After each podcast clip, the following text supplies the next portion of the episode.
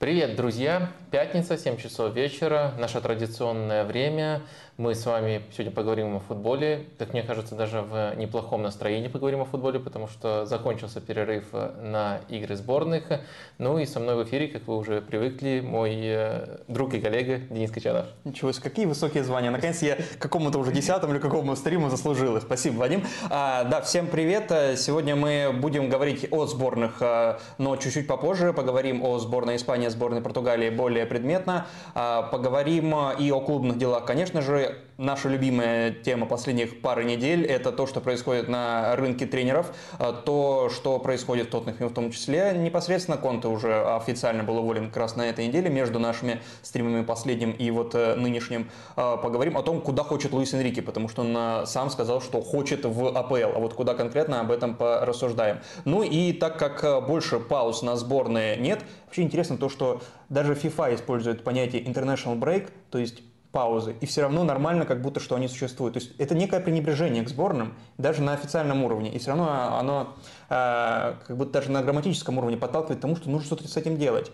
Но нет. Так вот, э, пауз на сборной больше не будет до конца сезона клубного, поэтому некие интриги э, концовок сезона в топ-5 ведущих лигах мы тоже обозначим, и это будет, наверное, главное блюдо сегодняшнего вечера. Ну и еще поговорим о некоторых медийных вещах, которые нас заинтересовали. Парочка интервью и, и еще парочка интересных вещей, связанных с нейросетями в том числе.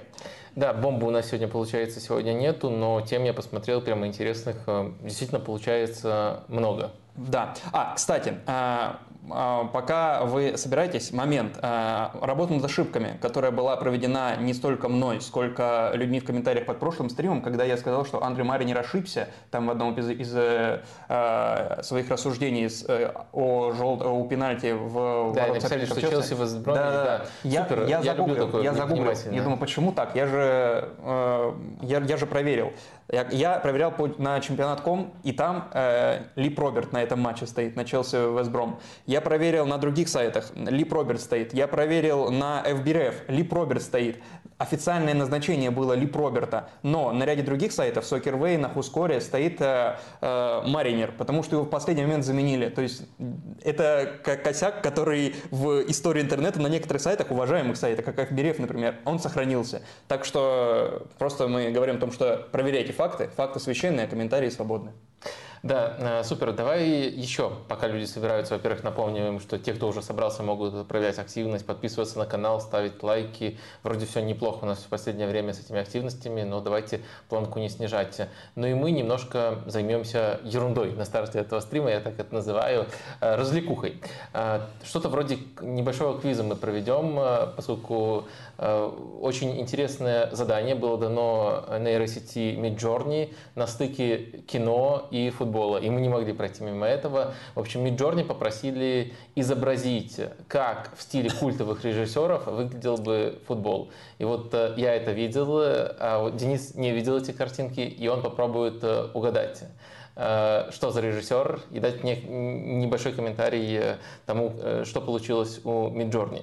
Ну, давайте, поехали. Картинки мы будем выводить вам на весь экран. Первую картинку можно вывести. Да, заодно и протестируем, как это работает. Ты так, видишь, э, я вижу, но не очень понимаю, это то ли тюрьма, то ли просто... А, это просто раздевалка, куда-то идут люди со спины, снятые со спины. Я... Стиль, мне кажется, да. Со спины, а, мне кажется, Со спины, важно, ну не знаю, со спины штука. последние годы снимает очень много Ароновский. А, но это, наверное, не кто-то постарше. А, да, мне кажется, тут еще и картинка не очень такая современная. И да, если бы это была тюрьма, можно бы сказать Дарабон сразу и не думать, но я не знаю. Э, э, Дарабонд? Ну, хорошо, пусть это будет э, какой-нибудь... Э, это не какой-нибудь, это великий. Кубрик? Да, отлично угадал. Эм, есть, есть какой-то комментарий, точно, не точно? Я вот э, остальных не, не каждого считал, но мне кажется, как, как фанат Кубрика вполне себе Ты хорошо... цифры складывал или что? Там есть какая-то пасхалка внутри? А, цифры не додумался складывать, но ну, какой-то вот стиль, мне кажется, Ну да, да, ну, чисто по наитию я сказал. Я... Давай дальше. Да, да, да, давай дальше. И мы, следовательно, на экране тоже выводим для вас э, вторую картинку. Блин, кровь. э, Так, э, ну очень много крови, и то ли это какие-то зомби, то ли это что-то очень жестокое. Если очень жестокое, то это ну, э, самое простое Тарантино, то, что приходит Всё. в голову. Все, не надо дальше двигаться. Да, дальше не надо. Ну, то есть я Да, не буду да. уже тебя подлавливать. Всё, Если ты назвал, Тарантино. то назвал. Тарантино, ну и, следовательно, тоже справилась э, с заданием нейросеть. Нейросеть. Я справился с заданием. Нейросеть-то естественно. Вы, вы на Ты одной волне. Но мало ли она тоже облажалась и как-то совсем не так изобразила. Блин. Так, пустота, черно-белая, черно-белая пустота. А, Хичкок. Нет? Нет. Это не, не блин, я думал, это что-то похожее на психо в этом духе.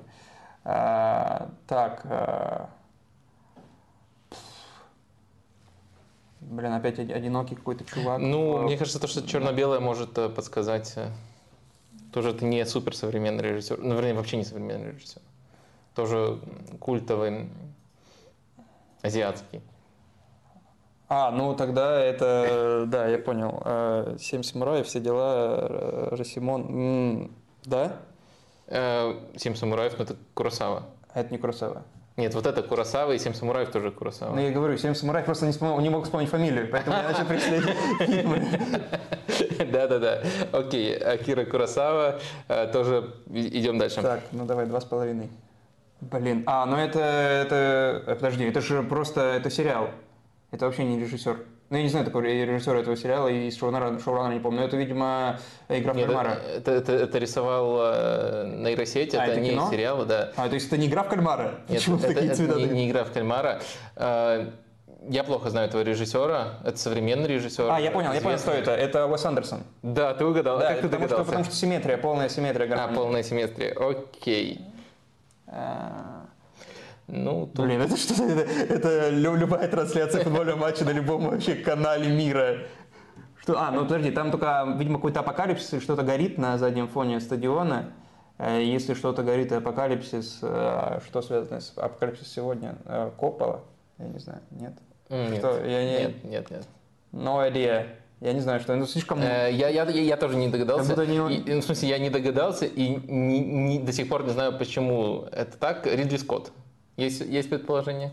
А, а, это Ридли Скотт. А, честно, пока...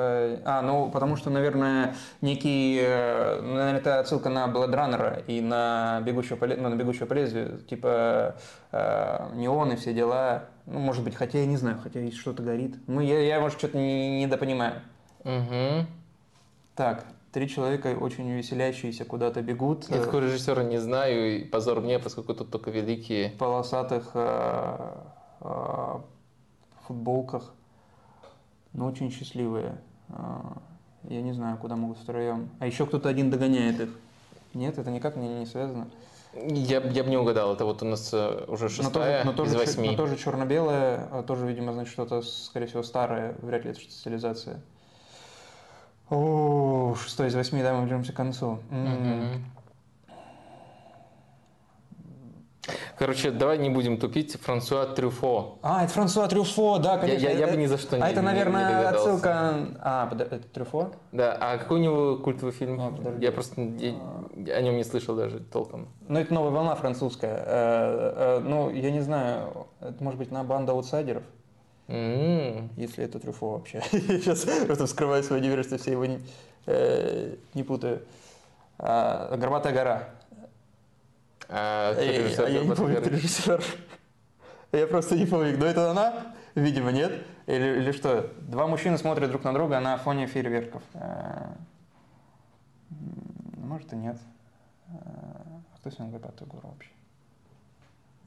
Э, Ну вот я, я под конец, видишь... Э, Режиссер э, девушка этого фильма.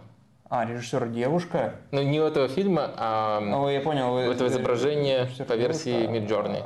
А,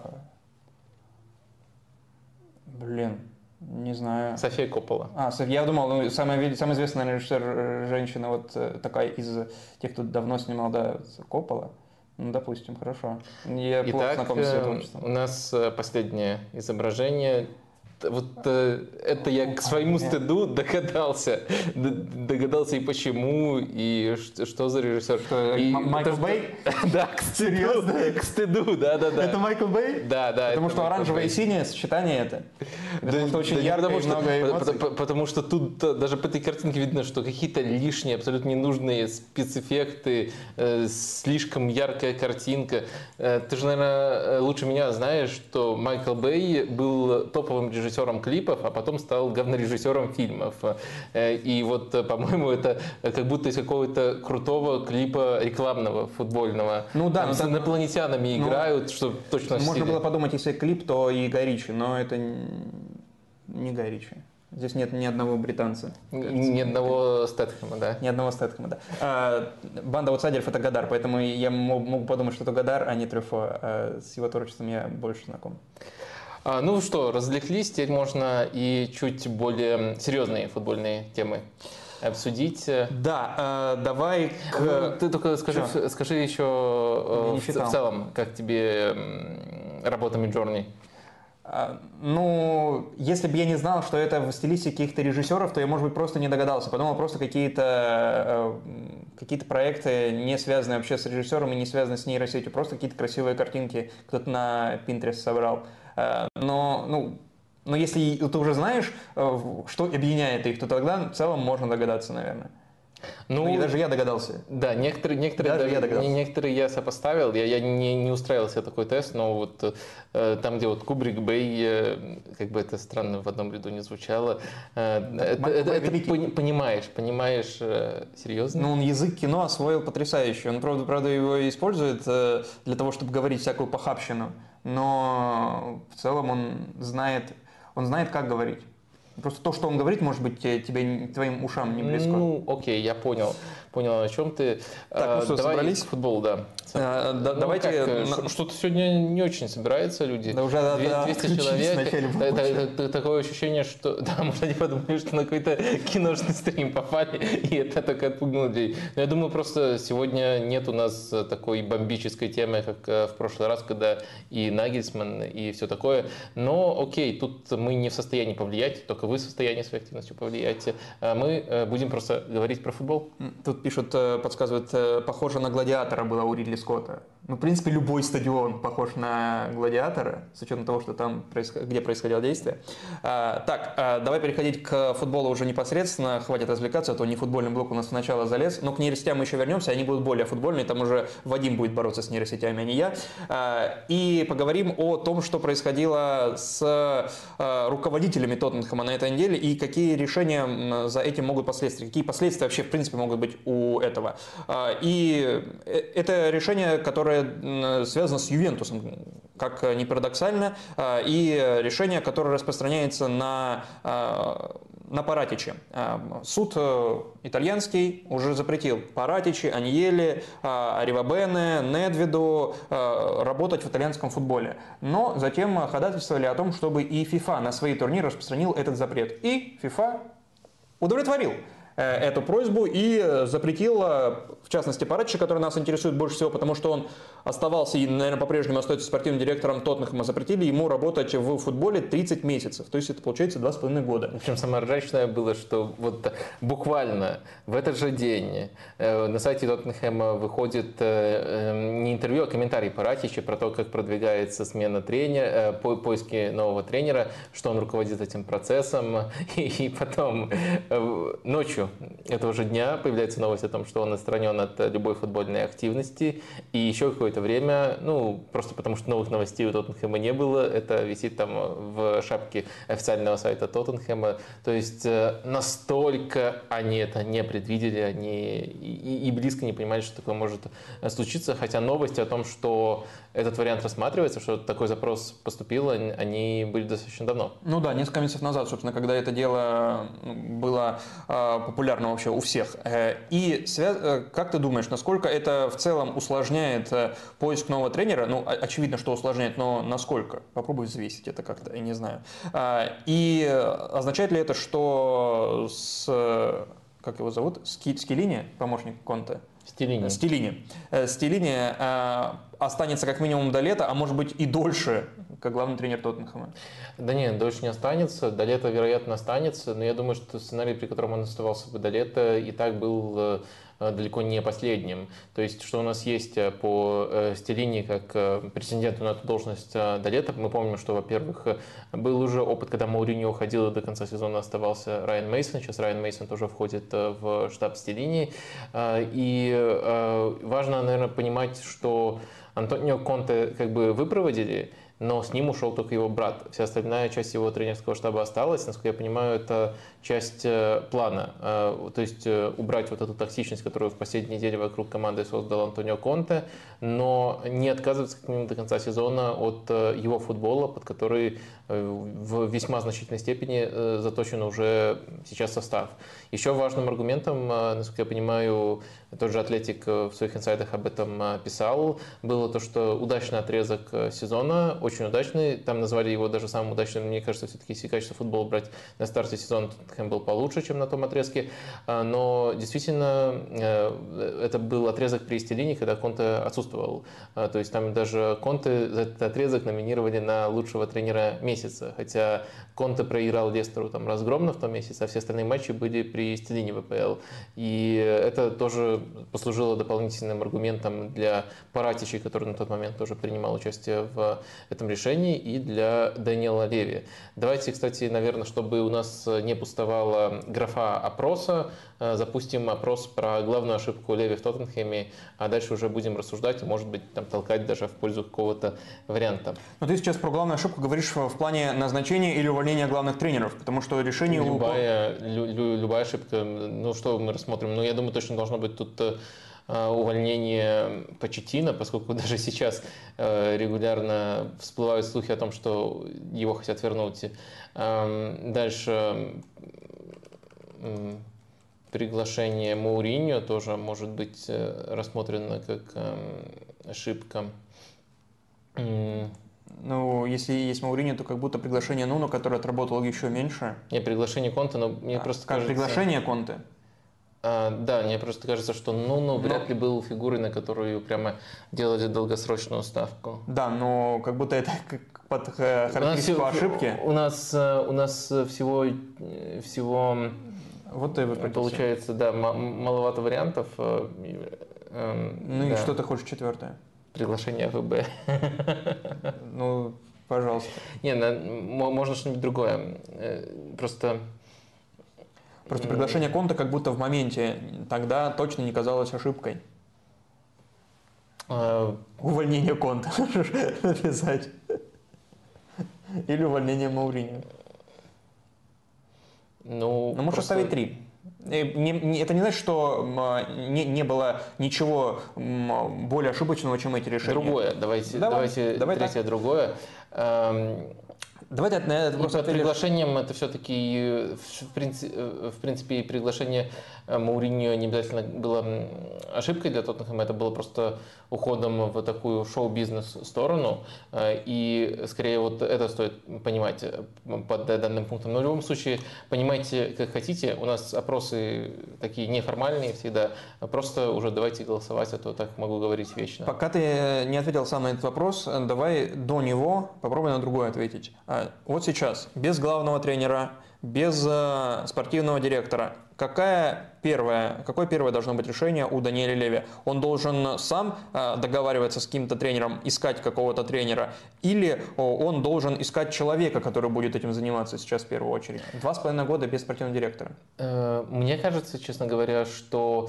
А, но они еще подали апелляцию, это важно, потому что, может быть, они что выиграют еще. Мне, мне кажется, что вообще нет проблемы для Леви самостоятельно искать тренера. У него всегда полно идей. Может быть, это не всегда самые здравые идеи, но идей у него всегда много, и ему вообще не обязательно был спортивный директор. Я думаю, что Парадич, я помню, что он приглашался э, до Конте, не, то есть не, не, не, не только для того, чтобы, скажем так, управлять Антонио Конте, такой, такое специальное искусство, менеджмент Антонио Конте, мне кажется, существует, но он приглашался для того, чтобы реализовать проект Антонио Конте, это могло быть э, вот э, через там, пару месяцев после начала сезона при смене тренеров, это могло быть через год. Но я думаю, что э, Тоттенхэм, это известно изначально, еще тем летом, когда назначал Нуну, не смог сначала убедить Конта, но хотел его. Я думаю, что Парасич приглашался под проект Антонио Конте как человек, который сможет с ним работать, убедить его прийти в клуб. И в этом плане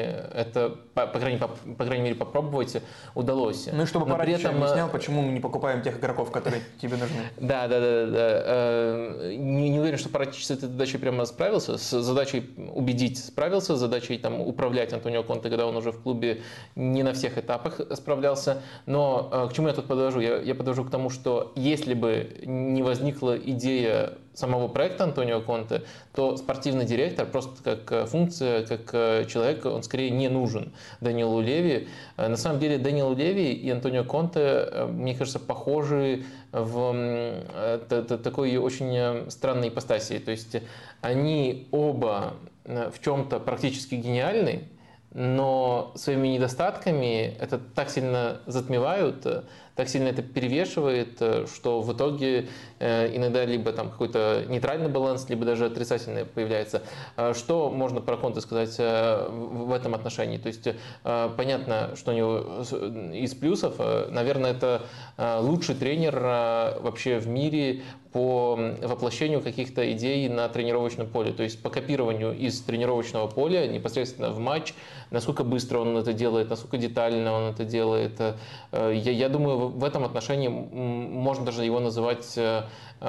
лучшим методологом э, вот такого типажа в мире. При этом минус – это, конечно, абсолютно ненужная страсть к саморазрушению.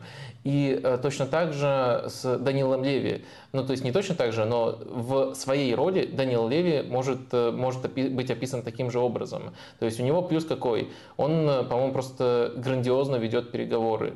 Тоже можно, наверное, назвать вообще лучшим переговорщиком в мировом футболе, и этот навык, э, как можно по-разному относиться к Леви и думать, э, что он мог бы еще сильнее поднять Тоттенхэм, но, в принципе, берем стартовую точку, берем нынешнюю точку, э, это два разных Тоттенхэма, середняк АПЛ и клуб из топ-6 АПЛ, так что он значительно поднял Тоттенхэм и на пике поднимал вообще до второго места в союзе с Маурисио Почетино, и это, наверное, его ключевой навык, то есть как он убеждает переподписывать контракты, причем и зарплата не самые большие сроки, очень долгие, и всегда действует на опережение. Как он ведет переговоры и на выход, и на вход, тоже об этом очень много самых разных историй было. Э, это, конечно же, его плюс. Минус э, заключается в том, что вот э, в, в этих получается, рутинных делах, в которых он просто прекрасен, у него все здорово, но с долгосрочной картиной мне кажется, у него такие большие проблемы, что можно вообще осторожно предположить, что ее, может быть, и в принципе не существует. Потому что что мы наблюдаем? Мы наблюдаем очень эм, э, разные по типажу проекты. Там, вот если отмерять, то можно еще раньше зайти, но даже когда он уже определенное количество ошибок с назначениями тренеров наделал, ну, допустим, вот э, Реднап стал попаданием, но первым и достаточно редким попаданием. Э, что он попытался сделать после Реднапа? Реднапа, причем э, сделать, разыграв неочевидную карту, когда у Реднапа там не получилось со сборной Англии, и он все равно его из Тоттенхэма убрал. Он попытался сделать ставку на Виллоша Бойша, то есть кардинальная смена курса. Потом э, Почетина, тоже абсолютно другой тренер, и тоже скорее Эм, скорее попадание просто за счет количества попыток, а не за счет того, что именно к этой точке шел Тоттенхэм. Ну и дальше каждая следующая смена тренера – это что-то принципиально новое.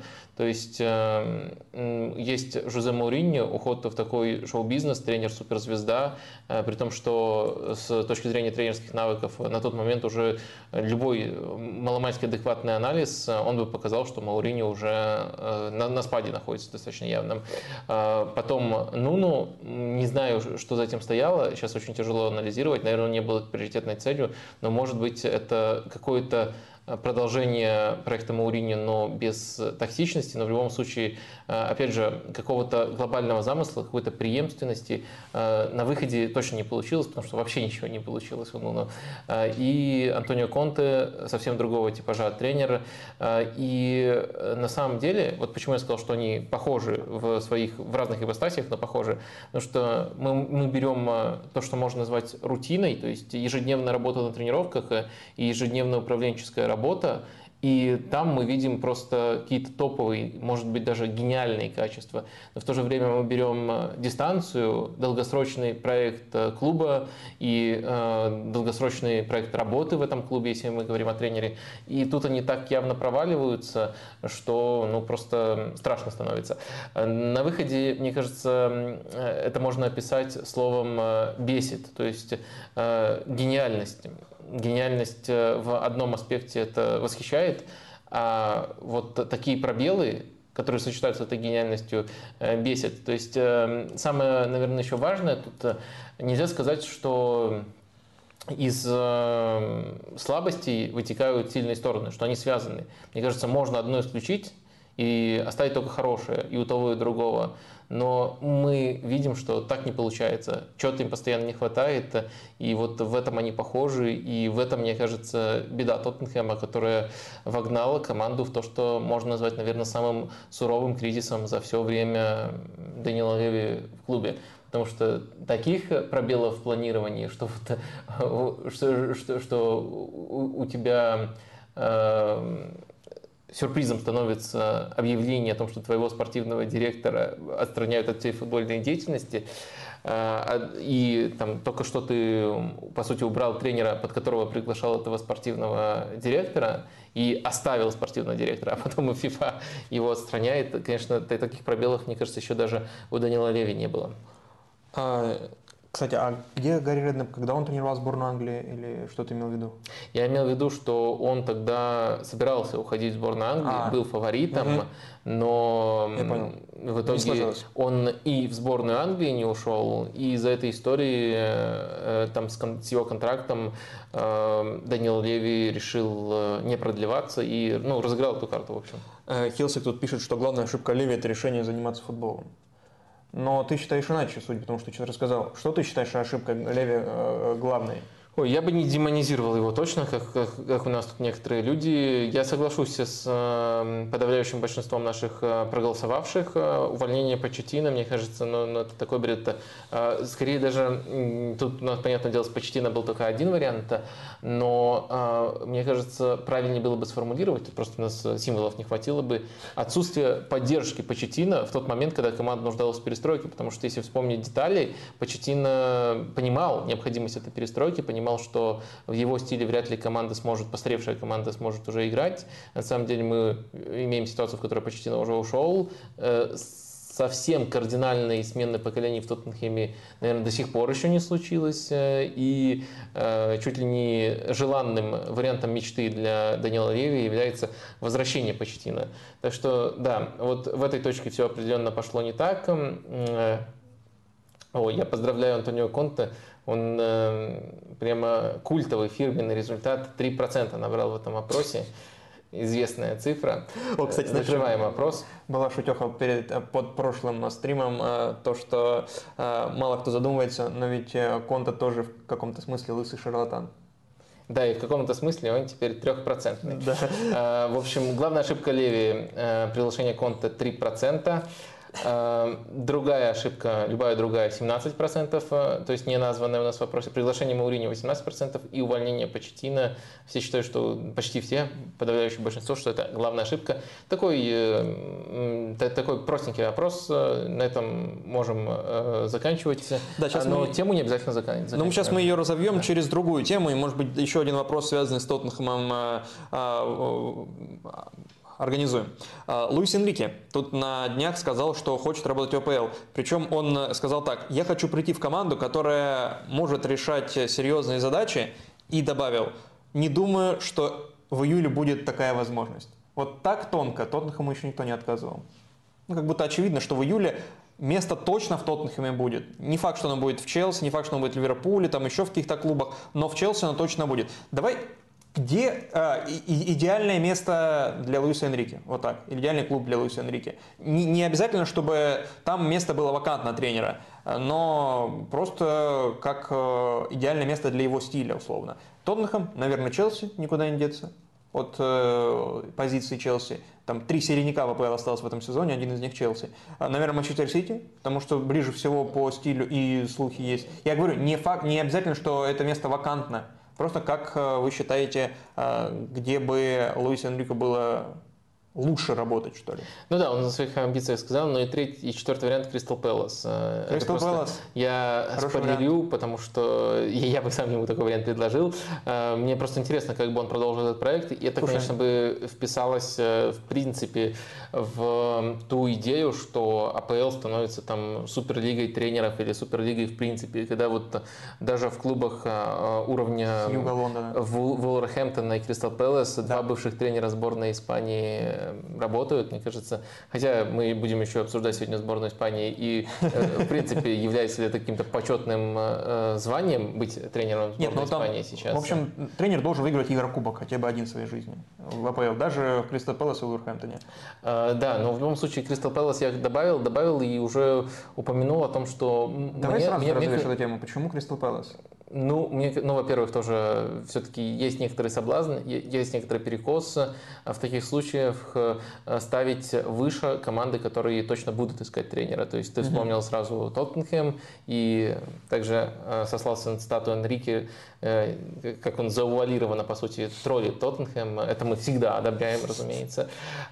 И Кристал Пэлас тоже будет искать. Понятное дело, Кристал Пэлас тоже по фильтру, который установил в своей цитате Луис Энрике, тоже не подходит, не решает самые большие задачи. Но э, если бы этого фильтра не было, то посмотреть за этим было бы интересно, потому что что у нас э, имеется? У нас э, имеется желание, как раз таки у Стива Перриша, как мне кажется, есть долгосрочный курс, и долгосрочный курс заключался в том, чтобы переучить команду на намного более современный футбол, и пришел человек, который может заложить фундамент в этом направлении, Патрик Пира, но который все-таки не является долгосрочным тренером этого направления. Э, очень часто он во второй сезон показывает результат хуже, чем э, в первый, но, по крайней мере, стилистические основы, особенно в плане розыгрышей коротких, э, он однозначно заложил. Нужно развить это, добавить прессинг, и будет примерно то, что нужно. При этом Кристал Пэлас поменял не только тренера в тот момент, он еще очень сильно обновил состав, и тоже Патрик Вера со стартовым, со, со, стартовой стадии этого процесса э, справился. И сейчас, э, по сути, политика Кристал Пэласа сводится к тому, чтобы э, собирать молодых футболистов из таких лиг, как Чемпионшип. Наверняка Париж считает, что там есть больше потенциал для адаптации в АПЛ. Ну и там из французской лиги тоже периодически берут игроков. Плюс из академии и развивать вот их в рамках определенного стиля. Мне кажется, это достаточно интересной ставкой. Мне кажется, что, помимо прочего, Кристал Пэлас еще берет э, футболистов э, достаточно неординарного типа. Это, как правило, футболисты с э, хорошими индивидуальными качествами, которые хорошо один в один играют. И было бы интересно посмотреть за тем, как структурный тренер их попытался бы развивать, балансировать и в том числе некоторые недостающие элементы в их игре раскрывать. Я думаю, что вот именно с точки зрения у нас есть тренерские качества Луиса Энрике, у нас есть такой идейный проект Кристал Пэласа, это сработало бы очень здорово. Если кто-то хочет возразить там Роем Ходжсоном, как вот универсальной картой, э, что вы сказали, что у них есть долгосрочный проект, а там Рой Ходжсон, ну, мы на прошлом стриме это раскрывали, Рой Ходжсон это человек, который пришел для того, чтобы Кристал Пэлас э, до конца сезона остался в АПЛ, он хорошо знаком игрокам некоторым, он хорошо знаком Стиву Перришу, и эту задачу в режиме прагматичном досуществовать до конца сезона он в состоянии решить. Э, у Кристал Пэлас, это и по контракту в том числе видно у Роя Ходжсона, дальше у Кристал Пэлас будет э, абсолютно э, новый тренер. А, и, скорее всего, это будет тренер, который попытается продолжить курс, который начал еще в Яра. Там ничего не потеряно, это все еще тот же состав. Просто нужно не обделаться в конце сезона. Тут, по сути, только один вопрос, может быть, в развитии. Э, Вадим, ты себя нормально чувствуешь? Какой Луис Энрике в Кристал Пэлас? Ну, как бы статус тренера, уровень тренера – который тренировал там Барселону, выиграл Лигу чемпионов и так далее. И, очевидно, зарплата у него будет тоже э, выше среднего. И Кристал Пэлас. Команда, которая даже за Лигу конференции не боролась. Никогда. Да, три конференции второй сезон. Э, э, спасибо, что поискал у меня нимб, но я все-таки не Габи Жезус, поэтому, поэтому я в порядке чувствую, но нимба у меня нету. А, да, тут с тобой не поспоришь. Ты, ты, ты, ты реально веришь в эту перспективу? Нет, нет, не верю. А, это просто идеальный вариант, по-твоему? Да, но мы же как бы... Хорошо, фантазируем. Э, да, фантазируем, рассуждаем часами о вещах, в которые не верим. Это, принципе, Лестер предлагают как да. будто более статусный клуб. Занятие, которое, которое, которое чуть ли не основную на нашем э, стриме. Э, ну, ладно, на самом деле не основное, конечно, мы больше любим анализировать то, что уже случилось, но вы часто просите нас разбирать варианты, которые еще не случились. И вот э, в тот редкий случай, когда мы попытались это разобрать, я не думаю, что аудитория будет э, критиковать меня за мышление outside the box, э, вне рамок или как это. Только лучше. подпишутся за это. Э, да, так, лайк, так, что, так что, да, надеюсь, надеюсь на это э, и на то, что лайки поставить то, что Кристал Пэлас придет Луис Энрике. А, ну, ты, наверное, хотел какие-то более серьезные варианты э, разобрать, э, которые, наверное, упомянул в вопросе. А, давай а... коротко скажешь э, вариант, за который ты сам проголосовал бы, ну и потом вопросы. А, ну, вариант, я не знаю, за какой я проголосовал, наверное, самый бы такой гармоничный, что ли, вариант был это Челси. Я, мне очень нравится Поттер как э, тренер, но не очень э, уверен я в том, что э, нынешнее место работы подходящее для Поттера. Я не знаю, какое другое у него может быть. Может быть, Кристал Пэлас как раз таки для Поттера более подходящая работа. И там с Кристал Пэлас он может выйти на уровень условного своего Брайтона и бороться в том числе за э, там, Лигу Европы как хотя бы. Все равно тогда мой вариант надо брать. Берем э, Луиса Энрике в Кристал Пэлас, обещаем ему, что через три месяца продадим тебе Поменяем Боули. Да, и тогда получается все выигрыши выигрыше. Тодда Боули снова развели на деньги. Он за 40 миллионов покупает Луис Энрике, будет рекордный трансфер для тренера. И еще а, сразу же отправляет, э, даже, даже не надо одного тренера сказать, Грэма Поттера в Кристал Пэлас. И Грэм Поттер отлично развивает этот проект. Э, вообще идеальный вариант, мне нравится. Теперь я понимаю, почему ты не играешь в футбол менеджер. Вот эти все э, разговоры про то, что нет времени, там нужно Страсбур СР посмотреть. Это все пустое, тебе просто скучно, потому что там такие вещи не прокатывают. Невозможно Луис Энрике пригласить в Кристал Пэлас. А в твоих стримах, в твоих фантазиях легко. А, так вот, Челси, наверное, самый оптимальный вариант. Но я тут хотел бы, знаешь, еще какой разворот? А, при... а ты точно сам играешь в Кристал Пэлас? Футбол менеджер? Да, но и там э, сложно проводить такие трансферы ну, игроков, я, игроков, по крайней мере. Я Тренеров, начал, я думаю, тоже. Я начал э, один сейф э, в Football Manager, да. Э, то есть э, за все время, вот, вот настолько вышел, сборный тебя да, да, да, да, да. Нет, не сейчас, а. в целом, э, долгосрочно. Там, конечно, у меня еще один из первых сезонов идет. Луис Энрике у меня тренирует, знаешь, какую, какую команду? Не ВПЛ. Не ВПЛ, он поработал в ВПЛ и потом ушел в эту команду. Спал? Нет, Шахтер. Шахтер. Он поработал в Тоттенхэме и ушел в Шахтер. Но... Ну, Шахтер команда Еврокубков Лиги Чемпионов уровня. Это, например, Кристал Пэлас. Э, так вот, я тут хотел не, не просто так Манчестер Сити добавил, потому что ну, слухи есть, понятное дело, это просто слухи, но не может ли сложиться такая ситуация, что Манчестер Сити такой, ага, Гвардиола, конечно, прекрасно. Конечно, там один из главных тренеров поколения, все дела. Но как будто что-то мы уже засиделись на месте. И вдруг Гвардиола заходит в какой-то момент э, свалить. А тут есть тренер, которого может Тоттенхэм условно перехватить. И не получится ли вот э, какой-то гамбит, я не знаю, как это сформулировать, э, Тухеля и Нагельсмана. То есть человек, ну, одна из теорий, почему уволили Нагельсмана из Баварии, потому что Тухель мог оказаться уже занятым, занятым Тоттенхэмом, и не могли себе позволить там Мюнхен Вильямса, чтобы такое случилось. Точно так же и Сити такой, блин, сейчас перехватят такого тренера, а нам потребуется в следующий раз, ну, в какой-то момент времени тренер, через сезон, допустим, то мы упустим такую возможность. Давай сейчас попробуем как-нибудь договориться с Гвардиолой, чтобы он пошел в сборную Бразилии, например. Ну, на самом деле, тут можно вспоминать и само назначение Нагисмана, поскольку там тоже э, до этого был конфликт у Флика с, э, с Алихамиджичем, э, и, возможно, с Алихамиджичем конфликт не шел бы более настолько активно, если бы не открывалась перспектива, что можно заполучить Нагисмана, то есть тоже такое мышление присутствовало, но, думаю, все-таки это не, в, умнее этого? не в духе Сариана и Бигерстайна, Мне кажется, что они будут до последнего держаться за Гвардиолу, и Гвардиола уйдет просто вот когда Захочет. его очередной контракт истечет, и он не захочет продлевать новый. И, как мы видим, сейчас, ориентируясь на прошлое, прогнозировать будущее Гвардиолы не получается. Не получается, потому что он ни в одном клубе не работал так долго, но в Сити у него самая такая Э, доверительная среда сложилась. То есть э, тоже известно, что Бигеристайн и Сириана приглашали как раз-таки под э, проект Гвардиола раньше, чем пришел сам Гвардиола. Они дождались его, они убедили его, они создают ему все условия. Так что, наверное, есть, э, если вот рассматривать ближайшую перспективу, один вариант, при котором Пеп Гвардиола перестанет быть тренером Манчестер Сити.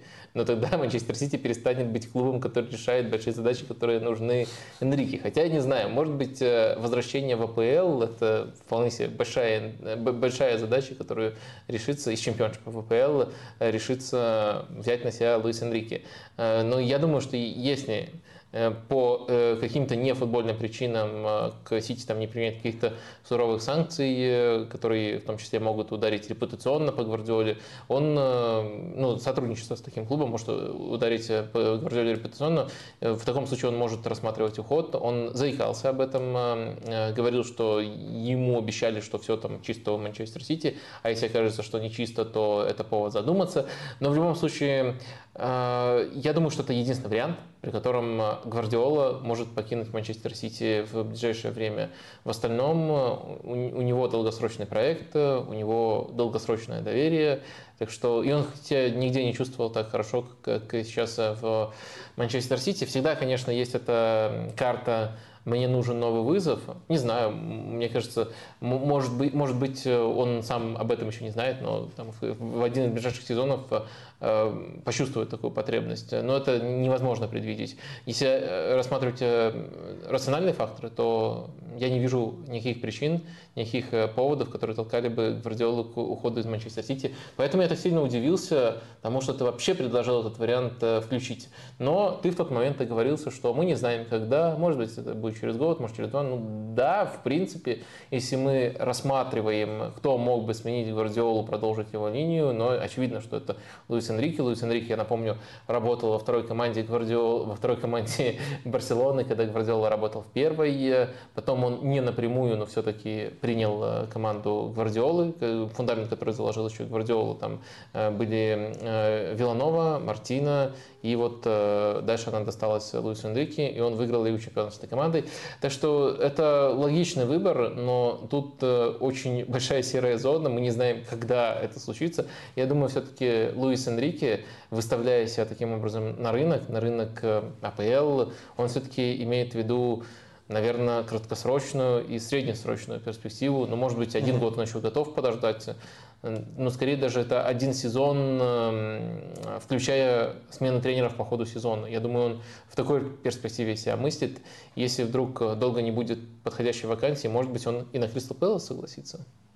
Окей. Okay. Uh... Там еще один, знаешь, был какой разворот, может быть, если коротко, есть какая-то реплика. А, если что, я поясню, что Стив Перриш из-за санкций не может перевести мне денег. Я все искренне сегодня говорю про Кристал Пэлас. А, реплика Луис Энрике в этом выступлении на испанском радио. А, я получал предложение после того, как ушел из сборной Испании, получал приглашение от национальных сборных, но не от клубов. Вот такое отношение, оно может каким-то образом мешать или как раз-таки для этого и нужны подобные выступления в медиа тренерам, чтобы они обозначали, что они не хотят работать с, со сборными, хотят работать с клубами. Потому что вот эта э, реплика, то, что он получал за эти сколько, 2-3 месяца приглашения из сборных, а из клубов нет, ни один клуб к нему не обращался. Э, это звучит, в принципе, как, как будто что-то странное. Ну, то есть как будто его никто не рассматривает как тренера клуба уже. Я не думаю, Такое что это опасение? сильно влияет, но это точно не влияет негативно. Это в любом случае цитата разошлась, это цитата прямо прямое выставление себя на рынок, э, и это может э, звучать немножко навязчиво, но это в очередной раз э, позволяет ему быть упомянутым вот в контексте, причем уже в конкретном контексте. Мне кажется, это очень правильный ход, что он привязался к конкретной лиге, к АПЛ, а не просто к клубному футболу. Из-за того, что он говорит о амбициях работать конкретно в АПЛ, АПЛ в лиге, которая считается лучшей в мире, это не выглядит так же как, каким-то плачем «возьмите меня кто-нибудь на работу». Это выглядит просто обозначением амбиций, которые, наверное, адекватный болельщик прочитает и скажет, да, это вполне соответствует уровню Луиса Энрике. Это тренер либо совсем топовый, либо там вот э, предтоповый, и он заслужил поработать э, в АПЛ, заслужил такого шанса и просто об этом шансе сказал. Так что я думаю, что, конечно, это от, из уст разных тренеров звучало бы по-разному. Если бы сейчас, э, допустим, э, с таким заявлением вышел, не хочу никого обидеть, но тренер без серьезных достижений, Александр без, Мостовой, например. без опыта. Э, но Александр Мостовой это еще и тренер без бумажки. Если бы у него была бумажка, тогда бы он, он не выходил с, с э, заявлением, а просто уже тренировал бы какую-нибудь э, большую команду. Ну, в общем, если бы, если бы с таким заявлением выступил, э, ну, допустим, э, Слуцкий. Э, ну, опять же, не, не хочу его обидеть, но это тренер, который ну, в чемпионшипе пробовал, и там не, не получилось ничего грандиозного. И непонятно, почему ему нужно давать шанс в АПЛ. Тогда бы это выглядело как-то, ну, даже немножко жалко. Но когда с таким заявлением выходит Луис Энрике, мне кажется, это абсолютно адекватно. А, да, давай пару вопросов из э, чата возьмем, а, а, связанные и с Тоттенхэмом, и с э, Луисом Энрике. Ну вот э, я про, Луиса, про союз Луиса Энрике и Челси сказал. Дмитрий Владимировский спрашивает, как ты считаешь, подошел бы Луис Энрике Челси, если с Поттером решат расстаться летом? Насколько подходит под футбол Энрике нынешний состав Челси? А, мне кажется, нынешний состав Челси собран очень э, странным образом, э, и нет такого, что вот он кардинально не подходит э, под какой-то современный футбол, потому что и у Поттера современный, и у Гвардиолы современный футбол, и у Луиса Энрике современный, но в то же время нельзя сказать, что он под какой-то футбол подходит прямо идеально, что вот есть конкретно, во-первых, что есть адекватное количество игроков, а не раздутое количество игроков, что есть какая-то конкретная схема, в которой им особенно удобно играть, а не просто вот абстрактно как-нибудь разместить. Э, все мои игроки вроде как, э, которые способны играть и в прессинг, и в позиционной структуре. Кстати, наверное, в позиционной структуре не помешало бы еще несколько игроков, которые хорошо именно креативят в позиционной структуре, а не только на пространстве играют. Но в любом случае, в целом, это адекватный э, требованиям современного, модного, стильного топ-клуба игроки. Просто проблема в том, что э, пока очень сильный дисбаланс между разными позициями, между разными линиями и э, перебор игроков э, количественно. Я думаю, что все-таки э, на самом деле перебор игроков количественно, большой состав, большая обойма, это в принципе то, с чем Грэм Поттер как раз таки хорошо справлялся в других клубах. Но в Челси мы это обсуждали по ряду причин не работает. Сказать, что конкретно с этим составом Луис Энрике справился бы лучше, лучше, а, я не думаю, вот, что, именно, что ему было бы именно удобно работать с, с этим составом. Но с другой стороны, а, мне кажется, он мог бы прийти, немножко расчистить этот, этот состав и в целом а, гнуть вот линию своего футбола, и это, и это выглядело бы вполне адекватно. То есть э, в целом с этим ресурсом он работал бы лучше, но конкретно вот с этим составом, который достаточно раздут, ему сначала нужно было бы проделать э, некоторую чистку, как мне кажется, и может на место ушедших э, несколько своих игроков еще пригласить. Артур Г. спрашивает, а почему вообще ставится вопрос про ошибки и кризис в Тоттенхэме? Ведь по ресурсам клуб вне топ-4. Если посмотреть на результаты за последние годы, Тоттенхэм никогда не, падал, не падал слишком низко. Эм, почему задается вообще вопрос про ошибки? То есть, э, по-вашему, Даниэл Леви безгрешен и не делает ошибок?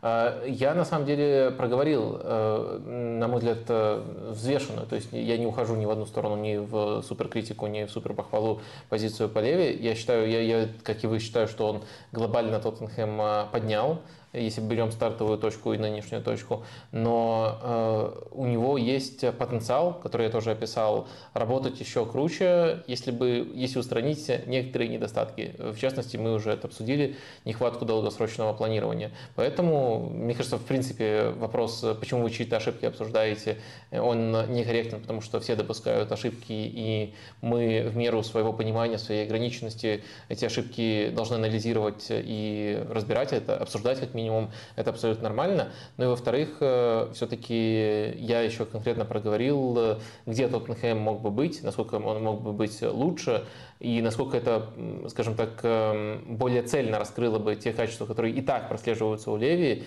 если бы этих ошибок э, не допускалось. Вот поэтому мы их обсуждаем, вот примерно такой ответ. Давай, закрывая опрос, может быть, ты прокомментируешь, э, даже не знаешь, не прокомментируешь, а ответишь. Вот когда Нагельсмана уволили из э, Баварии, то ты написал у себя в Телеграме, пожалуйста, только не Тоттенхэм. Сейчас ты у тебя нет таких а, ощущений, такой мысли, Луис Энрике, пожалуйста, только не Тоттенхэм? Да, есть. Я не хочу хорошего тренера э, в Тоттенхэм. Но, но, но это чисто фанатское. Я не думаю, что тут есть угу. почва для разбора. И с, Нагельсманом, и, и с Нагельсманом тоже, на самом деле, чисто, чисто фанатское. Я не хочу... Я, наоборот, вижу, как и Луис Энрике, и Нагельсман, тренер такого уровня, может Тоттенхэм, опять же, должно еще в некоторые моменты сойтись, сойти, нужно сойтись характерами с, с тем же Леви, но я вижу, как такой тренер Э, поднимает Тоттенхэм. Э, так что мне страшно, и ничего большего за, это, за, за этим не стоит. То есть э, с точки зрения Тоттенхэма и Луис Энрике, и Нагельсман выглядят хорошими вариантами. Но, опять же, ты очень здорово подчеркнул костный намек про Тоттенхэм в цитате Луиса Энрике. Э, сам Луис Энрике не, не, не, не смотрит так на Тоттенхэм. И Конте изначально, вот тем летом, когда его хотели пригласить, э, не смотрел так на Тоттенхэм. Может быть, там через какое-то время Луис Энрике согласится на Тоттенхэм, но это тренер, который как бы находится, сам себя видит немножко в другой весовой категории, нежели Тоттенхэм, и которого еще надо убедить прийти в Тоттенхэм. А то, что и Нагельсман, и Энрике для Тоттенхэма, как для клуба, это круто, что это, это такие, такие приятные грезы, попытки прыгнуть выше своей головы, э, это, ну, мне кажется, факт. Я, конечно, не хочу, как болельщик, чтобы Тоттенхэм э, прыгал выше своей головы, но если я как э, болельщик Арсенала говорю, что я этого не хочу, следовательно, для Тоттенхэма это хорошо. хорошо. Вот, вот таким образом это можно понимать. Что думают те, кто нас смотрит? Я вообще нисколько их не понимаю. Клуб для Энрике в АПЛ. Ну, во-первых, э, поздравляю тебя, это вот тот опрос хороший, который, который мы любим, когда мнения разделяются. Это означает, что мы задали интересную тему для обсуждения. Тут никто не набрал из четырех вариантов больше 30%, то есть почти равенство. Но в итоге все-таки ранжируем. На первом месте у нас 27% Манчестер Сити. На втором месте у нас Кристал Пэлас 26%. Не, не хило. Вот твоя политическая программа удалась. Да, да, да. Э, и 24% набирает Тоттенхэм, 21% набирает э, Челси. С одной стороны, я сказал, я ничего не понимаю, потому что Манчестер на первом, Манчестер на первом месте. Я не представляю просто, как это возможно. Мне кажется, мы вообще просто по инерции Манчестер Сити запихнули в этот опрос, они взяли и выиграли. Но с другой стороны, мне кажется, тут главный итог не то, что Манчестер Сити на первом месте в этом опросе, а то, что вообще Манчестер Сити первое место как-то не звучит, я, я бы сказал. Главный итог в, в этом вопросе то, что мнения так, так сильно разделились, что четкого клуба для Энрике не просматривается, и разным людям интересны разные варианты. Вернемся в июле к этому вопросу. Последнее в этой части перед э, сборными э, опубликован список, экип опубликовал список э, зарплат вообще, кажется, всех подряд в топовых лигах, и в частности, то, на что я хотел бы обратить внимание твое, это список самых дорогих тренеров по данным экип французского издания, и ты очень часто говорил о том, что зарплатные ведомости очень часто коррелируют с уровнем уровнем а, и зарплаты ведомости игроков с уровнем команды. Зарплаты тренеров, насколько отражают их уровень?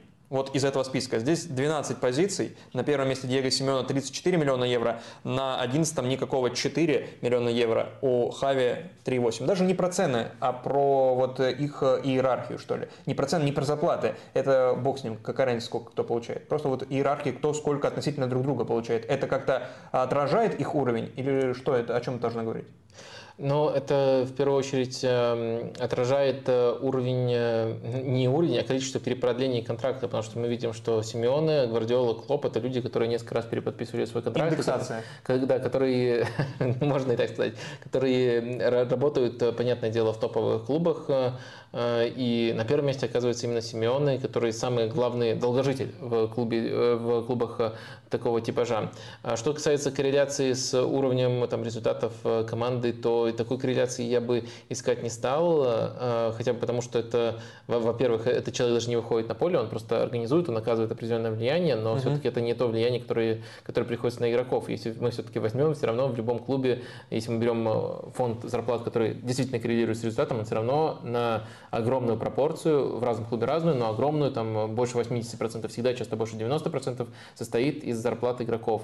Во-вторых, даже если мы возьмем эти зарплаты, то важно понимать, что есть некоторые фишечки. Например, если погрузиться в детали, э, может так оказаться, э, совсем открытых данных нету, но может так оказаться, что на самом деле Клоп, э, как тренерский штаб Юргена Клопа зарабатывает больше, чем Гвардиола, просто потому что он на определенном этапе, он, у него это очень важно, важное было условие, что, чтобы его Ливерпуль смог удержать всем своим помощникам просто... Столько косми... же. Не столько же, но космическую для помощников, для ассистентов выбил зарплату, и это, и это, в частности, олицетворяло некоторые его принципы, как он ценит э, людей в своем штабе. Э, так что вот, вот это, наверное, главное, что, что олицетворяет, э, что можно сказать по этому списку. Ну, конечно, совсем, совсем занятным его делает, если мы там пытаем, пытаемся какие-то аналогии с уровнем тренера проводить, отсутствие великого Михеля Артеты. То есть есть, смотрите, есть Ника Ковач, Ника!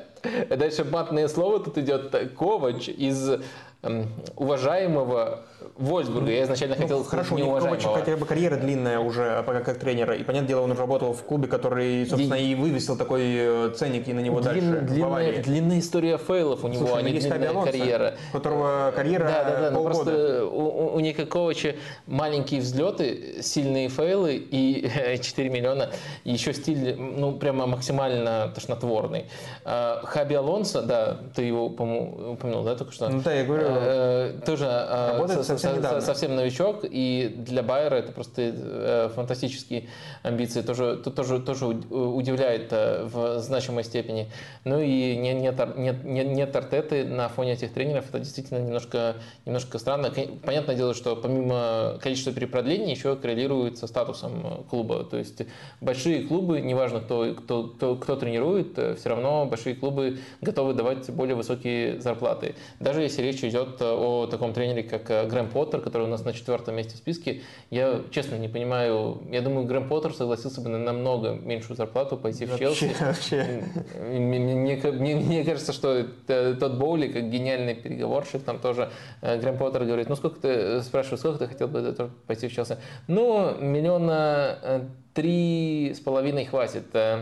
Боули, несерьезно это. Давай 13 с половиной. За 3 ты не будешь выкладываться, как мне нужно. Вот за 13. Да, за 13 Да, да, да.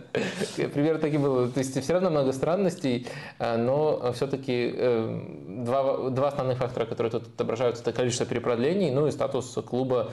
А, не, не каждый топовый клуб вот представлен в этом э, списке, не каждый дал такую большую зарплату своему тренеру, но в целом это, конечно же, связано. Давай к сборным переходите. И э, сначала очень короткая вещь э, про исторический матч, который случился. Матч Нидерланды-Гибралтар 3-0, но статистика этого матча, которую ты, конечно же, видел, и которую вы, конечно же, видели, поражает. Статистика в данном случае э, разные проводники. Подожди, а, а мы же переходим к, другой, к другому блоку. А это что означает? Это означает, что я напоминаю вам Пожалуйста. про лайки, да максимально неуклюже, нагло, нормально, нормально. нагрубив тебе, оборвав тебя, э, но все-таки напоминаю, все, теперь, пожалуйста, слово тебе. Да, так вот, матч Нидерланда-Гибралтар.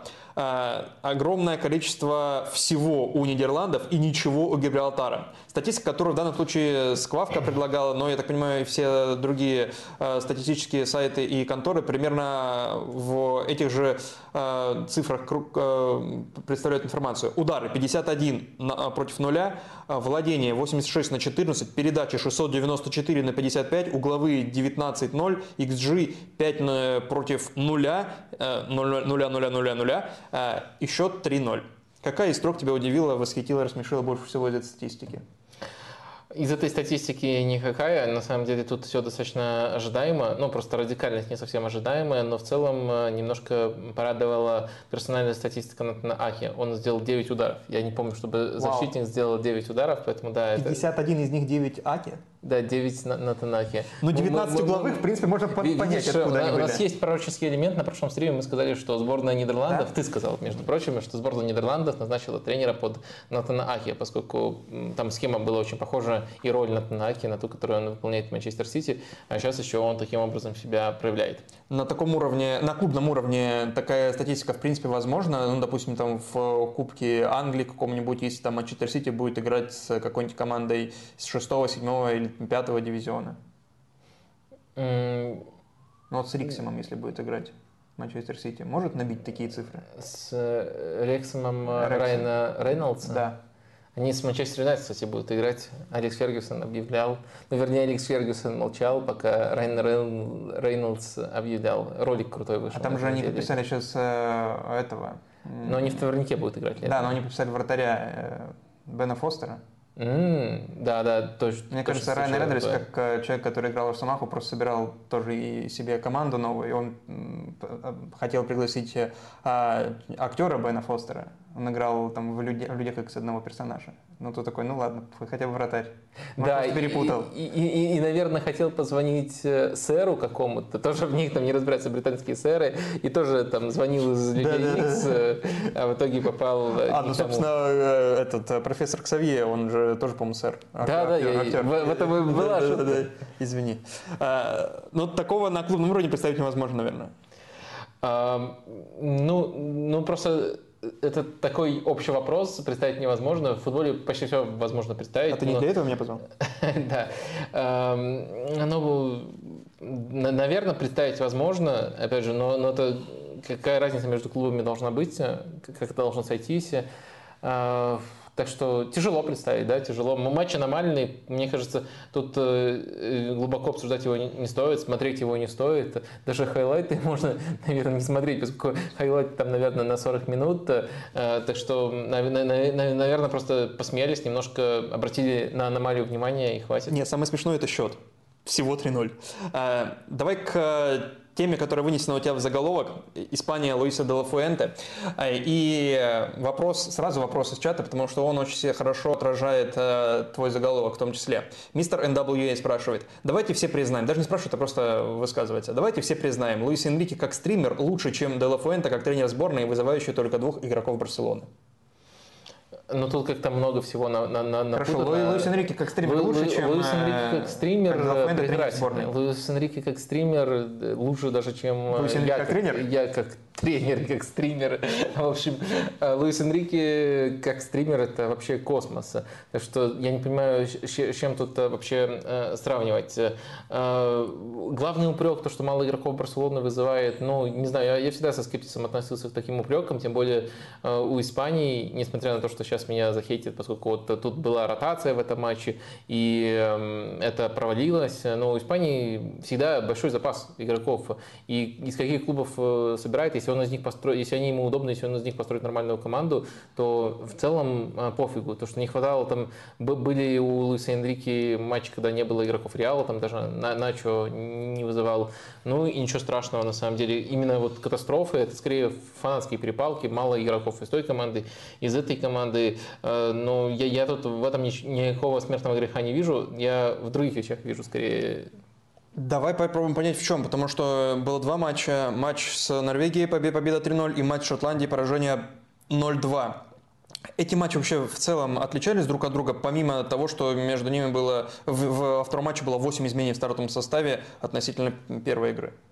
Я думаю, что а- они немножко отличались, немножко, так забавно звучит, они отличались э, не кардинально с точки зрения рисунка игры, и они отличались э, за счет того, за счет важности фактора пер- первого гола. Но в остальном мы видели примерно одну и ту же Испанию, достаточно стерильную Испанию, э, которая при этом вполне часто для команды такого уровня пускает контратаки. То есть э, это ну, худший, пока что даже против Норвегии это э, худшие образцы того, что называется там тики-така, ватакат, э, стерильный перекат, ну и так далее, и так далее. Я не знаю, еще много, мне кажется, оскорблений можно придумать для этого футбола. Но в одном случае, понятно, мы не подгоняем под результат, но фиксируем, что это завершилось 3-0. Был забит достаточно быстрый гол в первом тайме, и в конце добавили еще два мяча. Во втором случае это завершилось э, поражением, и там, наверное, больше почвы для анализа есть, э, просто потому что вот сам рисунок, он не способствовал сборной Испании, он в большей степени проверял сборную Испании, и, как выяснилось, запас прочности этой команды просто-таки просто -таки, просто, просто таки минимальный. Вот так. Маленькая победа каждый день. Да, да, да, да. Ну, я не смогу облажаться сильнее, чем Луис де Лафуэнта, так что я уже расслабился. Наверное, поэтому, поэтому и пошли косяки. Но смотри, как мне показалось, э, ты говоришь про сценарий матча. Да, действительно, Испания там повела с Норвегией и вообще вела весь матч. А, но там Норвегия как будто э, более смело встречала, то есть она пыталась прессинговать, и, возможно, поэтому испанцам было проще, было больше свободного пространства, в отличие от игры с Шотландией, где, собственно, рисунок э, ну, более закрытый с точки зрения соперника. Ну, Норвегия пыталась прессинговать э, в первые, ну сколько, 10-15 секунд розыгрыша испанского. Потом все равно они откатывались, и большую часть матча мы наблюдали то, как Испания прикатывает мяч, пытаясь взломать автобус. Единственное, только, наверное, отличались э, зоны, которые оставляли соперники испанцам.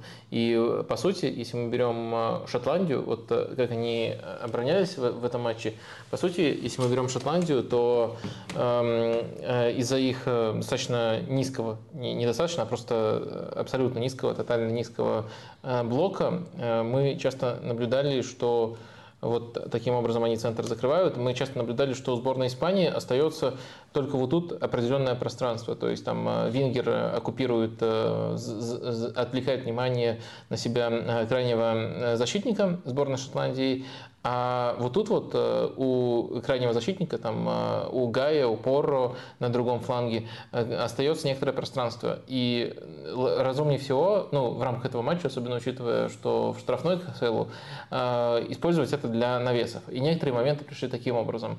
Использовать как-то по-другому пространство, манипулировать как-то соперником, чтобы, чтобы пространство возникло иным образом, у сборной Испании совершенно не получалось. И это, конечно, пока проблема некоторые проблески были видны в исполнении Дани Сибалиуса. Он э, неплохо замечал неочевидные э, возможности для того, чтобы обострять, отдавать разрезающие передачи, но они не проходили, более очевидных возможностей не возникало, э, открываний тоже порой не хватало. Кстати, Дани Сибалис, не знаю, это тоже может кое-что рассказать о Делфуэнте. Делфуэнте называл Дани Сибалиса лучшим игроком из всех, кого он когда-либо тренировал.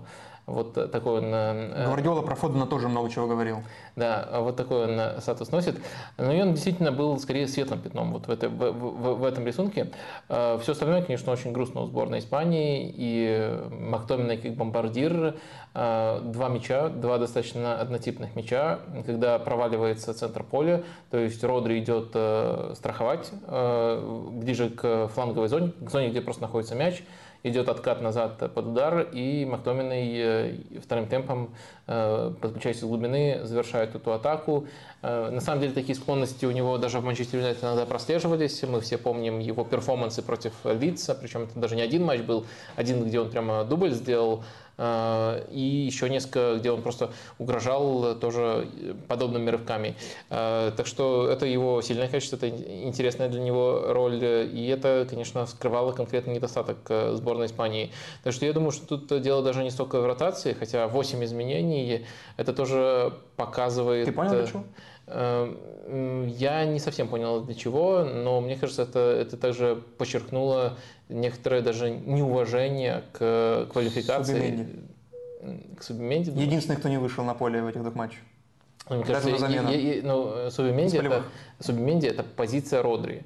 Э, и если бы вышел Субименди, не Родри, мне кажется, было бы еще хуже. Хотя Хорошо. Родри тут э, тоже смог Сейчас стать антигероем. К, к Родри э, подведусь. А я тебе перебил тебя неуважение чему ты хотел сказать? Э, к квалификации. То есть квалификация а. как будто, ну мы все равно отберемся, давайте а, говорить товарищески. Да. А, квалификация это между да, да, в целом. К, к отбору. Давайте тут э, экспериментировать. Я пока просто просматриваю игроков, а на все остальное мне пофигу.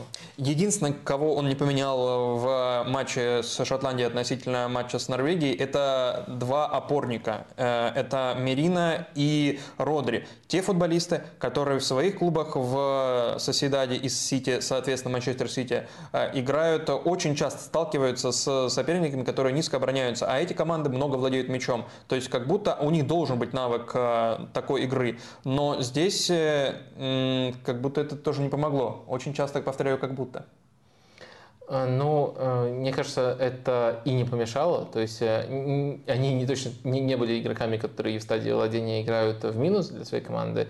Но мне кажется, мне кажется, что более глобальная проблема, которая проявилась в том матче и в другом матче, вот эта вот стерильность владения, о которой я говорил, и плохая реакция на потерю. То есть, так а за стерильность владения не вот эти ли э, люди отвечают в том числе? А, я думаю, которые владеют мячом больше, чем любой другой игрок. Я, я думаю, важнее, чем персонали, тут э, структура. То есть, uh-huh. какую структуру принимают, какое количество вариантов Э, какое количество вариантов создают, но при этом у Родри фун- все-таки функция другая, это функция метронома. То есть он э, даже в Сити задает э, темп атакам, а не созидает напрямую. Хотя в этом сезоне у него неплохая результативность, он даже до штрафной подключается порой для того, чтобы больше непредсказуемости дать команде, но в любом случае основная функция его именно в этом. И функция опорника в этой системе именно такая. У Мерина на самом деле тоже скорее рывки до штрафной, одно из главных достоинств, но он, но он универсален но он может все, и разрезающие передачи, э, и управлять игрой в полузащите, и делать рывки до штрафной. Но в любом случае два игрока, даже если они играют в командах, которые пропагандируют позиционный футбол, они погоду тут не сделают, если нет структуры вокруг них. А структуры нету в принципе, и, наверное, э, нет еще, ее отсутствие усугубляется количеством изменений, поскольку все-таки определенная сыгранность, определенная химия между игроками тут была бы важна. То есть пока великой разницы с э, тем футболом, который был на чемпионате мира у Испании, и сейчас при Делафуэнте нет? Да нет, мне кажется, есть. Мне кажется, что э, тогда они э, споткнулись о очень организованную, возможно, лучшую в плане организации игры без мяча команду чемпионата мира, которая еще и в дальнейшем подтвердила этот статус угу. Марокко. А в целом футбол у Испании был, наверное, все-таки переоценен в том числе мной, мне за это, перед началом турнира я имею в виду, э, мне за это периодически прилетает, но все-таки он был намного лучше, чем сейчас. Так что я думаю, что разница есть, и разница в худшую сторону, но в то же время, наверное, слишком кардинально критиковать за это не стоит, это лишь да, слишком кардинально критиковать это, за это не стоит, и поэтому потом в заголовке у нас позор сборной Испании. Никаких, никак, никаких радикальных оценок, никакой резкости. Эм, э, но за это именно не стоит критиковать, это только начало пути. Э, можно а, пройтись по слишком большому количеству ротаций, которые для незрелой команды, команды играет в минус и еще показывает неуважение некоторое к самому э, процессу квалификации. Мы мы это отметили, но на самом деле, говоря тут позор, я кое-что другое имел в виду, я думаю, ты уже э, догадываешься, что истерику, которую испанцы после матча устроили. Пожалуйста, Вадим. Я ни, ничего не знаю настолько про, про сборную. Я посмотрел матчи, забыл. Два матча. Какая истерика? Я думал, ты процитируешь Родри. Ты не слышал, что он сказал Нет. после матча? Э, ну ладно, тогда придется в панике искать цитату. Но тогда я скажу сначала, потом, поскольку намного более коротко Воля. выразился Э, Гарсия, нет, нет, нет, нет, Гарсия, центральный защитник, э, рассказал о том, что, оказывается, на стадионе Хэмптон Парк э, была слишком высокая трава. Это как одно... А, я слышал Магина ответ.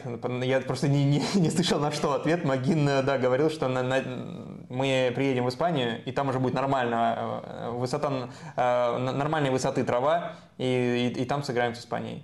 Ну, а Родри, я все-таки настаиваю на том, что нужно, Давай. раз мы обсуждаем это и э, осуждаем даже это, нужно, э, нужно процитировать э, его полностью. То есть э, главное, что он э, сказал, это, это эпитет мусорный по отношению к стилю, стилю сборной Шотландии. Э, он сформулировал так. Их стиль игры мусорный, тянут время, провоцируют, падают. Это не футбол. А, и вот эм, это на самом деле не только две реплики было, это по сути такая целая кампания Испании э, по возмущению, скажем так, э, мягко, тому, как против нее действовал соперник. Но, по-моему, по-моему, вот это вот выглядит э, просто позорно. И вот ассоциации, которые, которые это навевают, они, конечно, они, конечно, самые неприятные. Но вот чего они э, конкретно ждали, вот спрашивается. Эм, ну, это, по-моему, отношение, что, э, ну, у нас э, вторая, а может быть даже первая сборная мира. Мы Глазго за три дня возьмем. И, и потом они удивляются тому, что против них сопротивляются, тому, что против них теми средствами, которые доступны, играют в футбол, абсолютно по делу надирают им задницу, и они, этим, э, и, и они этому еще удивляются и возмущаются. Я тебе больше не... скажу, шотландцам даже никто не помогал.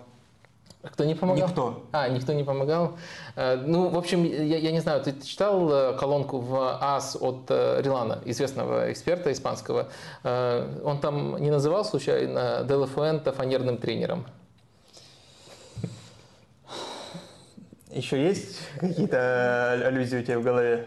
Не, ну, ну, ну просто, мне кажется, действительно это похоже. Ну, это, это такая смешная и абсолютно позорная истерика после абсолютно заслуженного провала. Давай к еще одной сборной перейдем, к которой тоже появился новый тренер, но у которой соперники были немножечко попроще. Э, сборная Португалии Роберта Мартинеса и с... Немножечко попроще. Ну. Немножечко попроще. То есть это пара знаменитые Ле Ли, Лихтенштейн и Люксембург. Немножечко попроще соперники. Да, интересно, что дальше? Да, но э, ты настаивал на том, чтобы мы поговорили о Португалии в э, контексте изменений, которые она предлагает. И изменения, ну, даже на фоне Люксембурга и Лихтенштейна. Во-первых, на фоне Люксембурга и Лихтенштейна насколько уместно оценивать э, изменения, которые нам предлагает Роберто Мартинес? Э, я думаю, кстати, это редкий ракурс, в чем польза таких матчей. То есть э, э, все идеи, они, ну, открыты нам практически полностью. Это почти как э, тренировка. Опять же, это немножко неуважительно звучит. Заранее извиняюсь перед этими двумя э, великими державами. Но э, все-таки... Получилось извиниться. Вот если великий не использовал, иронично. Э, Тогда бы хоть чуть-чуть искренне это звучало. Наверное, державы не стоило, не стоило использовать. даже державы нормально, но вместе это... Ну, в общем, э, извиняюсь не иронично теперь перед э, Лихтенштейном да. и Люксембургом, но мне кажется, наоборот, э, если мы говорим о чистоте идей, у которой у команды, которая делает ставку на игру с мячом, то это как раз-таки плюс, что ты играешь с такими соперниками, если наша задача вот проследить именно то, что команда показывает, то пытается строить свою игру с мячом. А в данном случае, конечно, главное изменение у Роберта Мартинеса, они касаются именно игры с мячом, и в этом, в этом отношении очень много всего интересного мы наблюдали. Да, ну Португалия в первую очередь э, поменяла структуру своей игры относительно той, что долгое время использовал Фернандо Сантуш. Здесь было три центральных защитника, два латераля, и э, это, наверное, то, что помогает или может помочь, опять же, на фоне таких соперников сложно говорить, но то, что может помочь э, сбалансировать присутствие Криштиану Роналду на поле. Или нет? Или не для этого это все мне, мне, мне кажется, это в принципе балансирует а, всех тех звезд, которые есть в составе у сборной Португалии. И действительно, а, наверное, хотя, опять же, есть оговорка по уровню соперников, которую мы уже многократно сделали, а, наверное, это та свежесть, которую Сантуш не мог дать сборной Португалии и в плане э, смелости, того, как угу. смело выстраивается команда, и, и э, в плане того, как э, балансируются здорово все качества футболистов. Давайте попробуем это разобрать тоже. Так. Ну, Батис такой же, как у Шотландии, конечно же, тоже три центральных защитника. Очень похоже, но детали некоторые все-таки отличаются. Э, пара нападающих э, Феликс Роналду. Конечно, Роналду у них Тирни нет. Да, Роналду более фиксированный, Феликс э, больше смещается в опорную, как правило, вот именно в эту, в, в эту зону, в полуфланг. Высокие позиции латералей. Канцелу на одном фланге, Герреру на другом фланге. Это про какой матч? Э, Потому что там э, в, в одном матче они были, а в другом матче э, ну, С- да, дало. с- четыре очень э, крутых Это э, против Лихтенштейна, но, но структура, структура кардинальным образом, конечно, тут Да. э, не меняется. Э, Бернарду, вот э, в другом полуфланге мы часто наблюдали его, э, и тут, по сути, у нас в более глубокой роли действует Бруно Фернандеш, и у нас есть еще Полинья как опорник. Мне кажется, кстати, он отдельного разговора как-нибудь заслужит от нас. Очень недооцененную работу в Фулхэме проделывает, очень влиятельный игрок для такого середняка, и очень рад, что наконец-то находит он признание в сборной. Далеко не- он всегда оставлял позитивное впечатление в сборной, но далеко не всегда был четким игроком основы э, при Сантуше. А, Так что, да, он тоже ва- ва- важный элемент того, чтобы всех этих атакующих игроков э, сбалансировать. На выходе у нас вот примерно такая картина э, появляется. И интересно наблюдать за тем, как э, создаются треугольники. То есть, э, понятное дело, есть э, стартовая стадия, где вот это частая структура у даже вот топовых э, сборных и топовых команд, в принципе, клубных тоже, э, 3-1. То есть, три выстраиваются таким образом, один таким образом. И конкретно сборной Португалии даже не надо делать какую-то особ- а- а- какую-то особенную трансформацию, чтобы это получить. Просто у для них это естественно.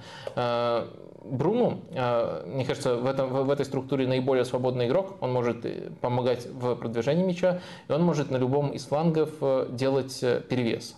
Э, Он может делать этот перевес э, тут за счет Герейру и Феликса, взаимодействуя с ними. И он может э, приходить на другой фланг и делать этот перевес, действуя в рамках треугольника с- уже с другими исполнителями, с Бернарду и с Канцелу. При этом внутри этих треугольников мы наблюдаем постоянную динамику. Бернарду, это тоже знакомая ему роль, может оказаться вот в совсем фланговой роли. Доводилось ему даже ряда Махреза подменять периодически в Манчестер Сити тоже в такой роли. То есть ему знакомо это, а, по ситуации точно может исполнить. Э, Канцел может оказываться тут, может оказываться тут, э, Бруно может оказываться тут. То есть э, постоянно идет э, динамика в рамках этих треугольников. И треугольники за счет Бруно создаются в двух зонах, на, на- в двух флан- на, на двух флангах, по сути, со- создаются треугольники. И, и там, и там они достаточно динамичные. И это выглядит достаточно классно с точки зрения идей позиционной атаке, э, но другой вопрос, что их в максимально чистом виде соперники давали демонстрировать, но пока это, по- пока это очень сильно впечатляет. Э, При этом я бы отметил еще и структуру без мяча. Ее не проверяли, но мы ее могли просто проследить из того, как они расставляются. Э, Ее можно сформулировать вот э, таким примерно образом. Два нападающих, Феликс и Роналду, остаются. Тут уже другое расположение по линии Бернарду и Бруно. Ну и дальше привычный базис, два латераля и тройка центральных защитников. Э, Как-то так. Но фигуру Криштиану Роналду э, ты как будто, опять же, обещал э, э, рассказать о нем, может быть, э, в контексте этих двух матчей с Люксембургом и Лихтенштейном. Э, Насколько, Э, смотри, Рассказываю. Давай. Криштиану, повелитель Люксембурга и Лихтенштейна. Ты знаешь, Просто э, встаю перед ним на колено. Блестяще отыграл. Лихтенштейн, он, кстати, никогда до этого не забивал, сейчас первый раз. Событие. Ну, э, это, это грандиозно, гениально. Ну смотри, сейчас как будто очень, э, да что ж прицепилось, очень э, подходящий подбор матчей для всех экспериментов. А, ты же там анонсировал какой-то рекорд Роналду. Он, он- он побил? Да, да, да, да, на прошлом, да, да, да, побил. Ну он забил же. Ну, Он Красавчик. со штрафного даже забил. Супер. Все, ясно. Невозможно с тобой серьезно разговаривать. Ну, я попробую. Я буду пытаться все равно. Нет, э, я- я- мысли, если для- до кого-то не дошло. Почему ты считаешь, что Роналду в рамках этой структуры, ну, я, для меня самый интересный игрок в рамках этой структуры, э, тот, который получает больше всего полномочий, это Бруно. Я объяснил, почему Бруно. Почему ты считаешь, что Роналду в рамках этой структуры э, так важен? Не, не, так считаю, ты так придумал, не, что я так считаю. Нет, э, ну просто ты попытался сделать на него особенный акцент. Ну да, это имя большое, это здорово. Но мне кажется, в рамках этой структуры, ну, играл бы Андер Силва между- м- вместо Роналду. Это примерно те же функции на другом уровне. Конечно, Ну, Роналду ну, более высок- Бернарду Силва вместо э, А, с- с точки зрения вот этой нашей любимой темы Роналду и прессинг, ну, это соперники, где было под 80% владения. Они не проверяли этот аспект. Так я к этому и веду. Совершенно. То, то есть пока у нас нет почвы для выводов по Роналду, он хорошо исполнил свою роль. Эту роль мог бы исполнить Андре Силва, а вот роль Бруну никто другой в этой системе не исполнил, даже против этих соперников. Даже Бернарду Силва не исполнил? Думаю, нет. Думаю, нет.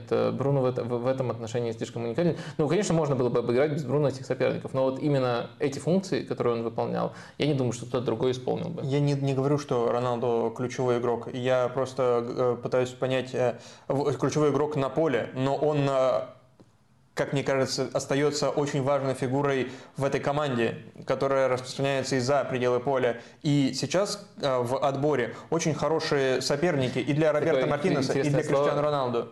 Ты такое интересное слово подобрал, как будто он вирус. Где-то я уже слышал такое сравнение от какого-то тренера. Ну, вот, Рас, да. Распространяется за пределы поля. Да, да, то есть э, сейчас очень хорошие условия для Португалии, для Роберта Мартинеса, для того, чтобы использовать и Криштиану на поле, и не, нет таких задач в прессинге, нет таких э, задач в отработке в обороне и так далее.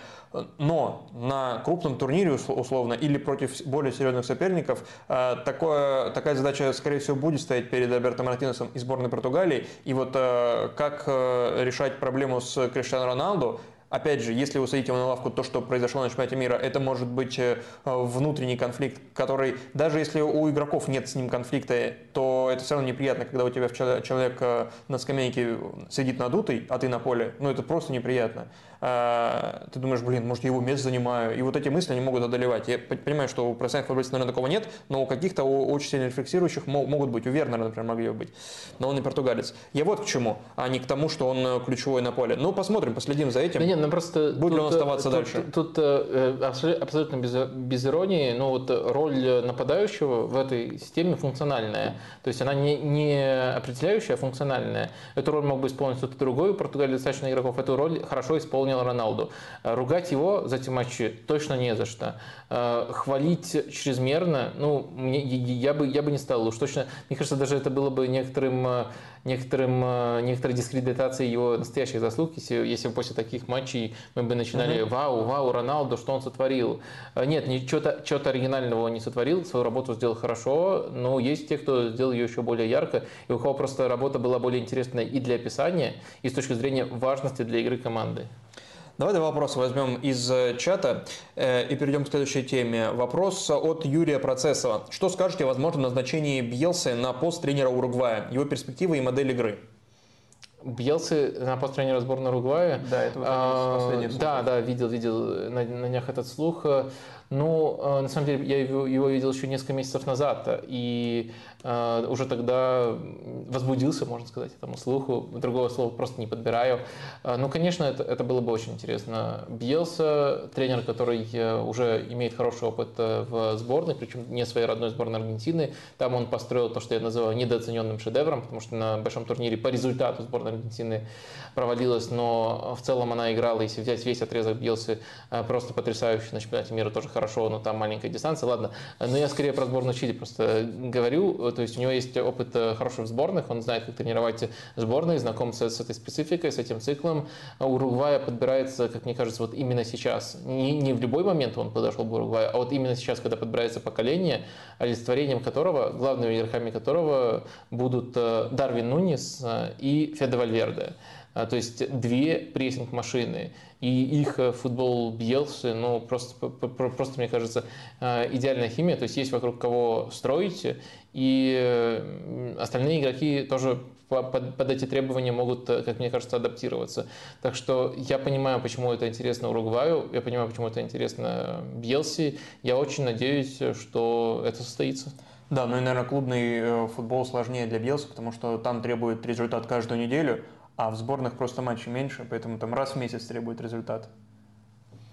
И больше времени для того, чтобы думать о Бьелсе. Еще один вопрос, э, который, может быть, закруглит тему сборных и э, свяжет со следующим блоком нашего стрима. Балат Кадырбеков спрашивает. После победы Казахстана в группе Лиги наций и недавнем камбэке в матче с Данией, как вы оцениваете шансы зацепиться второе место в отборе на Евро-24? У Казахстана? Да.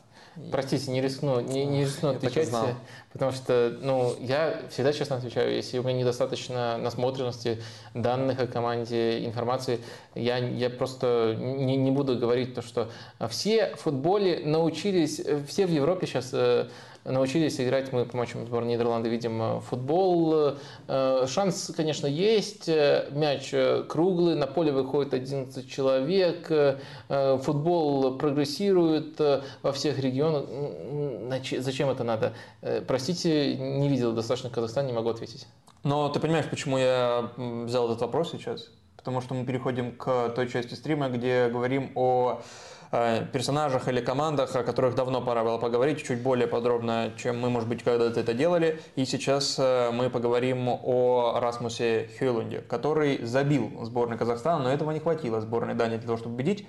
Пять голов в двух матчах у, у Расмуса Хьюлана за сборную Дании, э, но это просто становится инфоповодом для того, чтобы обратить внимание на нападающего Аталанты э, и вообще его форма в 2023 году. 16 матчей во всех турнирах за Аталанту и за сборную, 12 голов в этих 16 матчах в 2023 году только берем. Э, В серии А за весь сезон у него 7, по-моему, голов. О чем это говорит? О том, что мы наблюдаем прямо сейчас за, за- за рождением какой-то новой э, звезды, потенциально очень большой, или это какая-то кратковременная, что ли, вспышка, которая случалась и многократно у разных футболистов разного уровня? Мне кажется, что, с одной стороны, это не выглядит кра- кратковременной вспышкой, он действительно показывает очень интересные качества, с другой стороны, важно понимать контекст, в котором он показывает эти качества. А, Кстати, вот мы о нем, э, ты не дашь соврать, э, собирались поговорить э, чуть ли уже не несколько недель, но как раз на днях, по-моему, вчера вышел текст э, о Андрее Клещенко на sports.ru про, э, про Хелланда как раз-таки, и можете почитать, это будет хорошей дополнительной информацией. Э, Мне кажется, там тоже весьма точно, еще более детально, поскольку это все-таки текстовый формат, э, описаны вещи, которые мы будем обсуждать. Ну, может, не- не- несколько свежих э, мыслей все-таки все-таки и у нас вы найдете. Э, Смотри, мне кажется, очень важен контекст. Э, Во-первых, это то, в какой таланте он сейчас раскрывается. В Аталанте, которую можно назвать э, за весь период э, Гасперини самой заточенной на пространство. То есть э, Гасперини, особенно когда был другой подбор атакующих футболистов, в частности, вот это, наверное, все еще основное, если мы говорим об ассоциации с Аталантой, атакующее трио Иличич, Папу Гомес, Сапата, когда вот все они были готовы, тогда это была команда более позиционная, более нацеленная на комбинации. Сейчас э, ключевой игрок, даже, наверное, не Хейлунд, а Лукман в атаке у Аталанты, Э, и Хейлунд тоже очень здорово себя проявляет э, в числе прочих.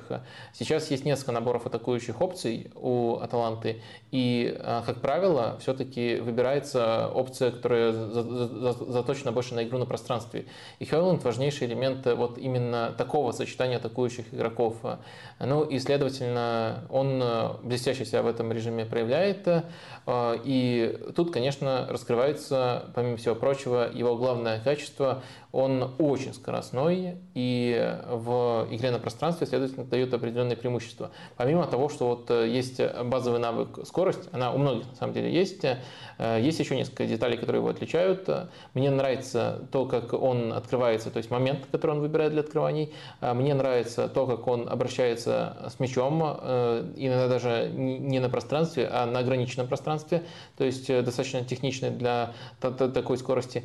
И э, мне очень нравится, как он вариативно и здорово завершает, то есть, можно сказать, его финишинг тоже э, нравится. Вот помимо скорости, это, можно сказать, три основные направления, которые делают его чем-то большим, чем э, просто, просто скоростным нападающим.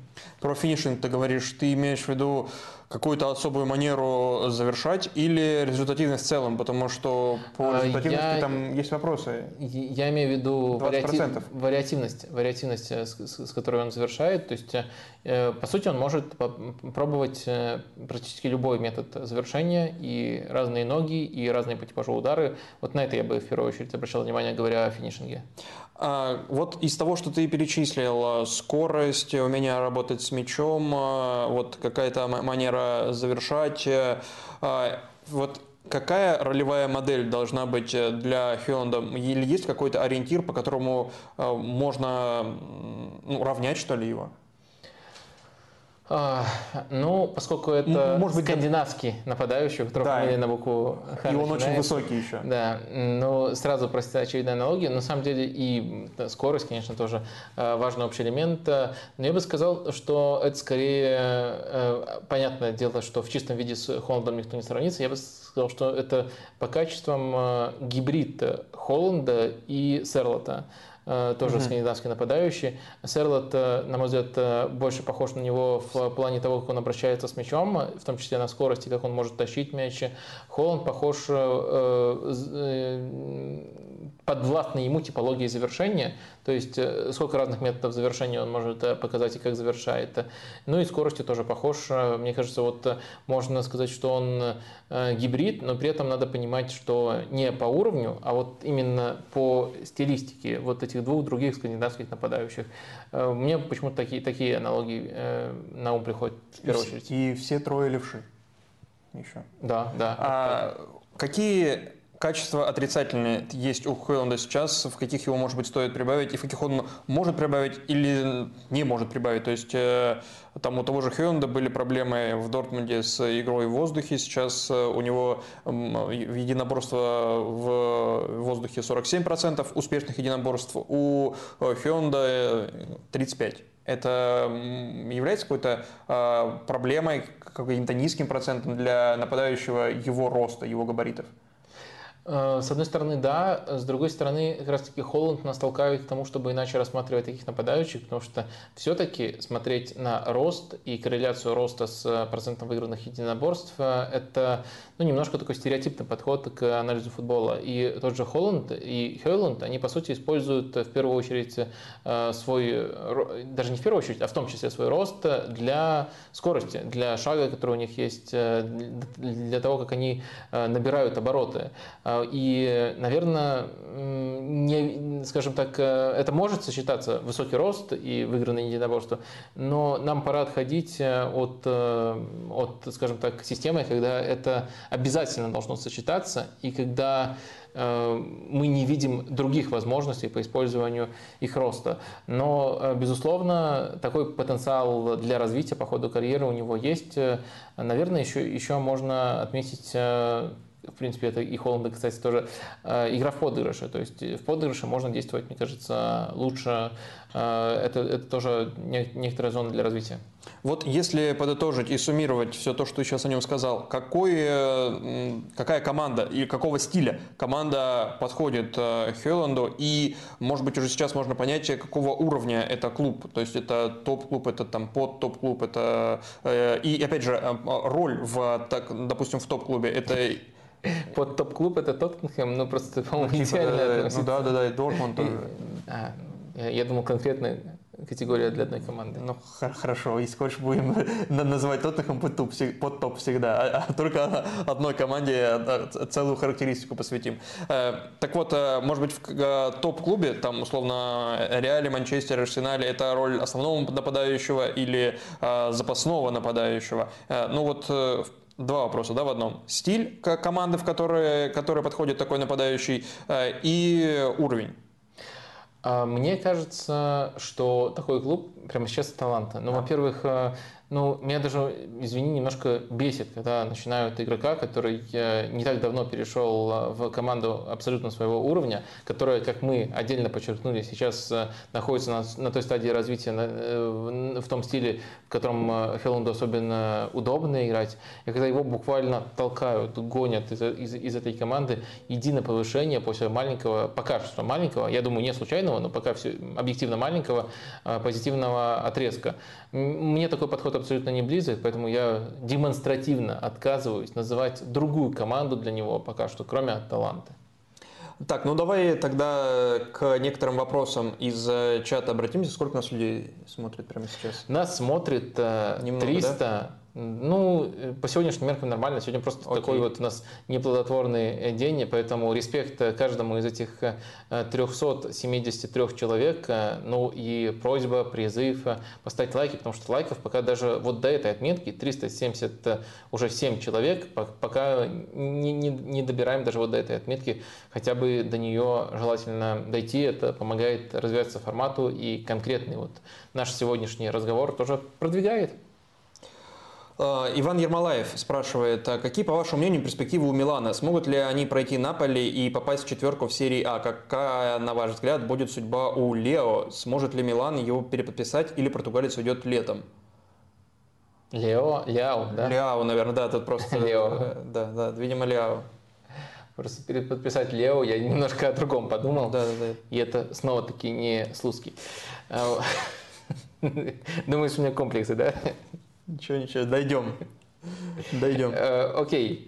Эм, э, По Милану, э, мне кажется, ну, э, это, это достаточно очевидно, что сейчас э, команда немножко ожила после совсем кризисного отрезка, но все еще не играет тот футбол, в который играла в прошлом сезоне, в который играла на старте этого сезона.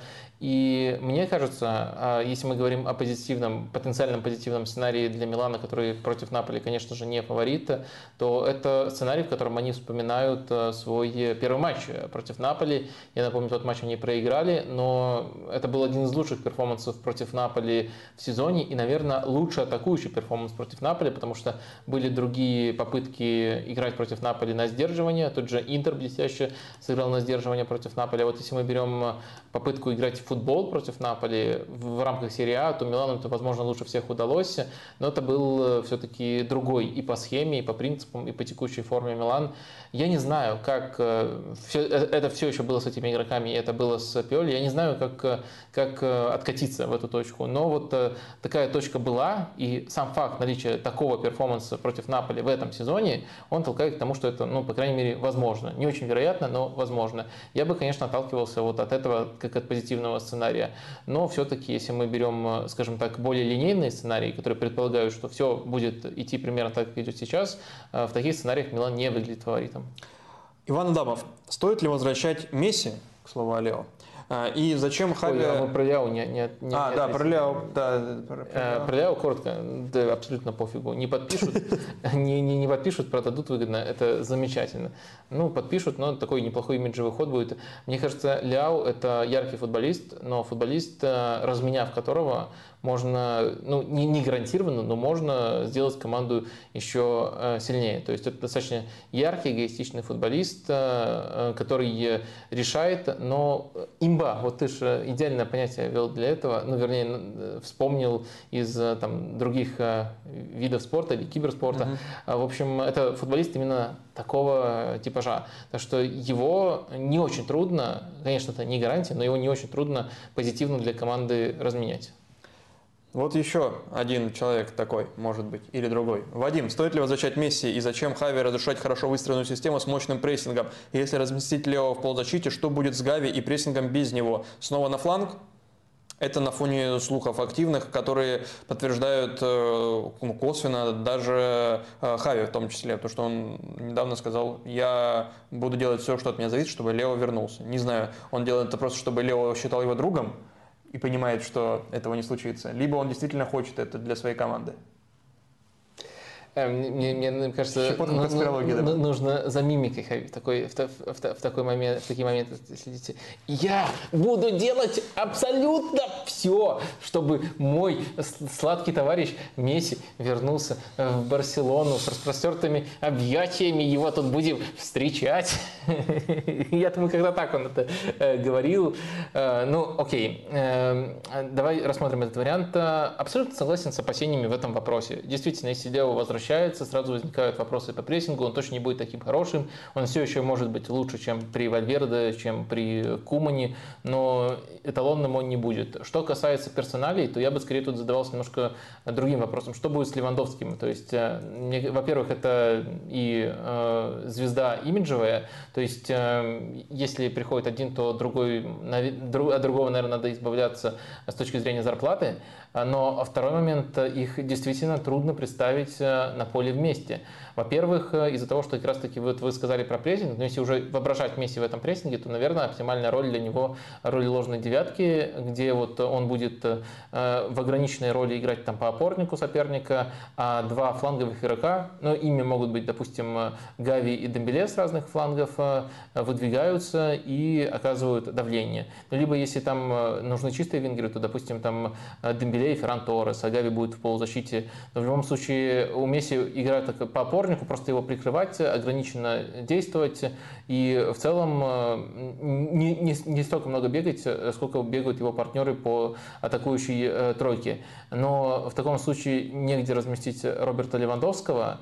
Э, и если мы берем еще построение игры с мячом, то Левандовский – это один из факторов, почему Барселона так заточена на навесы сейчас. Э, если мы будем строить игру с Месси, то основным способом созидания должен стать э, разрезающий пас, э, комбинации в чужой опорной зоне. И это абсолютно другая характеристика команды. Так что я бы скорее формулировал вопрос, если уже нужно кого-то из Барселоны ради Месси выгонять, что делать с Левандовским, человеком, на которого тоже достаточно большую, который долго шел к этому трансферу, и на которого тоже достаточно большую финансовую ставку сделали. А, вот это меня интригует чуть ли не в большей степени, чем а, любые другие вопросы. Вопрос из рубрики «Страсбуры и Ассеры». ТРВЕ. И спрашивает у тебя. Что Вадим думает про Бранко Ван де Бомина из Тулузы? Какому клубу АПЛ он подойдет?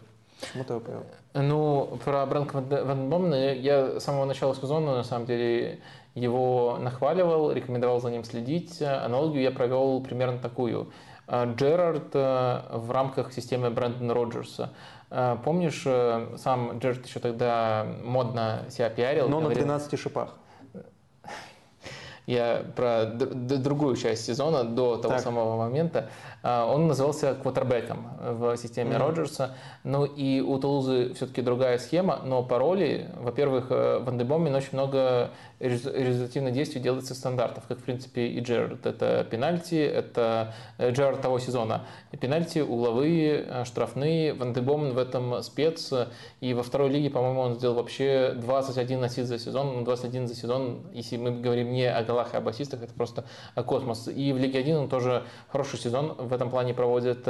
Ну и его непосредственно игровая роль. То есть как он направляет атаки, какие он э, своевременные диагонали делает из глубины, это тоже можно сравнить именно со Стивеном Джерардом. Какой клуб АПЛ подошел бы, честно говоря, не думал над этим и не могу сходу вам сказать, уж извините. Ну, в прошлом клуб АПЛ. Рэнд Брайан Роджерс, Ливерпуль, 2014 год. Вот такой клуб АПЛ подойдет ему видимо. Так, давай переходить к... Кстати, может, клуб Роджерса и подойдет. Там же очень подвешенная ситуация по контракту с Тилимансом. Конечно, это немножко другой типаж, но игрок, который направлял бы атаки и был бы супероружием со стандартов, если Роджерс останется, я думаю, он не помешал бы. Да, давай переходить к следующей части стрима. А, и сейчас мы... Какая у нас глубокая аналитика. Мелькнул там где-то Роджерс, а где сейчас Роджерс? О, вот, нашли клуб! Но это не аналитика, это же психология, это просто как работают ассоциации и все. Э, да, да, я просто к тому, я, я специально это немножко обыграл, да, да, чтобы не относились к этому э, слишком серьезно. Но я думаю, что это точно не было бы катастрофической идеей. Да, переходим к той части стрима, где мы сегодня будем э, пытаться ну, какие-то интриги обозначить на концовку клубного сезона. Больше игр на сборной, больше пауз на сборной у нас не будет. И пройдемся по пяти ведущим лигам, э, вбросив, может быть, в качестве вопросов, в качестве интриги и что-то, может быть, подсветив, чтобы мне там и особенно Вадиму э, хотелось бы увидеть в концовке сезона. Э, начнем с серии А. Может быть, по каждому этому короткому блоку будет у нас опрос. В серии А я предложил такой опрос, который меня интригует, может быть, чуть ли не больше всего. Э, и в качестве вопроса он подходящий. Кто будет лучшим игроком серии А? Это на фоне того, э, что Хвичи, например, получил вот позавчера, что ли, э, награду лучшим игроком Смотри, месяца. вот я сам тут люблю Давай. точность. Кто будет или кого вы считаете? То есть мы просим Давай, прогноз. Кого. Давайте, кого вы считаете. Так, и, так или лучше. мнение. Кто будет в целом пофиг. Кого считаете лучшим игроком? Хотя это тоже серия А. Как будто поня понятен кто ответ. А, но Хвича, Хвича. А, Асимен.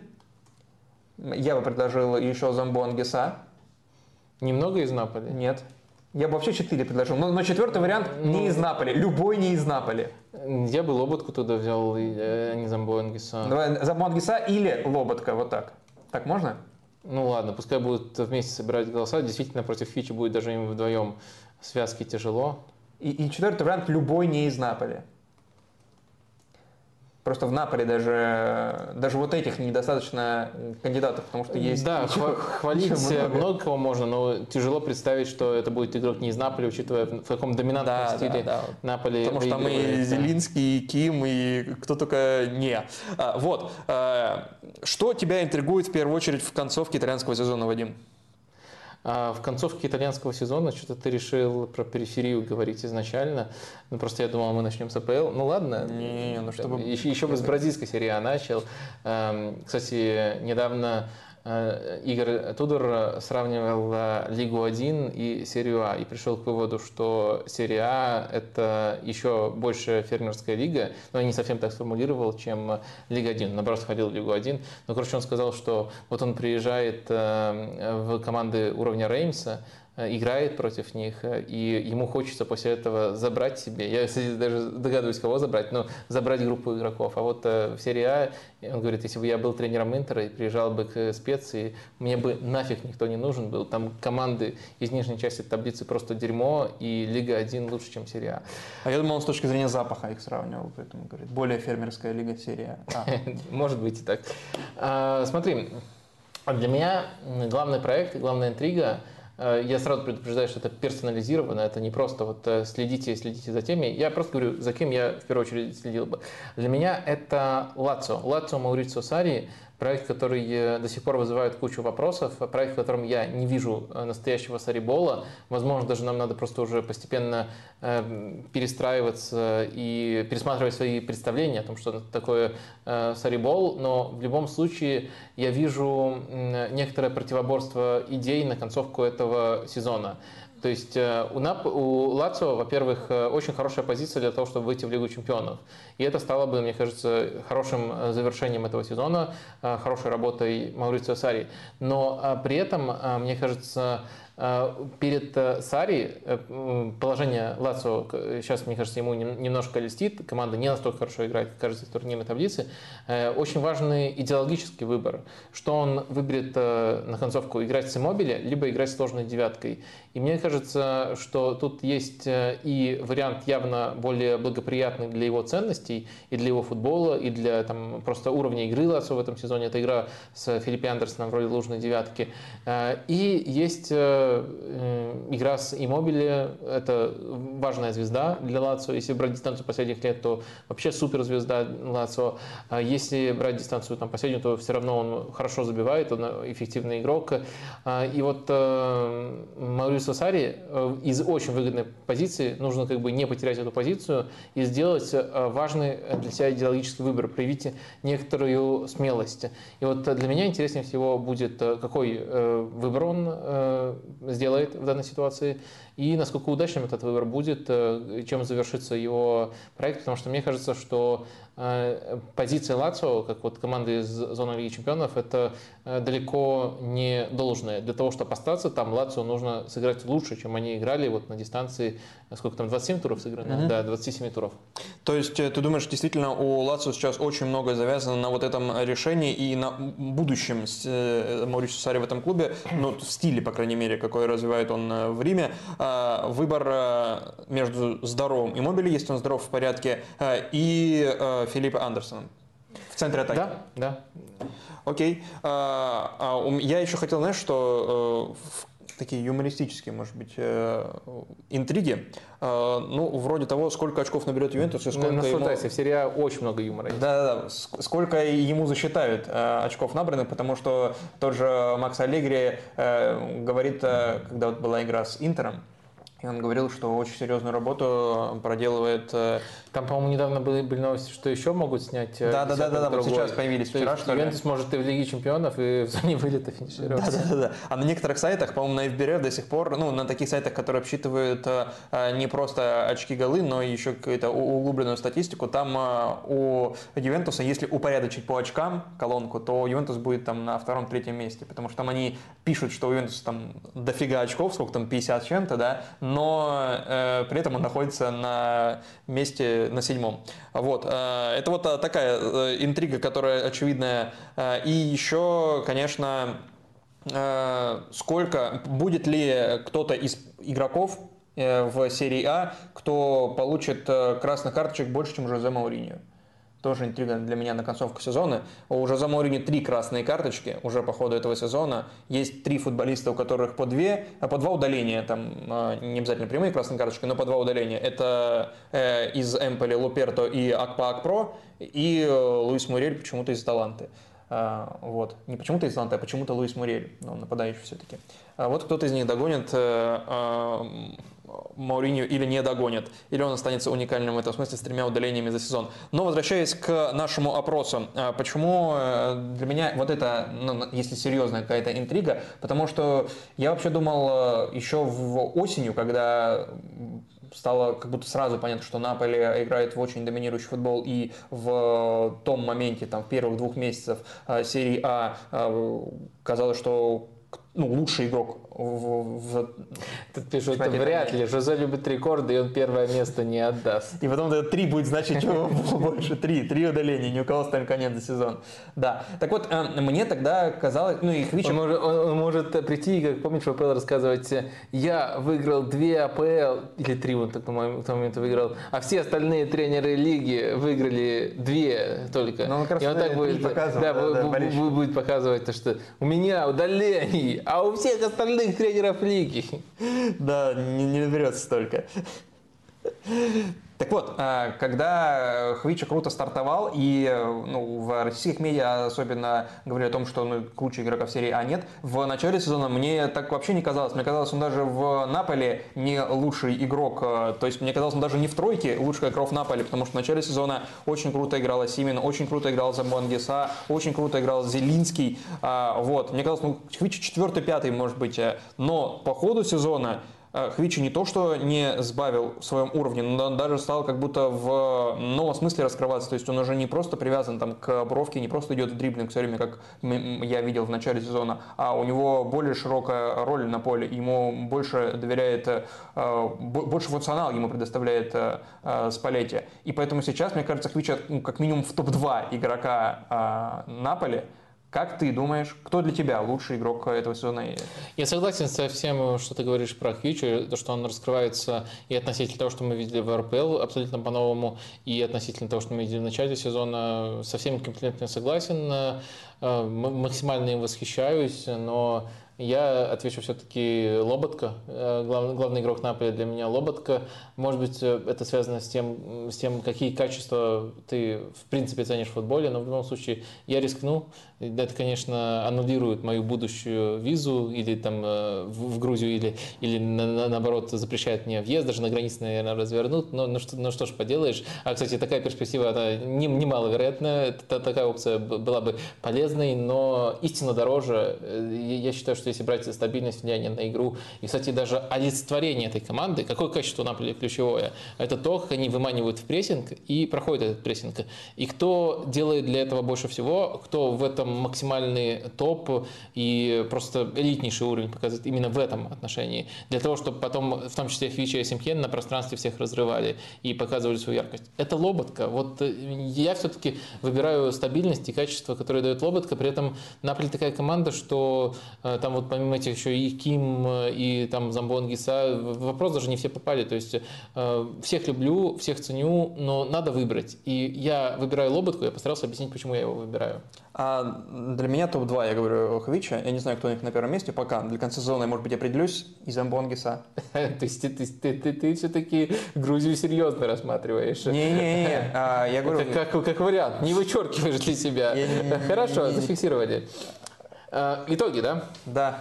Хвича набрал у нас 51%, э, это победа в первом туре. А Симхен 35%. Э, Лоботка набрал и Замбонгиса. Вместе они в связке набрали все равно достаточно мало, всего лишь 7%. А, не, неудачная коалиция у них получилась. Это наш вариант, потому что да. для меня Замбон Гиса все еще номер да, один. Да, да, да, вот мы, наверное, за это проголосовали. И не из Наполи игрок 5%, так что тут мы, по крайней мере, правильно оценили, оценили настроение. То есть, действительно, в такой сезон э, не совсем правильно было бы игроков из другого клуба называть и включать вопрос. А, давай к, один вопрос из чата по поводу Наполи просто есть. А, Акбар э, и Есингулов спрашивают. Если Хвича и Асимин уходят летом, кем бы заменили в системе Спалетти? Если у Асимина уже имеются сменщики Распадори Семена, то на позиции Хвичи и игроков э, в обрыве меньше и по качествам меньше. Э, в обрыве не понял. Ну, видимо, на рынке, ну, в целом, в обзоре меньше, я не знаю, что это имеется в виду.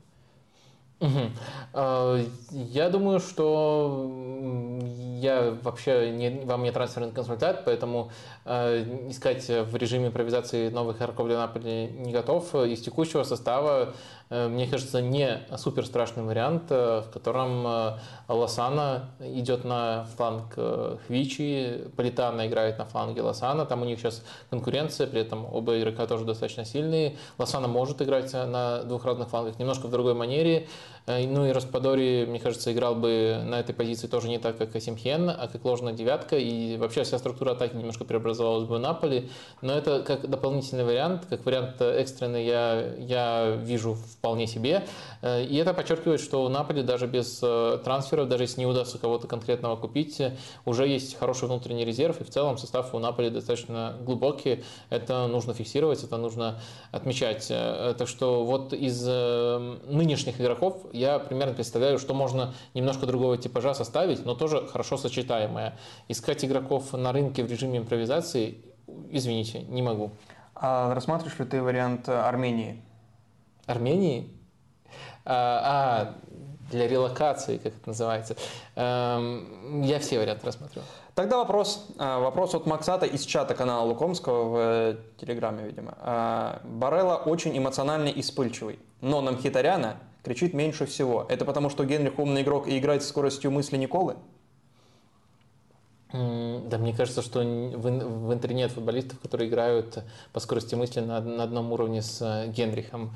Но ну, ты сам задал эти правила дурацкие. Ты, ты, сам эту рамку придумал. Ты, заранее заставляешь меня выглядеть ангажированным, хотя э, на самом деле я абсолютно искренне... Ну, опять же, если, если вам нужно что-то критиковать Микитаряна, то, конечно, у него в этом сезоне результативность э, не на том уровне, на котором он нас приучил. Но все остальные качества, особенно игровой интеллект, э, он приносит очень много пользы.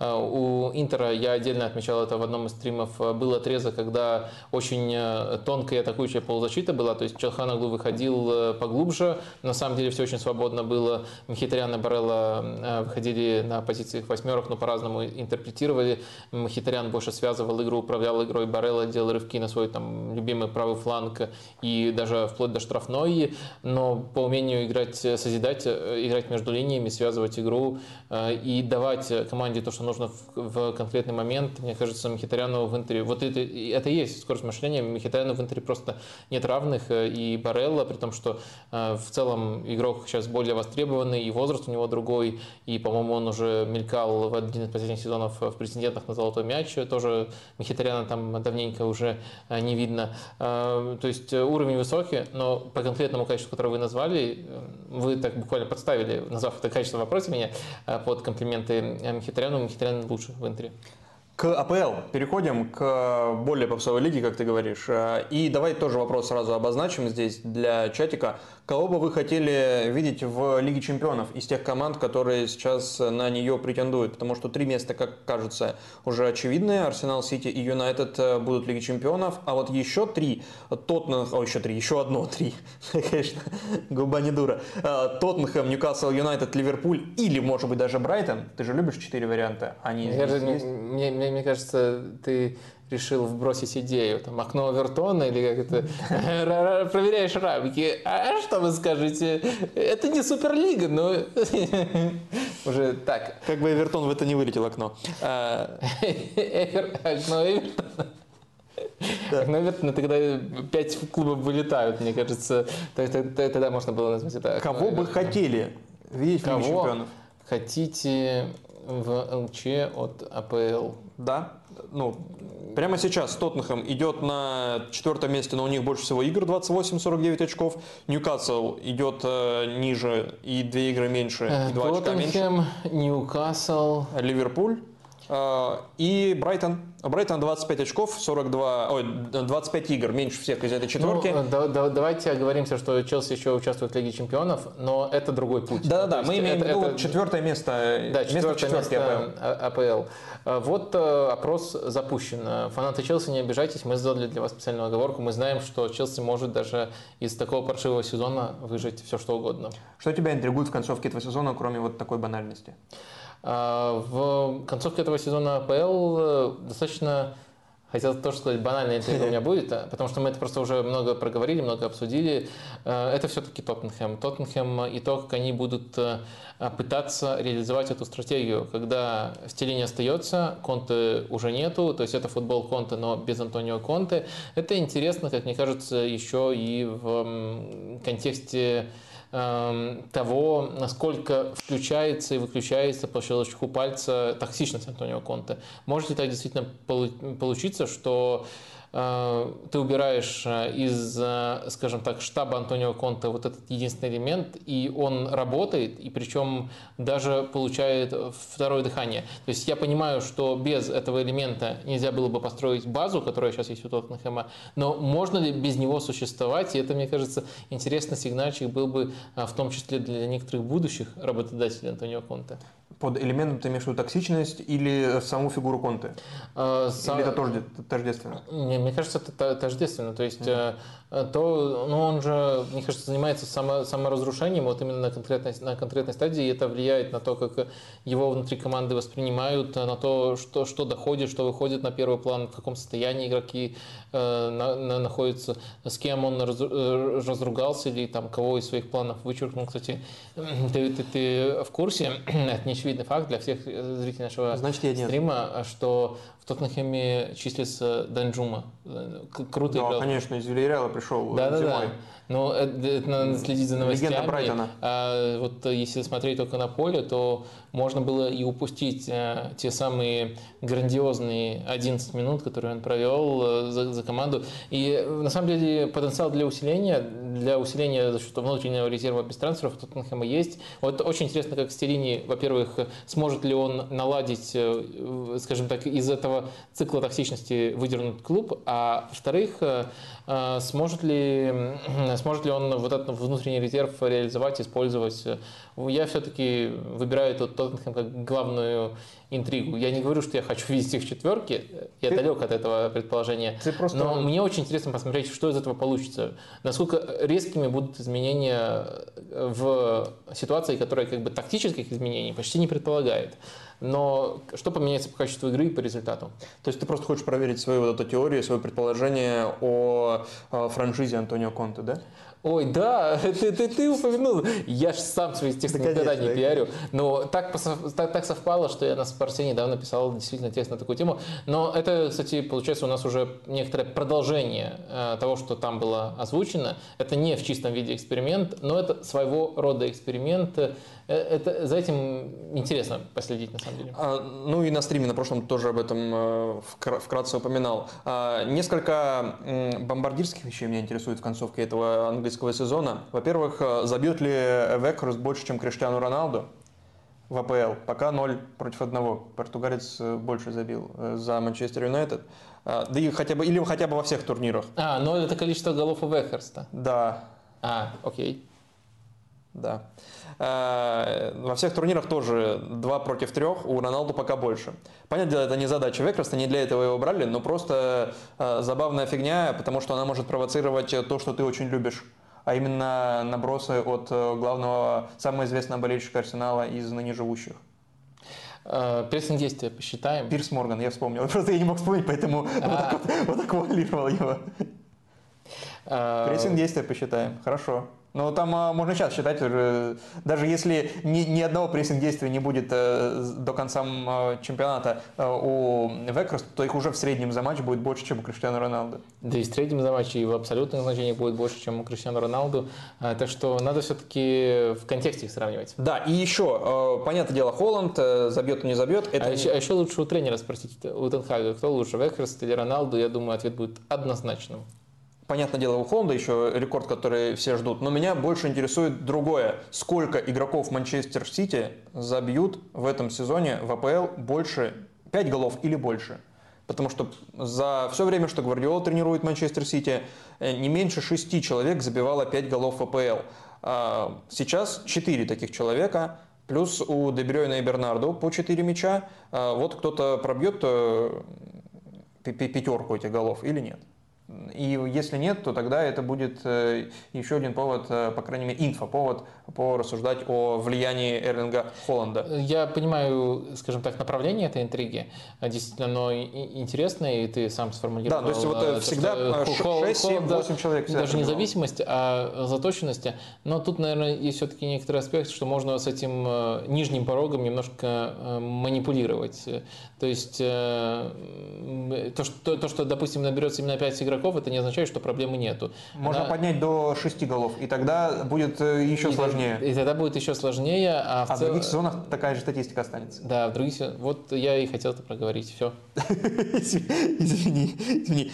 Да нет, э, мы И раз уж про удаление, то еще одна интрига в ВПЛ. Э, сыграет ли Казимира больше матчей в ВПЛ, чем э, Мактомини? Сейчас 19 матчей у Казимира и 18 у Мактомини. С учетом того, что у Казимира потрясающие, сколько, 3 месяца в ВПЛ, то есть он, смотри, с, я, я посчитал, посмотрел, с 19 января по 16 апреля, то есть почти за 3 месяца, у Казимира 181 минута ВПЛ.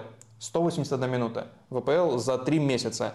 Хорошо, что Юнайтед во всех турнирах э, проходит до финалов и до полуфиналов, там, э, до поздних стадий. Потому что, ну, собственно, ты понимаешь, да, откуда это взялось? Потому что у него была дисквалификация за 5 желтых карточек с Арсеналом, потом он вернулся в матче с Кристал Пэлас, схватил за горло э, Уилла Хьюза, ему дали три матча дисквалификации, он пропустил два матча ВПЛ и потом одну в Кубке, распространяется сквозная дисквалификация. Потом вернулся, получил 0-7 от Ливерпуля, там уже не получал э, никаких удалений. А потом игра с Саутгемптоном, где он получает прямую красную карточку, и это потрясающий эпизод, где его даже соперник, которого он сбил, а, Алькарас, кажется, Карлос Алькарас, прям как первый ракетка мира, да. Прям он его сбивает, и Алькарас подходит и успокаивает его, потому что Казимиров в слезах, когда ему дают красную карточку, он понимает, что он еще падает. И так как это повторная красная карточка прямая, то это 4 матча дисквалификации, и в итоге у него вот набирается э, всего ничего игр за 3 месяца в АПЛ. Слушай, зануда моут, но Махтомин очень же часто выходил на замену. У него же фирменная фишка выйти на замену, получить желтую карточку, уйти, и все. А, и больше ничего не сделать.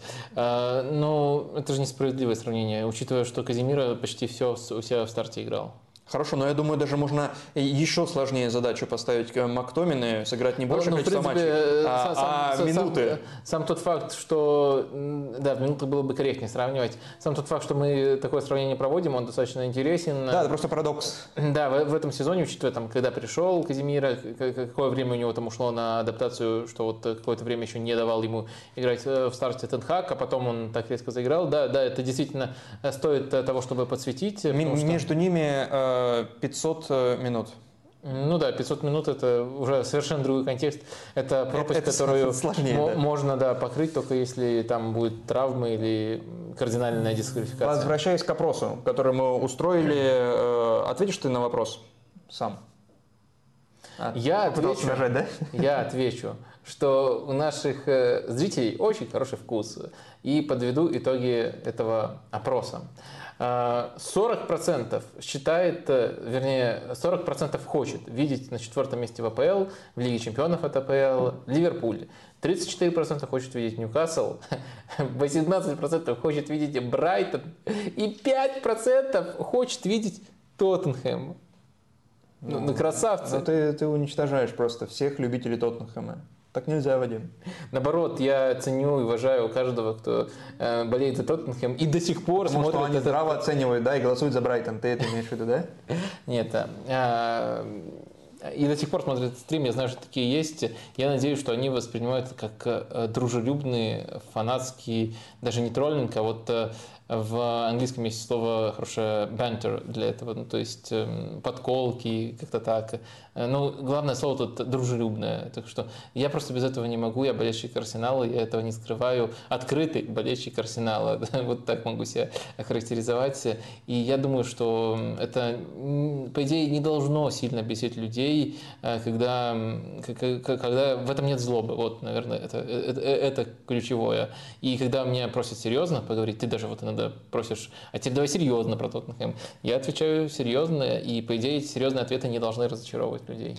Давай пару вопросов из чата про АПЛ. Данна 8045 спрашивает, почему Тенхак не пробовал Ван Дебека в качестве ложной девятки? Он же, по идее, сможет дать все то, что дает Векрост, когда у МЮ идет игра, то есть когда есть Эриксон. Это в скобочку. Да не, я думаю, что э, Ван де Бек как раз-таки как ложная девятка не очень состоятелен. Во-первых, я не, не совсем понимаю, может дать все, что дает Векхерст, а потом еще ложная девятка. Как будто Векхерст дает то, что дает ложная девятка. Какая тут э, недокрученная формулировка. Я, я, я думаю, тут просто вот именно символов, наверное, не хватило. Но давайте просто рассмотрим э, без э, отсылки к Векхерсту Ван де Бека как претендент на, на, на роль ложной девятки. Мне кажется, Ван де Бек в таком случае столкнулся бы, и по манере он похож на вот этого футболиста, которого я упомянул, на Томаса Мюллера, с проблемой, которую Мюллер испытывает, когда его просят играть нападающего. Он играет в итоге никак как, не как ложная девятка по манере своих э, действий, а как просто пытающийся действовать вот в, этих зонах э, нападающий. Это не очень хорошо у него получается, а просто потому что, во-первых, нет на должном уровне игры в силовой манере игры спиной к воротам, а во-вторых, э, потому что для таких игроков, как Мюллер и Ван де Бек, очень важно количество направлений. То есть они очень интеллектуальны, они очень умные, когда у них оптимальная среда. Для них важно стартовать десяткой под нападающим, и тогда они могут э, выбирать направление, куда им смещаться. Иногда это уместнее на фланг, иногда это уместнее вперед, это, иногда это глубже опуститься. А когда ты уже находишься впереди, либо уже находишься на фланге, сразу же у тебя как минимум на одно направление меньше. И такого игрока ты загоняешь в рамки. Именно поэтому там Мюллер не ниже определенной планки действует на, на всех позициях, но лучше всего действует на позиции десятки. И именно поэтому, э, понятное дело, что с поправкой на уровень э, это абсолютно разные там, по статусу игроки, но набор, скажем так, интеллектуальных э, особенностей у них весьма похожи. И именно поэтому Ван я не вижу в качестве нападающего.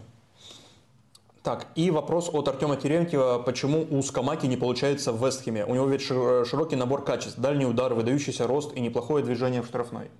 Uh, у Скамаки? Да. Ух, э, ну, я, не, я изначально не так высоко его оценивал. Я думал, во-первых, что это, это очень эм, явное упрощение игры, и что у Мойс, наоборот, на удивление здорово работала атака, где этого упрощения игры не было, где был Майкл Антонио в качестве не чистого нападающего, а того, кто уходит на фланг. На левый, как правило, сваливается фланг. Следовательно, зону нападающих разные игроки в разный момент закрывают. Но а Скамака – это явное упрощение, это упрощение не сработало. Индивидуально у него не очень хороший сезон с точки зрения реализации. Это наверняка связано, помимо всего прочего, помимо даже банального фарта, не фарта, еще с процессом его адаптации. Я, я, я, я вижу большого нападающего, неплохого силового нападающего, с хорошим ударом, в том числе из-за пределов штрафной, но ничего большего в нем э, не вижу. Я изначально не понимал там хайпа, во-первых, зачем он в принципе приходит э, в Вестхэм, а во-вторых, э, почему его так высоко оценивают. Так что, извините, мы тут, наверное, с вами немножко расходимся. Так, прежде чем переходить к следующему чемпионату, к чемпионату Германии, вопрос организационный. А вот у тебя в заголовке под этим, под этим стримом Заголовок под, удивительно. Э, шансы Арсенала и Дортмунда. Что ты хотел об этом сказать? Э, ну, хотел анонсировать, э, что выходят на финишную прямую очень интересные гонки в Бундеслиге и в АПЛ. И два больших матча будет. Я не очень, на самом деле, люблю этот формат анонса, рассуждения матчей да, до, до, до матчей. Спросил. Потому что все-таки намного интереснее разбирать то, что уже действительно у нас есть, а не строить какие-то фантазии о будущем. Но действительно, Ливерпуль с Манчестер Сити играют в АПЛ, Дер Классикер, Дортмунд против Боруссии играют в Бундеслиге, и э, это, это то, зачем нужно следить, и вообще за концовками нужно следить в этих лигах, будет очень интересно. Ну и Арсенал и Дортмунд я все-таки выделил как э, команды, которые, наверное, хотят Э, люди, э, ну, если так говорить э, немножко усредненно, видеть в качестве чемпионов, но которым будет очень непросто стать чемпионами. Давай к Германии как раз таки приходить и к интригам, которые Тут есть концовки, кроме очевидной интриги борьбы за чемпионство, есть еще интрига, опять же, в борьбе за Лигу чемпионов. И здесь четыре места у Бундеслиги. И ну, на два места претендуют три команды, как кажется, и вряд ли кто-то сюда еще вмешается. Три команды – это Унион, Фрайбург и Лейпциг. А, ты сразу кому-то отвечаешь или пытаешься опрос Да, э, я, я написал руки прочь от Моэса, потому что пишут то, что э, скамойка не может открыться, потому что там Моэс. Вот так все просто. Во-первых, э, Моэс крутой, я много раз объяснял, почему. Во-вторых, нет, Скамака не по этой причине, ну, по крайней мере, я иначе вижу. И тут решил немножко эмоционально возмути... возмутиться. Я думаю, это уместно, поскольку в самом оригинальном комментарии ну, примерно такой, такой же уровень.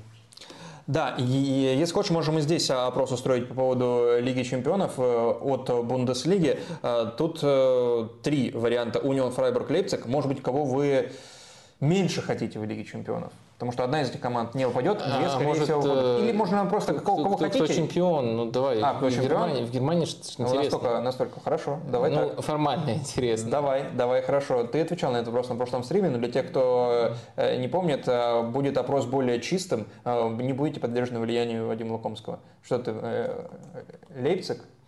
предложишь? Лейпциг даже не третий, уже Унион напиши хотя бы. Ну, я Унион тоже напишу. А, ну все, напиши. Вот четыре варианта но это Лейпциг Унион, это варианты спойлеры, опять же. Кандидаты спойлеры, чтобы у э, Дортмунда отбирать голоса. Так, что тебя интригует? Вряд ли так, такие простые вещи, как борьба за чемпионство. Это ты вообще смотришь уже, уже потом, нет, нет, перед следующим сезоном, кто же стал в предыдущем, правильно? Так нет, на самом деле, на самом деле а, я тут выделил интригу, которая связана именно с борьбой за чемпионство, потому так. что она позволяет э, сформулировать вопрос, за которым именно тактический вопрос по конкретной команде, за которым интересно следить. Потому что сама интрига, кто станет чемпионом, ну, это Э, интересно, но это, это, это не личная интрига, это просто, ребята, вот следите в Бундеслиге, интересно сейчас. А вот более личная интрига, она формулируется э, вокруг поведения Дортмунда. Дело в том, что у Дортмунда, как мне сейчас кажется, уникальный шанс. Вот не так давно слушал «Полет шмеля», классный подкаст про Дортмунд, всем рекомендую, и там всплыл про музыку. нативный... Слушал.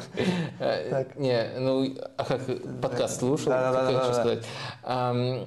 Э, там всплыл интересный факт, что у Дортмунда ровно столько же очков сейчас, сколько было на этой же стадии после этого же количества туров э, в прошлом сезоне. То есть э, основная природа шанса, который сейчас сформировался у Дортмунда, это обстоятельства. Обстоятельства того, сколько очков Бавария уже потеряла, и обстоятельства того, что Бавария еще добавила себе некоторой нестабильности. Все равно кажется, что запас прочности у Баварии больше, но у Дортмунда уникальный шанс, и для этого нужно выстоять в Дер Классикере, и потом еще увереннее пройти остаток сезона. Ну, практически то же самое, что мы говорили про Лацио. То есть позиция хорошая, но позиция листит, и для того, чтобы остаться на месте, нужно прибавить. И вот э, мне кажется, э, тут ключевая зона, за которой нужно следить у Дортмунда в этом отношении, это полузащита. То есть как будет выстраивать полузащиту в этих матчах Терзичи. Э, у Терзича, мне кажется, наполнение полузащиты может э, очень много говорить о его намерениях.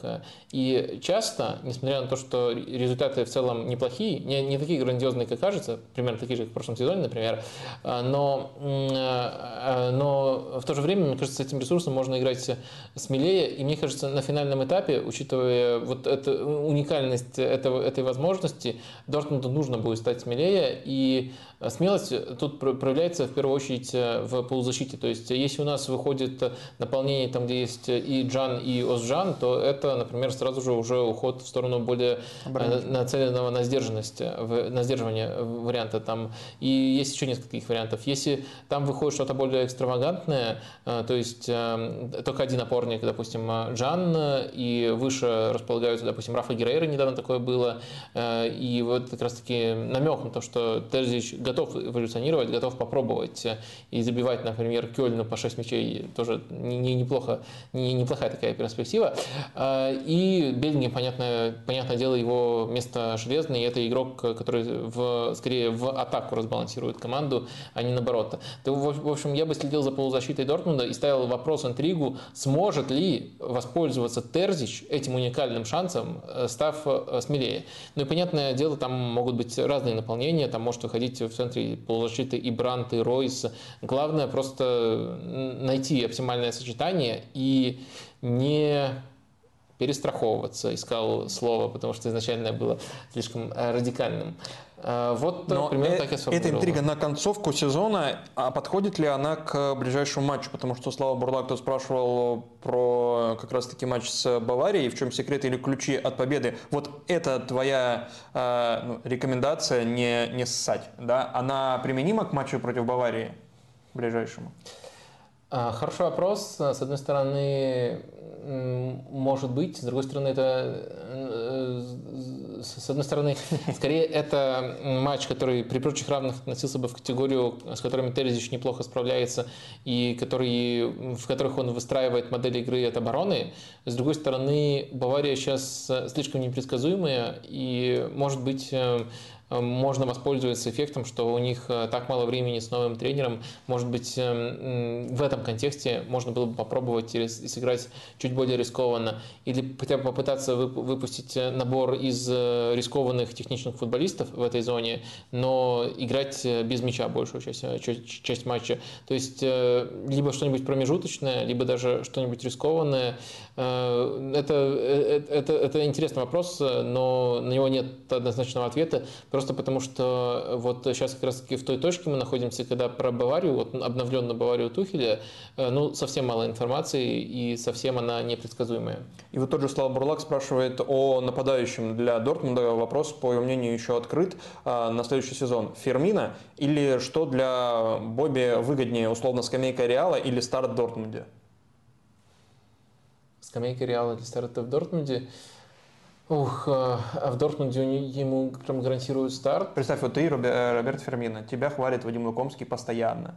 И вот э, как ты, ну, чтобы представить проще тебе было себя Бобби Фермина, я просто не знаю, что еще чем он еще знаменит? Нет, ну просто я, я немножко удивился постановке вопроса. Как будто в Дортмунде гарантированная основа. В Дортмунде нападающие другого типажа – это Аллер, и э, даже когда Аллер травмировался, Модеста экстренно покупали, да, есть еще Мокуко, но в целом э, там нет э, вот уже встроенного механизма игры именно сложной девяткой. Поэтому я немножко удивился, что Конечно, уровня Фермина достаточно для того, чтобы играть в старте в Дортмунде, но там нет э, готовой среды для этого. А в Реале э, все-таки есть, как мне кажется, намного более благодатная почва. То есть э, Бензема, его роль Фермина немножко иначе интерпретирует, но это, скажем так, игроки намного более близкого направления, чем, допустим, Фермина и Себастьян Аллер. А, так что вот этот момент меня смутил. Наверное, наверное, все-таки на данном этапе карьеры попробовать себя в Испании в Реале. Просто и Реал еще как клуб больше, чем Дортмунд, это достаточно очевидно. Наверное, этот вариант более, более перспективный. Но в то же время, если мы э, поверим, ну, там отбросим вот все факторы и возьмем за данность то, что сформулировано в вопросе, железная основа в Дортмунде, э, это было бы, наверное, более предпочтительно. То есть возвращение в Бундеслигу, да. железная основа, клуб, э, возможно, снова поборется за чемпионство. Это интересный проект. Но я тут оговорился, что я не вижу настолько четкими условия в Дортмунде, как э, они описаны в вопросе. К слову об Модесте, и, которого брал Дортмунд. Летом и об Алере, я так понимаю. Алера какой национальности? Ивуариец. Ивуариец. Но у него есть французский паспорт. Так вот, обнаружил тупой парадокс в э, списке бомбардиров чемпионата Франции много французов. И вот э, одна из интриг... Чемпионата Франции? О, господи, чемпионата Германии. Чемпионата Германии. И чемпионата Франции мало французов. Там, Мбаппе, все, э, кто еще? А, так вот, здесь много французов, в десятке аж трое. И вот а, интрига, моя тупая интрига на конец сезона, на которую мне абсолютно без разницы, кто из них забьет больше, но просто интересно, кто из французских нападающих чемпионата Франции забьет больше. Маркюс Тюрам, Нкунку или э, Коломуани. У первых двух по 12 голов сейчас, у Муани, э, Коломуани 11. Но еще есть Муса Диаби, у которого 8. Я за Колмуани, ну, Нкунку уже много раз себя показывал, и он вообще забивать голы не его основная работа, э, и он, может быть, уже ментально не совсем в Лейпциге. Э, Колмуани намного более тонкий и, как мне кажется, высококлассный, более готовый к большому клубу нападающий Маркус Тюрам. Подробнее, наверное, в другой раз о нем поговорим, да. но мои предпочтения тут очевидны. Ну и знаешь, кто сейчас лучший по гол плюс пас в Бундеслиге? А... Не из французов, а вообще. Ну, давай. Коломони. А, ну да, да. 11 плюс логично. 10. А, Закрывая опрос, а,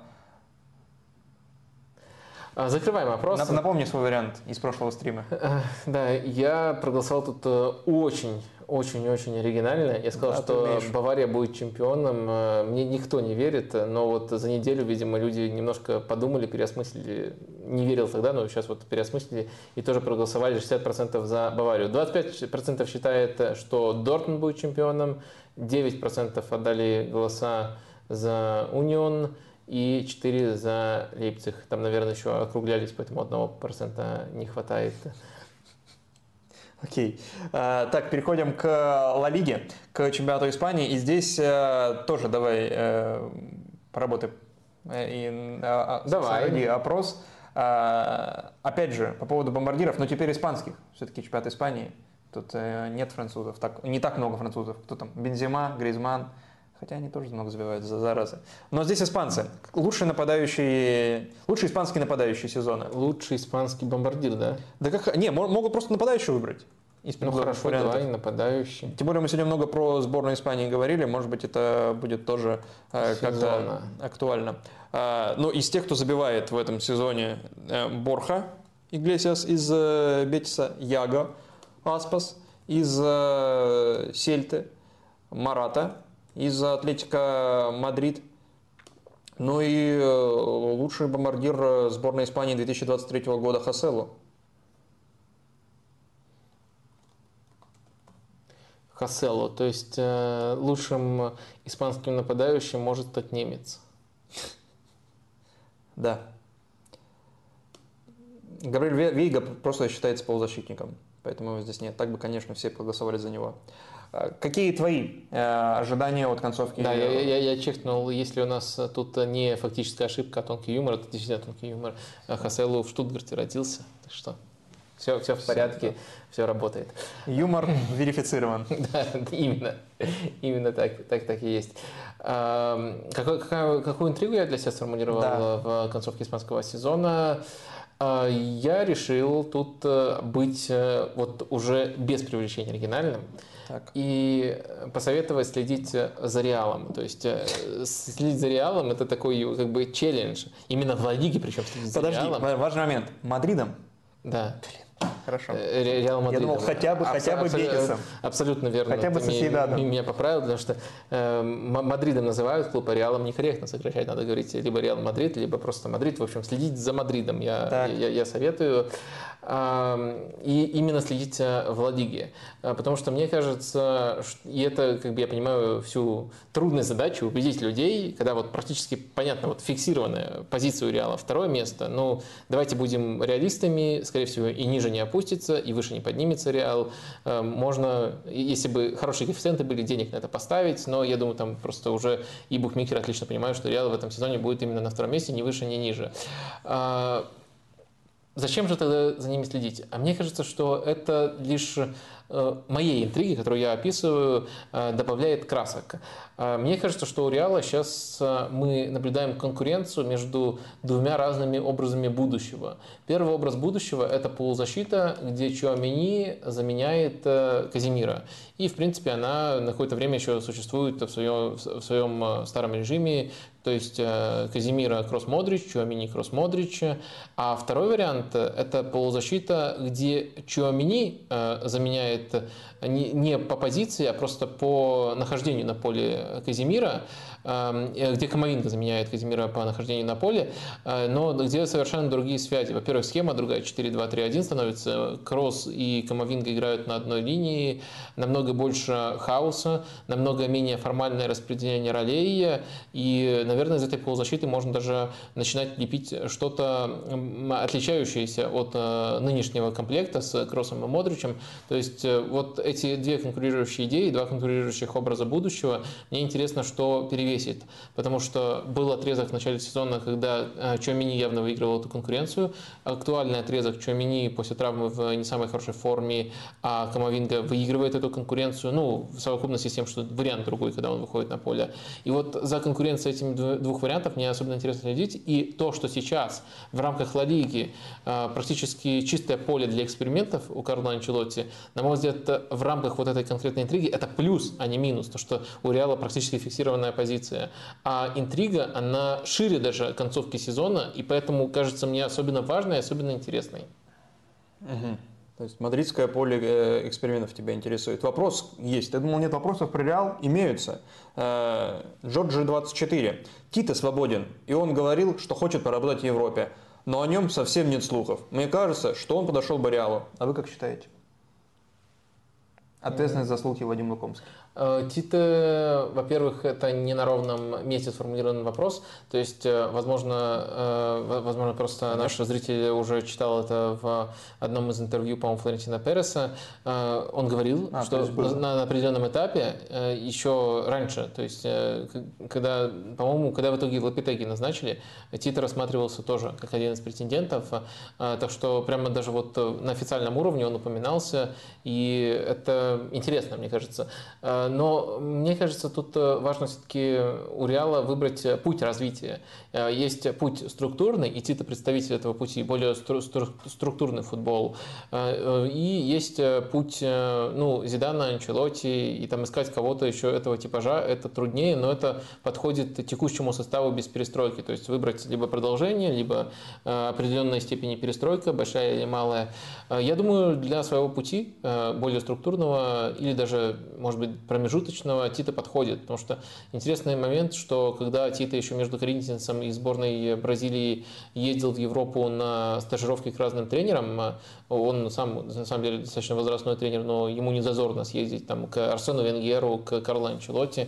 Вот Карло Анчелотти как раз-таки был одним из тех, кому он заглядывал, с кем он много общался э, в попытках перезапустить свою карьеру. Так что во всех отношениях, мне кажется, интересный кандидат, наверное, действительно недооцененный кандидат, но в то же время, мне кажется, у такого клуба, как Реала, после того, как они определятся с выбором пути основополагающим, кандидатов будет очень много. И Тита один из, а не какой-то там спаситель или, или там главный кандидат. кандидат.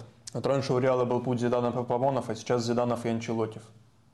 С учетом того, что Анчелоти Защита, не один, норма, норма, а защита, их как минимум двое. А, а у меня интрига по поводу чемпионата Испании тоже очень оригинальная, касается Барселоны и того, сколько мячей она пропустит. Сейчас 9 мячей, а, и остается еще 12 игр впереди. 9 мячей это меньше, чем в любой другой, у любой другой команды в пятерке ведущих лиг Европы. И, собственно, вопрос, сколько Барселона пропустит до конца чемпионата рекорд в Ла Лиге 15 мячей, но это было давно, в 30-е годы. Он у Реала этот рекорд, когда играли по 18 игр в сезоне всего лишь. То есть это не берем. А рекорд э, формата нынешнего, который э, существует сейчас, 38 матчей в сезоне, рекорд э, принадлежит э, Депортиво 93-94 и Атлетико Мадрид 15-16. По 18 мячей они пропустили в те сезоны. Ну и вот э, побьет, побьет ли рекорд этот Барселона и побьет ли Тер Штеген э, рекорд э, Франчиско, Франциско Льяно, вратаря Депортиво того сезона 93-94 по количеству сухих матчей. У Тер Штегена 20, рекорд 26, то есть вот за 12 матчей ему нужно 7 матчей на 0 сыграть.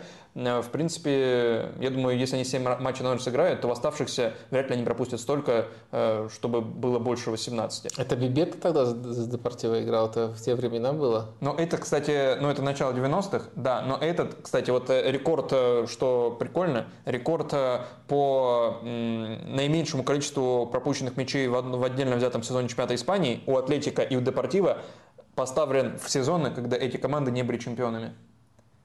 А Барселона? Вызов принят. Да, да. Вызов принят. Что касается нападающих испанских. Ну, мне, я, я снова говорю, что мне нравится вкус нашей публики. Лучший испанский нападающий сезона, согласно голосам 61 зрителя, это Альвара Марата, 36% у него. Ну и дальше лузеры идут э, плотной группой. Борхе Иглесиас 21, Ягаспас 21 и Хасело тоже 21. И по традиции 1% куда-то испарился. Это, это YouTube, это, это не мы. Ягаспас, конечно же, не лузер. Он много раз, э, может быть, он даже не чисто нападающий, это скорее это скорее правильно будет описание. Но то, что Альвара Марата первый, это абсолютно нормально, мне кажется. Да. Переходя к последнему чемпионату Франции, есть э, вопрос, который я заготовил в качестве бонусного. Кто, интрига на концовку всех пяти чемпионатов, но может быть к испанскому она более применима, поэтому здесь, и к французскому тоже. Кто получит премию имени Леонида Слуцкого по итогам этого сезона? Премия Леонида Слуцкого, которую да, я учреждаю мне, прямо мне, сейчас. Мне, мне уже стыдно. Не, перед, не, не, не надо этим а, а, вопросом. Да, просто ты задал тон. Поэтому именно так это должно звучать. Кто станет наиболее интенсивно прессингующей командой в топ-5 лигах э, чемпионата, э, в топ-5 лигах Европы, э, то есть кто наберет меньше всего по PPDA. Я не думаю, что такой опрос нужно устраивать, Вадим. Или ты хочешь, или ты хочешь это, это настолько, настолько тупо, что, мне кажется, не заслуживает опроса. Просто сейчас, смотри, у Соседада... Это, это уже рефлекс просто. Да, да, я понял. У Соседада... Как, как, как в прессинге, триггер. 8,8 по PDA, у Барселоны 9, у Рая 9,5. А, подобных, э, подобного, чтобы три команды в одном чемпионате были меньше десятки по PDA, э, есть только во Франции, собственно, к которой мы сейчас и перейдем. Там у четырех команд э, меньше 10 PPDA, у Марселя, у Тулузы, у Ланса и... А, нет, у Ланса больше. У Марселя, у Тулузы, у Леона и у Лиля. Вот, собственно, вот я бы из этих команд выбирал. Вот твоя ставка. Наиболее интенсивная, просто вот пальцем в небо. Самая интенсивно прессингующая команда. По да, я, я согласен. Может быть, тупо, я, неэффективно. Если, если, если говорить... Но это премия именно Да, во-первых, что важить. это не эффективность прессинга, а именно интенсивность, то есть намерение. Во-вторых, есть еще куча оговорок и дифференцировать команды, которые близки. Ну, то есть, понятно, если там у кого-то 16, у кого-то 6, то тут все очевидно и легко дифференцировать. А вот когда и там, и там близкие значения, то дифференцировать лучше прессингует с помощью этого показателя не, лучше. можно. А, кто... не, даже кто интенсивнее. А кто выиграет главное а, кто, так что, так что ты, ты прав, когда мы говорим о командах, которые слабо различаются по метрикам и примерно одно и то же значение имеют, это действительно почти а, пальцем в небо. Ну, в Англии учился 9,5. Не, если что. Я, я думаю, что как раз таки вот из названных тобой лиг э, кто-то кто-то возьмет. Ну, давай на, да, да, давай на Барсу. На Барсу. Окей, хорошо. Будем, будем, будем считать, что называется. Будем считать. Давай к Франции переходить. Э, и э, здесь ну, чемпионская интрига, судя по всему, ясна. Что бы там ни происходило. И вопрос, кто будет третьей командой в Лиге чемпионов. И вот, собственно, теперь можно опрос устраивать. Последний в этом блоке. Кого бы вы хотели от Франции в ЛЧ? Здесь на третьем месте сейчас идет Ланс Э, которого я бы хотел, наверное, больше всего, хотя там много симпатичных команд, и Рен, и Лиль, и Монако. Собственно, эти четыре команды и борются за э, Лигу Ланс, чемпионов. Рен, Монако, Лиль. Монако. Да, они не, не в таком порядке, как Вадим сейчас э, написал в таблице идут, но неважно. У них разное количество очков. Вот между Лилем и Лансом пропасть просто. Пропасть сколько? 8 э, очков. Так, но тебя вряд ли интересует так, такая банальность. А, меня, да, такая банальность не Тебя интересует, наверное, ПСЖ что-нибудь, да?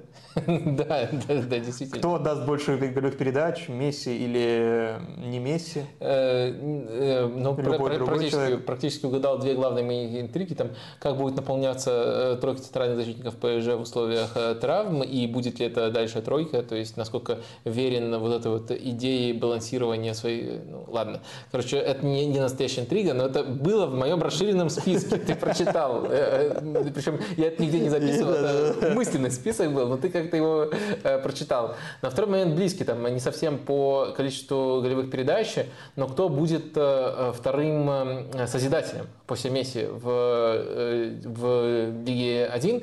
И я под созидателем тут подразумеваю креативную активность, которую можно измерить в предголевых, при предударных, простите, действиях. То есть это, как правило, два действия перед тем, как совершается удар. То есть это не обязательно последний пас, это иногда предпоследний пас. Но то есть это все равно в этой метрике лидируют креативные игроки. И сюрприз-сюрприз на первом месте с большим отрывом в 20 баллов идет э, некто Лионель Месси. Слышал. А вот э, за вторую позицию, мне кажется, развернется интересная борьба и три разных э, претендента э, в этой борьбе фиксируются. Так. Первый это Ван де Бумен, которого мы уже упоминали из Тулузы, второй это Реми Кабела, и третий это Буригарта из Рена. И мне кажется, это не только три интересных игрока, за которыми можно отдельно последить в контексте этой интриги, но это и также, также олицетворение это э, олицетворение э, пути, то есть э, они все очень разные, и поэтому следить за этой заочной дуэлью особенно интересно. То есть Ван де Бомен это, как мы сказали, плеймейкер из глубины плюс стандарты. Кабела это созидатель между линиями, то есть он открывается совершенно да. по-другому и очень тонко созидает между линиями. И причем я, я обращу внимание Глоров, что если бы Кабела сыграл столько же, сколько Месси, то есть э, догнал по игровому времени его, он даже превосходил Месси по этому показателю, играя в Лиле. Не может быть. Да, да, да. То есть в среднем на 90 минут э, Кабела на 4 сотых превосходит, съели 4 сотых. Кабела уделывает вашего Лео Месси блестящего. В общем, такой путь у Кабела. Ну и Буригард это можно сказать... На фланговый просто. Э, ну, он по-разному играет. Это, ну, Бурежо еще его по-разному называют, да. Э, да. Э, наверное, Неважно. наверное, ты мы прав. понимаем, о ком речь. Мы понимаем, да. о ком речь, оба. Да, да, да. Мы, мы понимаем, о ком речь, и ты явно ближе к истине. Я просто слежу за игроком, но редко его произношу, особенно когда не, не комментирую матч этого чемпионата. В общем, он, я, я бы сказал, Э, такой э, по диапазону разных направлений для созидания, что-то вроде местного локального Кевина Дебрёйна. Угу. И вот э, это еще олицетворение одного пути. И вот что тут перевесит, кто выиграет, мне кажется, очень интересно. А здесь стандарты учтены в этой статистике? Да, стандарты учтены. А все четверо подают стандарт. Буришо подает, Кабела подает, Месси, ну, скорее да хотя не всегда там есть варианты. А вот э, ну, больше джентльмен Тулуза мне не знаком. Э, Ван де Бомен подает чаще всех и очень эффективно, и стандарты а, ну у Тулуза вот. очень сильно ну, все, оружие. Тогда. И он больше всего, на самом деле, набирает дополнительных баллов, бонусных баллов со стандартов. Э, так что, да, стандарты тоже учитываются. Но я, кстати, когда его описывал, тоже назвал отдельно стандарты, как э, один mm-hmm. из его пунктиков. В общем, я за этим буду следить. Э, вам рекомендую, как не попсовая интрига. Как попсовая интрига, сколько матчей до конца сезона проиграет ПСЖ? А, у них остается, ну, как у всех, Раз, два, три, четыре, пять, шесть, семь, восемь, девять, десять матчей. Десять матчей и ближайшие три. Вот ближайшие три, если пройдут без поражения, я думаю, дальше не проиграют. А ближайших три, ближайших трех – Леон, Ницца и Ланс. Ланс дома. Я сейчас э, чекнул календарь. Они до конца сезона ни разу не играют с Арсеналом. Так что каких-то вот матчей, где бы заранее приговор был выписан, да еще до начала, у них нету. Хорошо. А раз у тебя а, арсенал-центричный мир, а, то скажи, и мы в чемпионате Франции. Кто из арендованных э, клубами чемпионата Франции игроков забьет больше? Не берем Балагуна, он понятно. Пепе или Товарищ? У них по 6 сейчас. Ух. Эм... Один Вингер, другой Татарай. Да-да-да. Ну, просто товарищ э, мега интересно играет, мега результативно. Он уже даже и правого латераля да? на, начал в некоторых матчах играть. То есть, если бы вопрос был, кто проведет более сильный сезон, и там кто соберет больше комплиментов за этот сезон, конечно, товарищ намного сильнее играет, ПП как раз таки нестабильный. Но я все равно поставлю на товарища. Мне кажется, во-первых, у него есть железное место в основе, а в Лиле очень много, в Лиле, извиняюсь, э, рефлекс, в Ницце, ну, просто раньше э, приходилось для них для ПП. Э, в Ницце очень много ротаций. Мне кажется, не всегда может ПП выходить в старте там. Эм, так что я думаю, что товарищ, на товарища все-таки так неуверенно, прямо чувствуется неуверенность в голосе, поставил бы на него. По поводу опроса. По поводу опроса. Есть ли шансы у Франка Эзе? Так, я старался сбить результаты как мог, подсказать, как, как, где, где ставить галочку. Но люди, люди не ведутся, люди мыслят самостоятельно, за это мы вас и ценим. Монако, третье место, 51%. Навер... А, ну да, это же голове Я, я забыл, с кем мы разговариваем. Ну, ну ладно, ну что ты так неуважительно? Монако что, плохо играет в футбол? На фоне этих команд, да. То есть Ланс, Лиль точно лучше играют в футбол, чем Монако в этом сезоне. Монако перебирает очков. Ну, то есть Монако хорошо, но во Франции, как сказал э, Тудор, мы это фиксировали изначально уже. Много очень хороших Да, очень много хороших команд. Э, ну, в общем, мои симпатии тут на стороне Лиля, но давайте подводить итоги, и уже я засуну куда-нибудь подальше свои симпатии. Э, итоги подводим.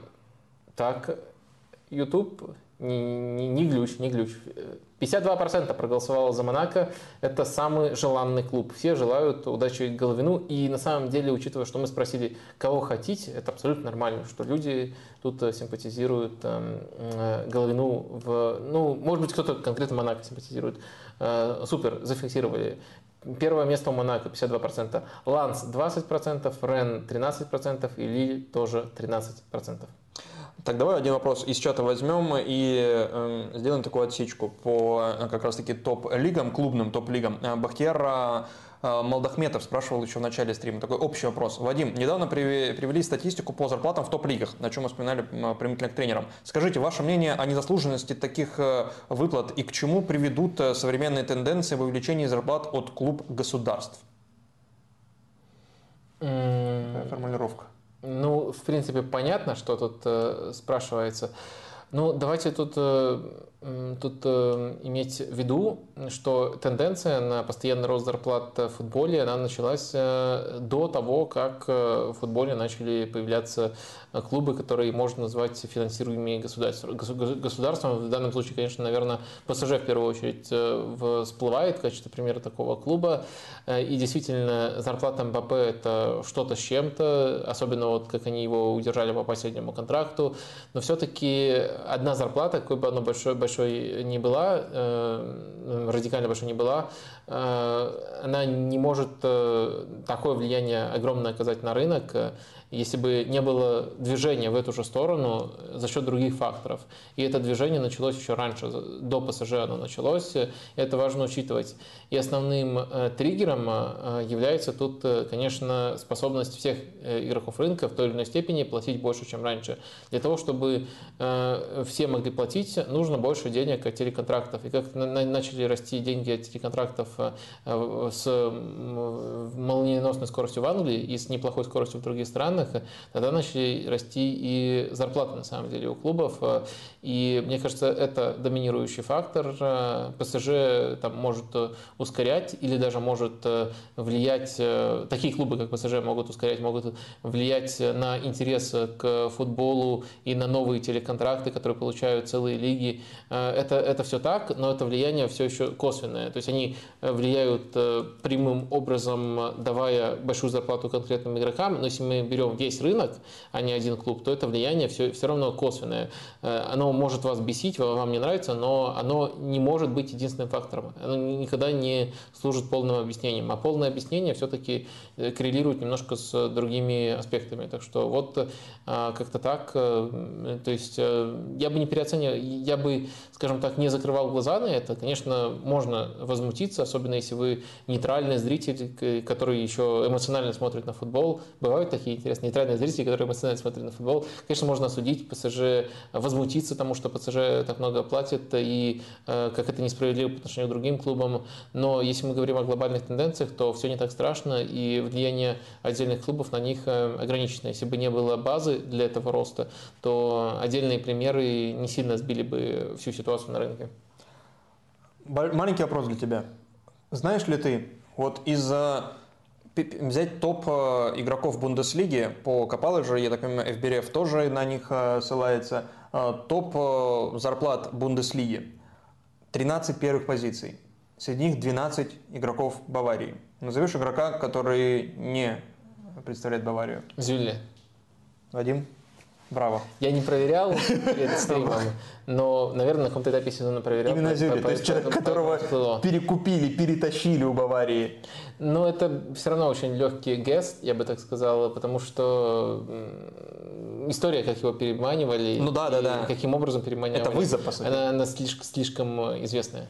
Да, а, и, возможно, поэтому в Бундеслиге, мы вот э, не дал это опрос такой устроить, в Бундеслиге я за Фрайбург, чтобы он попал в Лигу Чемпионов. Может быть, он, э, не может быть, а точно, он не такой яркий и интересный, как Лейпциг, а, но он э, а, по разным данным, либо... В противоречие, Лейпциг и Фрайбург могут вместе попасть. Это да, но у, у него на больше шансов с точки зрения очков, по крайней мере, прямо сейчас. А, вот. А, но я к тому, что Фрайбург по зарплатной ведомости а, команда, которая по разным данным либо третья с конца, либо там шестая с конца в Бундеслиге. А, ну и...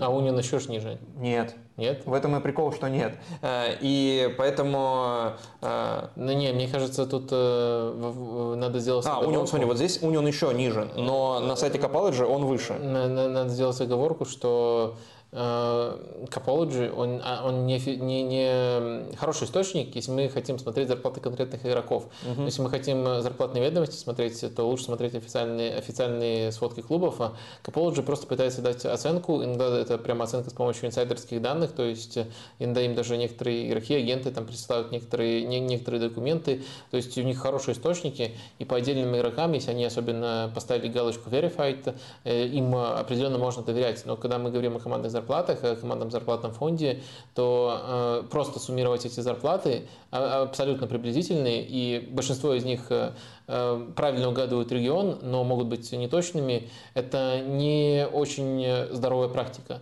А, так что я бы все-таки к Capology, к Capology относился с уважением как к источнику по конкретным игрокам и с очень большой опаской как к источнику а, по командам в целом. Потому что, во-первых, по командам в целом у нас нет смысла смотреть на Capology, поскольку мы можем, это, конечно, требует очень больших усилий в плане research а, но собрать эти же данные, и они там с опозданием приходят, но собрать из официальных отчетов, там, там зарплата как раз таки по игрокам не раскрывается, а по клубу а общий зарплатный фонд раскрывается раскрывается. Так что можно таким образом собрать, и это будет намного более точно, намного более эффективно.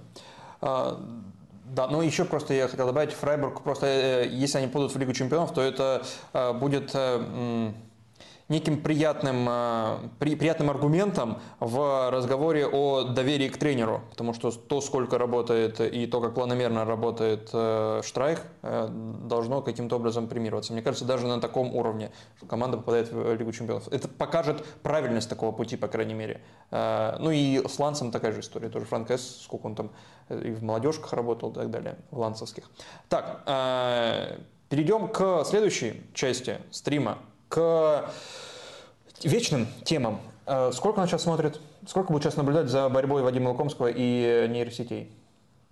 345 э, зрителей. И вот, по крайней мере, по лайкам догнали примерно до этого же значения, но мы знаем, знаем, поскольку немножко в этих технологических штучках разбираемся, что люди приходят, уходят.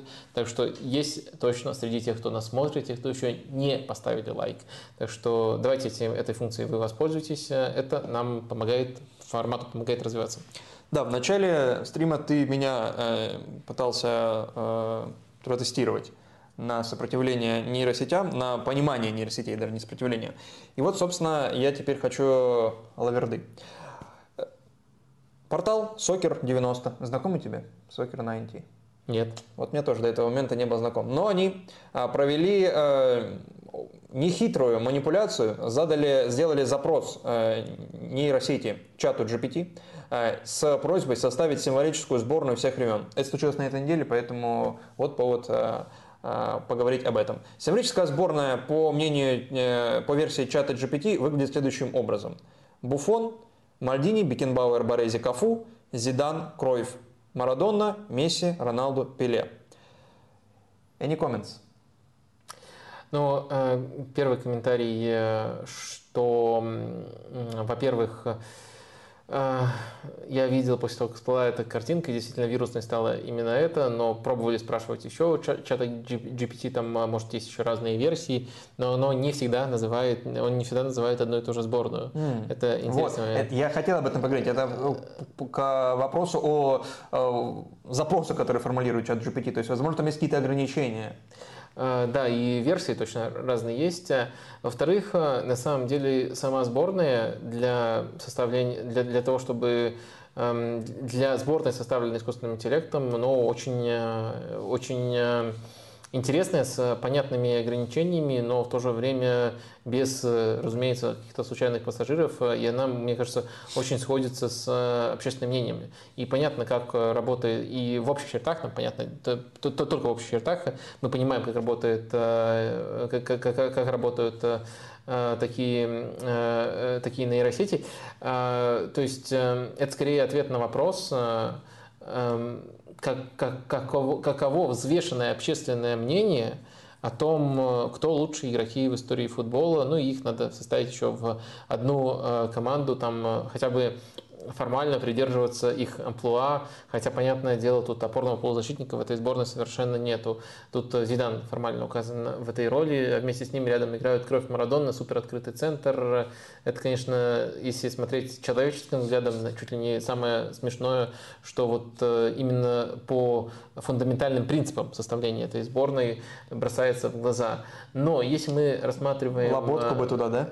Рассматриваем это как такой research, и, то есть задача стоит провести research и узнать кого чаще всего упоминают в этом контексте, еще ранжировать источники по адекватности. Мне кажется, с этой задачей, кого, кого адекватные источники упоминают чаще всего в этом контексте, мне кажется, очень хорошо справился на самом деле чат э, GPT, то есть э, действительно игроки, которых э, чаще всего в таком попсовом мейнстриме упоминают в этом контексте, так что мне кажется, Э, тут э, не хочется составлять свою субъективную сборную и спорить, потому не что... буду просить. Да, да, да, даже, даже, да, да, даже, наверное, по определению, э, даже если я на самом деле скажем так, шарю в футболе намного хуже в истории футбола, чем я себе думаю, да, и чем чат GPT, мне по определению нужно будет э, быть где-то более тонким. Ну, уж точно не ставить э, команду без опорника. То есть э, это накладывает на меня определенные ограничения, и я свою сборную пока составлять не готов. Но тут, мне кажется, если ты понимаешь особенности того, как формулируется задача у чата GPT, и то, что тот результат, который мы получили, ну, по-моему, это хороший, адекватный результат, э, который подчеркивает, что вот с текущими задачами, а пока, эм, скажем так, основанными в первую очередь не на создании чего-то нового, этого было бы пока наивно эм, ожидать, а на подражании чему-то, что уже существует, на систематизации данных, на ранжировании э, адекватности этих данных. Я думаю, если на эти критерии ориентироваться, это очень хорошо выполненная задача. Я залез на сайт э, этого портала и увидел, что несколько недель назад э, тоже у себя в соцсетях этот портал публиковал свою версию, человеческую версию э, символической сборной всех времен, и там два отличия по сравнению с этой. Я не знаю, есть ли тут какой-то мухлёж, но угадаешь, какие две позиции иные? Какие две позиции иные? Вот тех же самых людей, ну, не знаю, людей, может быть, других, но того же самого портала, ну, той же самой организации. Только там уже люди за несколько недель до этого. А с какой страны этот портал? И с какой, я понять не имею. Не С какой страны? Не-не-не, там тоже, э, ну, как бы... Ну, э, может быть, не, не Буфон, а кто-то более ретроспективный, может, Яшин, допустим, э, в воротах. Так. И, наверное, все-таки тоже человек, я знаю, я знаю людей, которые тоже без опорников вообще делают сборную, но хоть как-то оглядывался на баланс в центре поля. Ну и кого-то, допустим, Зидана тоже убрал, нет? Так, ну видишь, ну убрал Зидана, и ну, ну и дальше, ну давай, убрал ты Зидана, и дальше что? Не знаю, кого конкретно они поставили. В зависимости от страны это может быть э, и Пирло, и Бускетс, и кто угодно. Э, ну, в общем... Э, Я думаю, люди тоже думали о том, как ты сказал, кого в первую очередь представляют как кандидатов на лучшего футболиста мира. И вот эта шестерка, начиная от Зидана, Круиффа, Марадона, Месси, Роналду и Пеле, в целом в каких-то опросах может любой из них оказаться, ну там, в топ-3 точно, да? Поэтому эту шестерку они не трогали. Карлос Альберто вместо Кафу и Серхио Рамос вместо э, Барези. Вот э, два изменения относительных. Ты смеешься, что, что Серхио Рамос левый защитник? Нет, я, я смеюсь просто из того, что Серхио Рамос э, вместо Барези, Серхио Рамос вместо Барези. Это, это, это какие-то школьники, которые highlight ов э, там угловых Серхио Рамоса пересмотрели. Серхио Рамос и Барези в центре защиты. Но хотя с такой опорной зоной... Нет, Серхио Рамос и Бекенбауэр в центре защиты. Ну, а, вместо Борези. Вместо Борези. А, вместо, вместо Борези Серхио Рамос. То есть давай вот, вот на этой руке Серхио Рамос, на этой Борези. Что, на, на ну, этой руке? какая тяжелее, чей вес? Для тебя, очевидно, вот так, да? Борези намного весомее. Ну, блин, это просто небо и земля. Серхио Рамос – хороший защитник своего поколения. Может, там попал бы заслуженно в сборную десятилетия одного. Но в сборную в истории футбола сравнивать с Борези – это бред. По-моему, просто, просто бред. Я даже не уверен, что Серхио Рамос, если мы берем сборной, должен превосходить Пуйоля именно как защитника. Давай, раз мы в режиме нейросети сейчас находимся, ты можешь э, быстро обозначить, почему Борези заслуживает места в символической сборной? Я не ожидал, что мы выйдем на эту тему, но это интересно просто. Я, я, я не знаю, заслуживает ну, ли Борези. Э, может, например, я бы поставил Тони Адамса в сборную вместо Борези. Ну, это... И вот кто-нибудь точно так же зажал бы, как я Я бы заплатил экран, если бы там Тони Адамс был. Э, да-да-да. Но просто сравнение... Я, я, не, я не готов э, составить свою сборную, но сравнение Рамос Борези. Не, не, не сборная, я просто про, про Борези, раз уж мы заговорили, потому что Борези, понятное дело, те, кто нас смотрит, э, Серхио Рамоса знают лучше, и, а, чем, чем Борези. Поэтому я и хочу, чтобы ты какие-то аргументы в пользу Борези привел. Ну, Борези, мне кажется, может претендовать на то, чтобы называться лучшим защитником э, с точки зрения чтения игры и вообще э, любых оборонительных эпизодов в истории футбола, если коротко говорить. Он часть великой команды Рига Сахи, то есть он был не только Милана великим, э, великим защитником с точки зрения там, индивидуального чтения эпизодов, но и частью прямо революционной защитной линии. Э, так что, ну, я просто не, не готов сходу сказать, что у меня точно такая связка будет, но то, что Борези лучше Рамоса, я, я не сомневаюсь и близко. А, так, а, закругляя эту тему, а у тебя есть какой-то запрос, который ты хотел задать чату GPT, или, может быть, ты уже баловался с э, этой нейросетью? баловался. Эм, нет. Не или, бал... или, или, или работал прям с ней? Не, не баловался, не работал. Э, э, просто нервно жду, когда она заменит меня. Угу. Окей, тогда давай к... А продолжения не, не будет? Ты, ты, ты, ты, ты может, к чему-то подводил? За, нет, я, я просто думал... Я а думал, вот может быть, ты, ты все-таки... Я думал, а вот я спросил, и дальше будет какой-то тонкий вопрос. Да я не спросил, но я уверен, что если кто-то из тех, кто нас смотрит или посмотрит в будущем этот стрим, а, сможет сделать э, текст в стиле Вадима Лукомского, я уверен, это можно сделать через чат GPT и через более примитивные нейросети, я так понимаю, это уже кто-то пытался делать, то, пожалуйста, пришлите ссылку сразу главному редактору сайта sports.ru, может даже в обход этого стрима. Но если адекватно говорить, э, то, то, то, то, что я слышал, то, что я знаю о нейросетях, они могут э, хорошо подражать. То есть э, написать стиль, в стиле Вадима Лукомского 16 пунктами и моим языком – это уже посильная задача. Написать так про новый матч – но про матч, про который пока мало данных, который был сыгран только вчера, трудная задача, поскольку с нуля нового они пока ну, вот, э, не могут именно посмотреть и, и генерировать. Они могут э, на основании мнений, которые есть э, там в комментариях, допустим, про этот матч, вот что-то составить. А вот, грубо говоря, скриншотики пока не сделают. Все остальное и еще в, моим языком уже, уже, уже могут, да, так что, так что пока не, не сильно страшно, но уже, уже можно там оглядываться, смотреть по сторонам. Много интервью ты давал вообще в своей жизни, и у тебя там спрашивают всякую-всякую всячину, но не спрашивали вещь, которая меня интересует. Почему 16 пунктов в твоих текстах? Почему 16 моих пунктов? Что за сакральное число? 16 моих пунктов. Ну, 16 пунктов один Э. Потому что. А, то есть в этом есть какой-то смысл, Да, да? да. Не-не, ты, ты не дождешься, ты не дождешься. Я, я готовил тебя к ответу, к сакральной истине. Потому что это формат э, украден. Украден нагло у сайта, который называется... Но э, я замечу, что в первых э, текстах я писал, что я вдохновился этим форматом, этим сайтом, мне очень нравится, там, оцените обязательно. И мне просто нравится какую там одно- одновременно и свободу для мыслей и для анализа это дает в рассуждении в формате таких пунктов. Ну и 16 это хорошее число, которое позволяет развернуться, но я, я- я просто копировал, да. Э, Футбол э, 365. Во- Вот, вот такой э, британский сайт, э, там выхо- выходили очень э, хорошие тексты.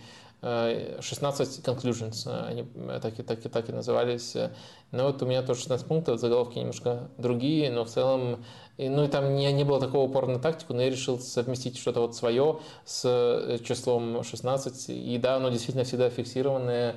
Я не успокаиваюсь, пока не дам вам 16 содержательных пунктов. Мне важно, чтобы, чтобы не просто там добить это до числа 16, а чтобы дойти, именно дойти, а не добить до того, чтобы 16 э, были именно содержательных пунктов, если я в таком формате пишу. Иногда я начал отходить и писать без пунктов. э, Да, да, я заметил. Да. Тоже кому-то другому подражаешь. Славе, наверное. Славе? Нет, я, я это придумал до Славы. Я это придумал до славы. До своей славы ты имеешь в виду? Я изобрел этот жанр. Минуту назад. Я, придумал, буквы, короче. Минуту назад ты говорил о том, что нейросети очень круто подражают, и сейчас ты говоришь о том, что э, ты, по сути, скопировал э, эти 16 пунктов и эту структуру. Вадим, я ни на что не намекаю, но озабочен, что я общаюсь с нейросетью.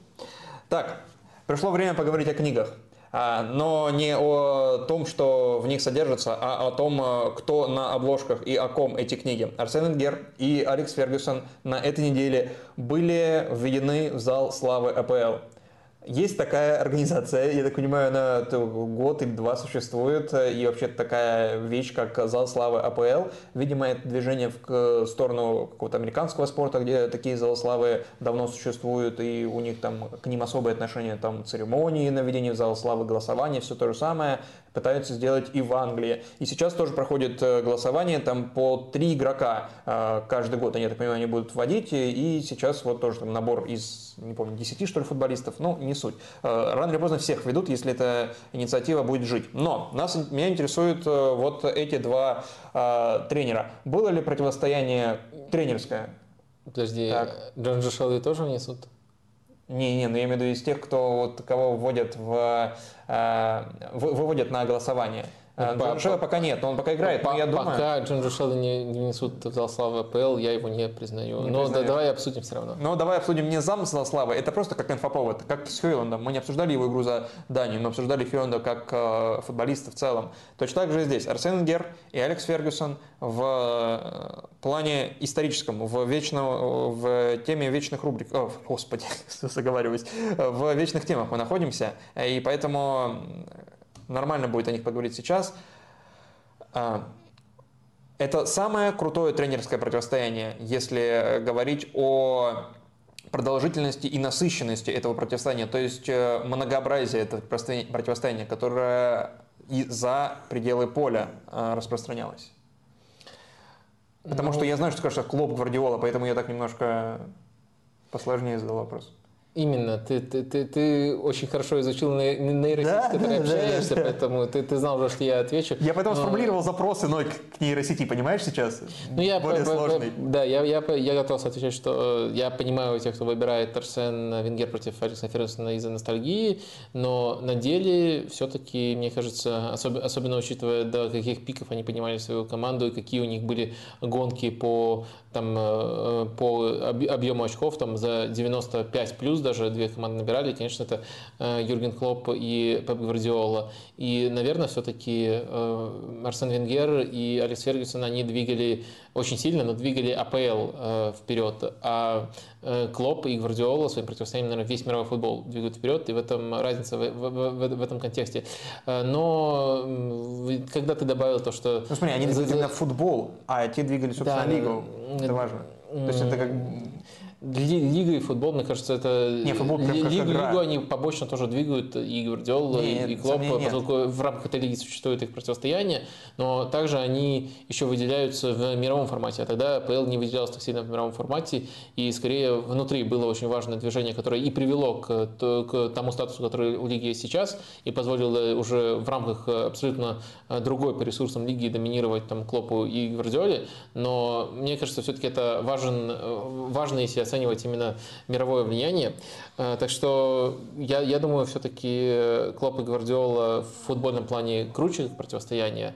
Э, но если мы там вот добавляем дополнительные факторы, среди которых будет и ностальгия, и то, что было за э, пределами поля, и, может быть, даже инновационность, потому что чем дальше мы движемся по там, скажем так, хронологии развития футбола, тем труднее быть инновационным. А, я думаю, что в таком случае, если вот все эти оговорки сделать, э, можно назвать в качестве главного, самого крутого, самого культового Венгер э, против э, Фергюсона. Знаешь, сайт... А давай, может быть, опрос здесь устроим, может быть, последним, и пусть висит, сколько висит. А, самое крутое тренерское противостояние. Ну, можем ВПЛ, можем не написать ВПЛ. Венгер Фергюсон, Гвардиола Клоп. Вот так. Устраивает? А, Фергюсон, э, я все-таки за плюрализм. Давай еще несколько вариантов накидаем. Наверное, были, были же. Давай тогда ты Клоп... их э, сформулируешь, может быть, какие-то я, недооцененные. Я, я, честно говоря, не вижу вариантов. Мауриньо, Гвардиола? Э, времен Испании. Мауриньо, Венгер. У них, Мауриньо, Венгер. У, у них у всех были эти пересечения.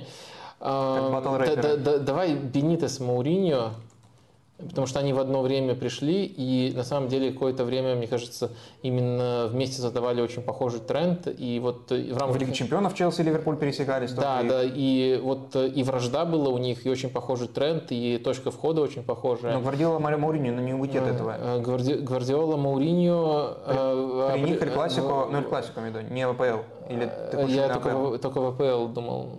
А, ну Тони Пьюлис, Алан Пардию тогда. Пардию? Нет. Именно с Пардио, думаешь? Да я просто назвал любых. Ну хорошо, Хьюз Брюс напиши. Хьюз Брюс, отлично звучит, как э, э четвертый, пятый э, этот э, э, порося, поросята из сказки про трех поросят. Хьюз Брюс. Их сначала было пятеро, ты знал? А, нет. Ниф-ниф, наф-наф-наф, и Хьюз Брюс еще, и четверо получается.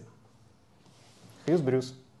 Ладно, если что, Хьюз Брюс, голосуйте за... Это означает любое другое. Хьюз Брюс. Я создам, э, как ты говоришь, сейф футбол менеджер с э, менеджером Хьюз Брюс. Вот.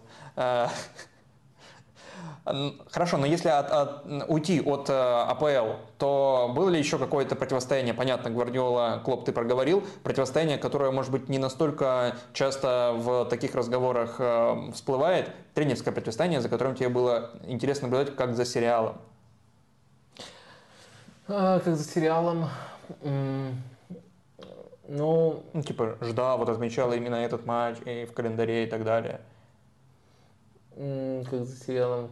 Я, я, я, вспомнил, кстати, когда ты начал рассказывать э, про сериал, я вспомнил э, э, как раз-таки, как Хорхе Вальдана рассказывал о противостоянии Маурини с Рафой Бенитесом, и он в одной из колонок в прямом смысле назвал эти матчи говном на палочке. Приятного аппетита, да, да. да. Вовремя об этом сказал.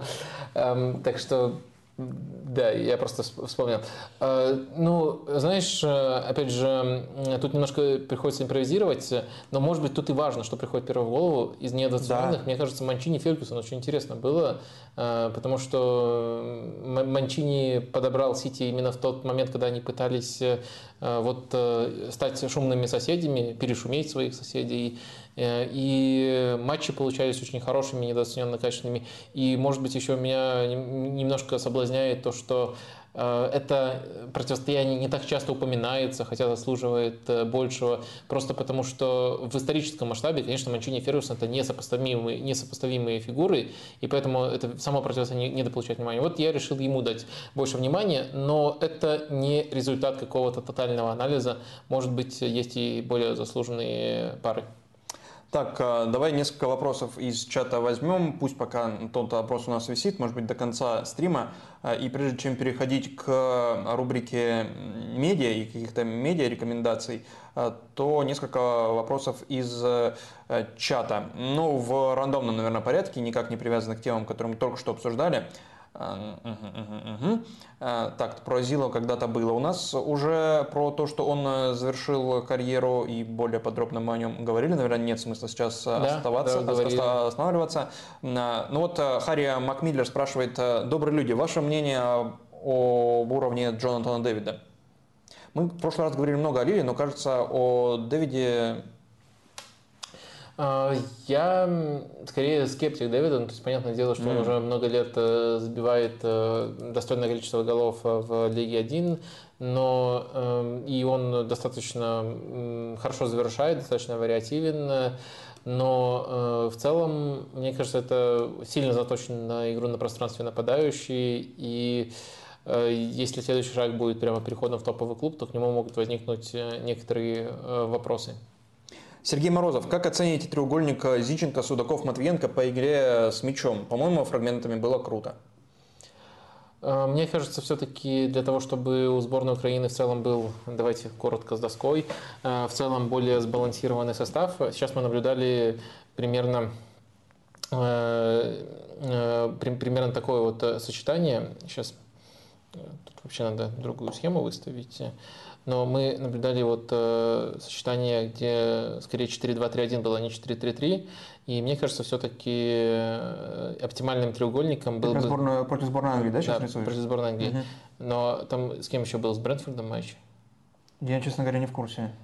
По-моему, ну, а, а, а в отборочном цикле точно ни с кем не было. Да, товарищ с Брэнфордом был, со второй командой Брэнфорда. Угу. Уничтожили очень классно вторую команду Брэнфорда.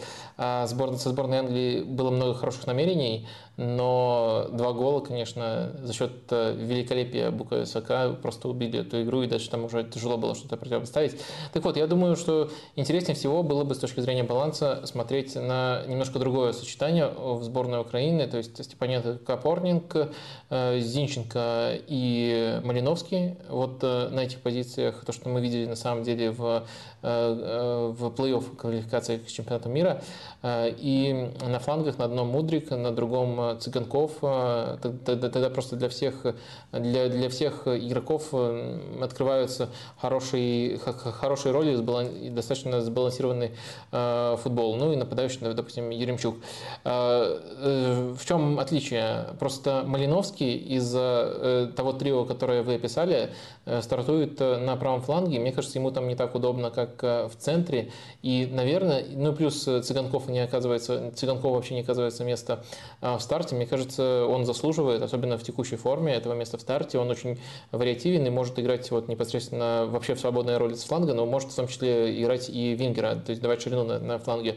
А в итоге мне кажется, для оптимального баланса все-таки важно, чтобы тройка была с Мудриком и Цыганковым на флангах, а, и дальше уже в центре поля пусть конкурируют дальше все. Но у Степаненко почти железное место просто потому, что он другого типажа, игрок а, более явный разрушитель, может и атаки начинать, но в первую очередь хорошо читает игру и классно разрушает. И два, две других позиции, как мне кажется, за них должна идти конкуренция. А, тут Судаков, который, кстати, которого я из состава убрал, но который в Лиге Чемпионов, в Лиге Европы за Шахтер мне очень сильно тоже понравился. Наверное, второй по яркости игрок после Мудрика вот на том самом групповом, э, групповом этапе ЛЧ был. Но тут уже конкуренция начинается. Зинченко, Малиновский, Судаков. И можно разные варианты на самом деле находить. И выстраивать. Но фишка в том, что я хочу это рассматривать э, не в изоляции, не просто вот как э, треугольник, а, но хочу рассматривать это как часть э, всех командных механизмов. И я примерно так их вижу. А, с вашим вторым наблюдением, которое я, я, я услышал, пускай не очень сильно упоминал, про то, что здорово они пасуют, хороший пасующий центр, я согласен, но и с Малиновским тоже хороший пасующий центр. Так, давай переходить к последнему блоку сегодня, к медийным делам. Здесь есть пара интервью, э, которые заинтересовали нас в, э, на, этой, на этой неделе. И одна цитата. Цитата, которую ты просил обязательно включить. Цитата от Альфонса Дэвиса, которая, я так понимаю, он э, не в каком-то интервью обронил, а у себя в социальных сетях написал. Он сказал следующее. У меня нет семьи, моя девушка не живет со мной, я, возможно, у меня, возможно, около пяти друзей, я популярный лузер – Почему Вадим Лукомский хотел обсудить именно эту цитату? Что э, Спасибо большое, что ты сказал, что я прямо настоял, заставил тебя включить эту цитату. Я думаю, это прямо отличная характеристика. Это тот случай, когда э, цитата больше говорит э, о личности ее включившего, в данном случае озвучившего некорректно, поскольку я посоветовал, ты просто прочитал, чем хочешь, о... прочитай, если хочешь, да, чем, чем о... Я популярный лузер, да.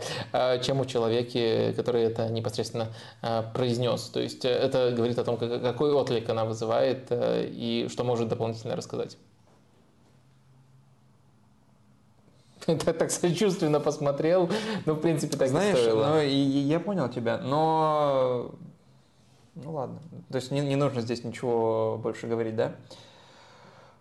Я думаю, да, все сказано. Окей, хорошо. Интервью. А пара интервью, а на одно из них ты ссылался у себя в Телеграме, э, интервью на э, YouTube-канале, по сути, Гарри Невилла, но это, я так понимаю, программа, э, которую он делает не только для своего YouTube-канала, но и для Sky, с которым он сотрудничает и где он работает. И там вышло интервью с Ван Нистелроем, бывшим игроком Манчестер Юнайтед, бывшим игроком Реала, Малаги, Гамбурга, ПСВ и так далее, нынешним главным тренером ПСВ. И там много ретроспективное интервью в первую очередь, а, но в конце есть часть про э, тренерскую работу у Ван Нистелрой. И вот э, она мне показалась э, самая любопытная в контексте другого интервью, которое на этой неделе я видел. Это интервью в цикле программ «Коммент тренер», где Леонид Слуцкий общается с тренерами, и там общался с Алексеем Березутским. Так вот, они пересекаются по следующему пункту. Я смотрел в таком порядке. Сначала интервью Березутского и Слуцкого. Слуцкого у Березутского непонятно, кто там кого брал интервью, потому что э, вопрос, который меня заинтересовал, задавал именно э, Березутский. Он спросил, Леонид Викторович, вот меня больше всего самое сложное от непосредственно в ремесле, когда он был тренером ЦСКА, э, самое сложное для него было это наблюдать за игрой не сверху. А, подожди, непонятно, кто брал интервью. Это ты между Слуцким и Березутским? Да, да, да, а да, не между Березутским? Я подумал, что это сначала такая тонкая шутка. Нет, там-то понятно. Там-то понятно. Сейчас, э, может быть, подробнее объясню, почему понятно. Э, так вот, э, один нюанс, которыми эти интервью пересекаются.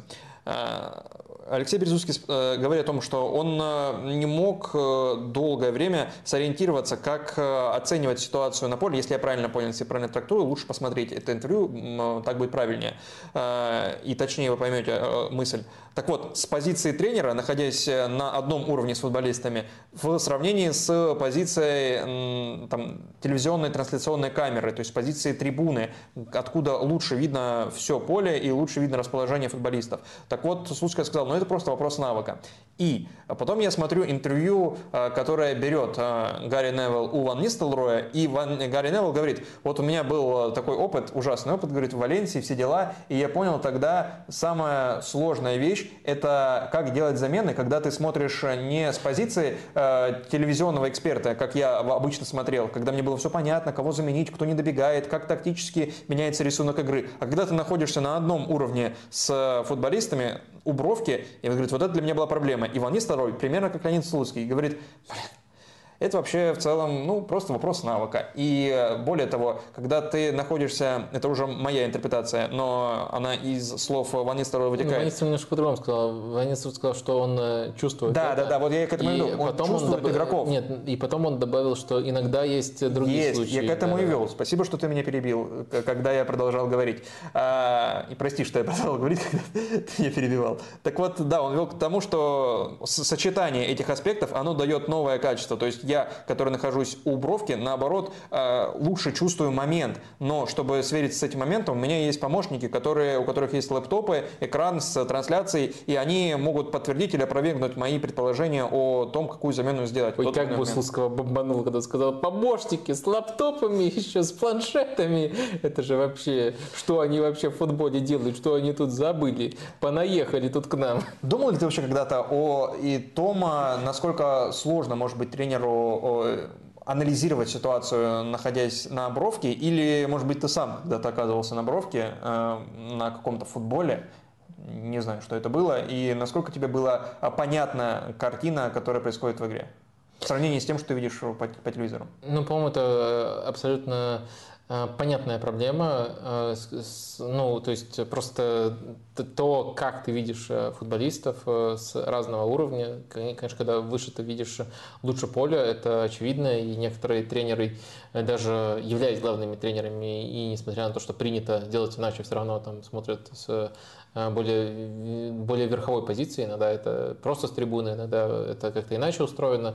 Э, мне кажется, это, это, это прямо то, что не оспаривается, оспаривается просто важность этого. То есть можно ли обходиться без этого и каким образом именно обходиться без этого. Меня не удивило то, что а, вот именно такие позиции были у Невилла и у Нистелроя. Мне кажется, Невилл очень э, хороший аналитик, и одна из проблем э, у Невилла в его тренерской работе в Валенсии, то, что он все пытался раскладывать на составляющие, как человек с аналитическим мышлением. И за неимением нужного опыта и с попыткой все делать только таким образом, э, мне кажется, он споткнулся об определенные трудности, но плюс, конечно, Валенсия в целом достаточно токсичная среда при любом любом тренере. Он также оказался в новой культуре, там куча маленьких навыков, э, тут ему не хватило, но подход был именно таким, и меня не удивило, что Гарри Невилл озвучивает такую трудность.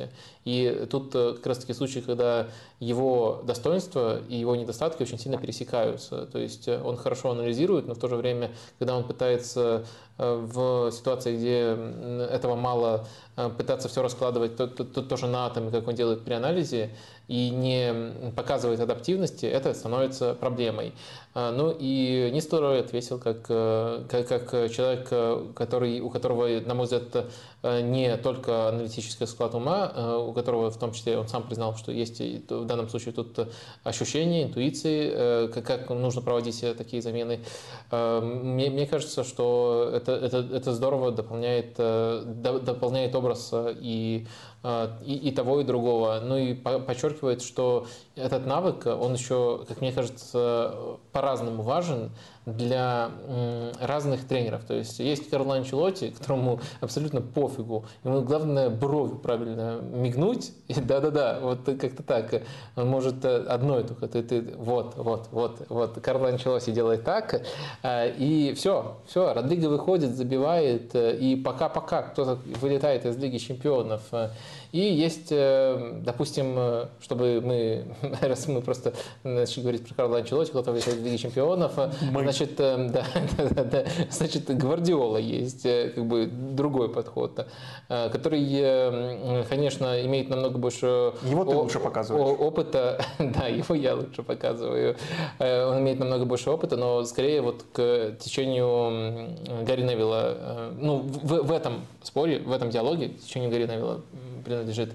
И это для него этот навык имеет абсолютно другое значение. И тоже ему, мне кажется, в таких условиях это делать труднее. Вот как-то так. Но ты так и не ответил на вопрос.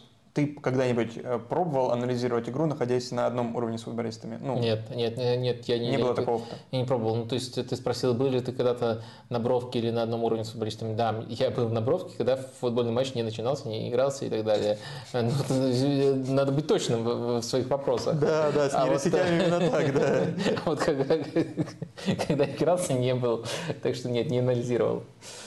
Да, кстати, про интервью от э, Слуцкого и Алексея Березутского. Мне кажется, это э, из этого цикла это самое интересное интервью. Да, я понимаю, что Алексей Березутский может быть не самый статусный, что ли, гость, но как интервью это самый интересный разговор мне показался, потому что он был и конкретный, потому что прошлись по сезону, прошлому сезону ЦСКА, на конкретные вопросы отвечал Березутский. Это во-первых. Второе, это то, что, в принципе, Алексей Березутский редко дает интервью э, и редко появляется в медиа в сравнении с братом Василием, и разные у них характеры. Э, и это проявляется в том числе в этом интервью. Э, ну и что еще? А, ну и там была та самая рефлексия, за, из-за которой ты э, стал смотреть, и на которую ты всегда обращаешь внимание. Здесь интересный момент, цикле, что я как раз таки сейчас последую твоему совету, я определенно посмотрю этот выпуск, но именно изначально выпуск именно с Березутским меня не очень э, вдохновил, не очень заинтриговал. Ну, может быть, потому что относительно, только относительно тех, кто был раньше у Слуцкого в гостях, мне он не кажется настолько интересной именно э, тренерской фигурой, но ты посмотрел, ты порекомендовал, я теперь э, не отверчусь. Но, но как интервью, это, да, мне да, кажется, лучше я, из того, я, что я, было я, в этом цикле. Я понимаю, в чем разница. То есть это да, не да. всегда коррелирует, что приходит там э, большой тренер и всегда дает огненное интервью или там глубокое интервью. Иногда может быть иначе, и тут, наверное, именно такой случай интересно будет посмотреть полностью. Посмотрел на этой неделе документалку о Реале, которая вышла в ну, неделю-две назад. Э, документалка о прошлом Лига Чемпионов. От Apple TV. От Apple TV+, да. А, Трехсерийный, по сути, фильм о прошлом сезоне Реала, но там с огромным акцентом на Лигу Чемпионов. Лига Чемпионов, понятно, была такая, что ей сценарий особо не нужен, э, и просто бери, снимай. Э, вот. И ты видел, нет? Не видел? Нет, я пока не посмотрел. Читал, читал несколько рецензий. Да, там она отличается. Не знаешь, что писал? Э, одну, одну, одну, одну знаю, другие не знаю. Ну, может, порекомендовать тогда? Интересно. А, что? Может, порекомендовать тогда? Э, да, писал я у себя в телеграм-канале и на сайте sports.ru тоже в блоге писал про более подробно про этот сериал, про э, сериал о Реале. И ну, основной посыл в том, что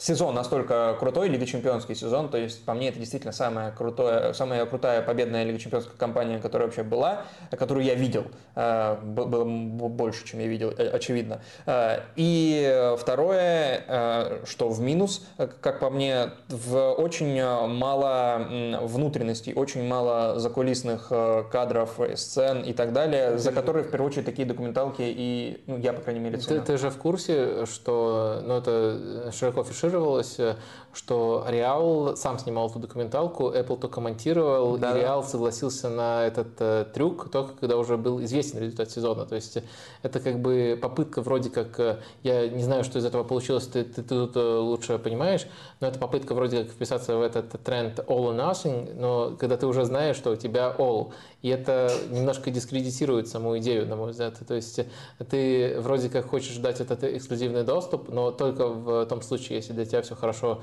закончилось, и только в тех рамках, которые ты сам себе отвел. То есть, э, скорее, это как попытка что-то кастрированное продать под э, брендом, который уже себе определенную репутацию создал. И на самом деле этот бренд уже, на мой взгляд, начал по нисходящей траектории еще даже до этой документалки идти. Но, может быть, в этом есть и что-то хорошее. Может быть, ты увидел что-то хорошее, потому что вот э, меня этот момент очень сильно отпугнул. Я попытался объяснить, почему, но важнее все-таки посмотреть, оставить мнение, ну, да, за да, да, ты конечно. отвечаешь. А, да, не, не, за это каждый человек отвечает, не я за это, за ваше мнение не я отвечаю. Э, каждый сам э, мыслит так, он считает нужным. Но меня эта документалка не, не, не только сама в себе ну, на одну мысль, но и в контексте новости, которая на этой неделе была новость касательно отказа английской премьер-лиги, клубов английской премьер-лиги, отказа Netflix э, в сериале в даже трехсезонном э, сериале. На три сезона Netflix сразу запрашивал права. Э, три сезона в духе э, сериала о Формуле 1 Drive and Survive. Очень популярного цикла. Я не видел пока, по крайней мере. Но все то, что я слышал об этом сериале, это что-то восхитительное и чуть ли не лучшее из всех аналогов. Вот. Но там, насколько я понимаю, огромный доступ к телу, что называется. И этот сериал выходит уже после сезона сезона. У меня есть даже некоторые друзья Можешь, знакомые. можешь на стартовом этапе один момент пояснить? Пожалуйста. Э, Ну, АПЛ это лига, ну и Формула-1 это тоже, по сути, большое количество команд Да. э, в одном месте. Как они разрываются? Вот как они все Вот, тут, передают? тут, э, разрываются, я понять не имею, как, как с точки зрения производства. Нет, не с точки зрения производства, с точки зрения Принятие повествования. решения? повествования. А, я и говорю, я не видел. А, не Э, видел, э, Но так как там, э, по, по сути... Это звучит труднее, чем э, сериал про один конкретный клуб. Это более понятно. Да, да, да, более понятно. Но про Формулу-1 в целом тоже можно понять, так как э, ты находишь там соревнования, все соревнуются в один момент. Здесь сорев- и в одном месте. Здесь соревнуются в 10 разных местах каждые выходные, в 10 разных, у тебя 10 разных локаций. Там а, одни выходные, одна локация, потому что все команды в одном месте, а здесь, понимаешь разницу? Конечно. Поэтому с точки зрения производства это, конечно, насыщеннее, и с точки зрения повествования это сложнее скомпоновать в какой-то стройный, про- прочный сюжет. Но меня интересуют даже не такие производственные проблемы, наоборот, за этим интересно было понаблюдать, но сам отказ и мотивировка отказа АПЛ, ну, Основная мотивировка, понятно, деньги. Э, За три сезона Netflix предлагал э, 15 миллионов всего лишь, то есть по 5 миллионов э, на всех, я так понимаю. Клубы АПЛ собрались, и там по данным э, The Times э, м, 6-8 клубов, э, точную цифру не приводят. Э, Ну, насколько, какие инсайды, собственно? Какие есть? Э, Не Карп, не Панк, извините, не Сева Терлецкий. Какие есть инсайды у Таймс? Так вот, э, там э, 6-8 клубов согласились, остальные сказали, не, мало. И второй аргумент, почему АПЛ, клубы АПЛ отказались от э, предложения Netflix, э, из-за того, что это может вызвать конфликт интересов с правообладателями на телетрансляции со Sky, с BT, с Amazon и с зарубежными партнерами, которые по, э, в других странах владеют телеправами. И вот, собственно, меня это нат- натолкнуло на мысль, а не может ли, э, не могут ли подобные документалки э, отбирать часть аудитории у трансляций, и если могут, то обязательно ли это плохо? Потому что вот даже тот же самый, ты понимаешь, в чем нет? Я понимаю, Потому что ты, даже тот же я самый просто- се- сериал про Формулу-1. То есть у меня есть знакомые, которые не смотрят Формулу-1 в течение сезона, но ждут сезона э, Netflix, чтобы посмотреть, каким этот был сезон.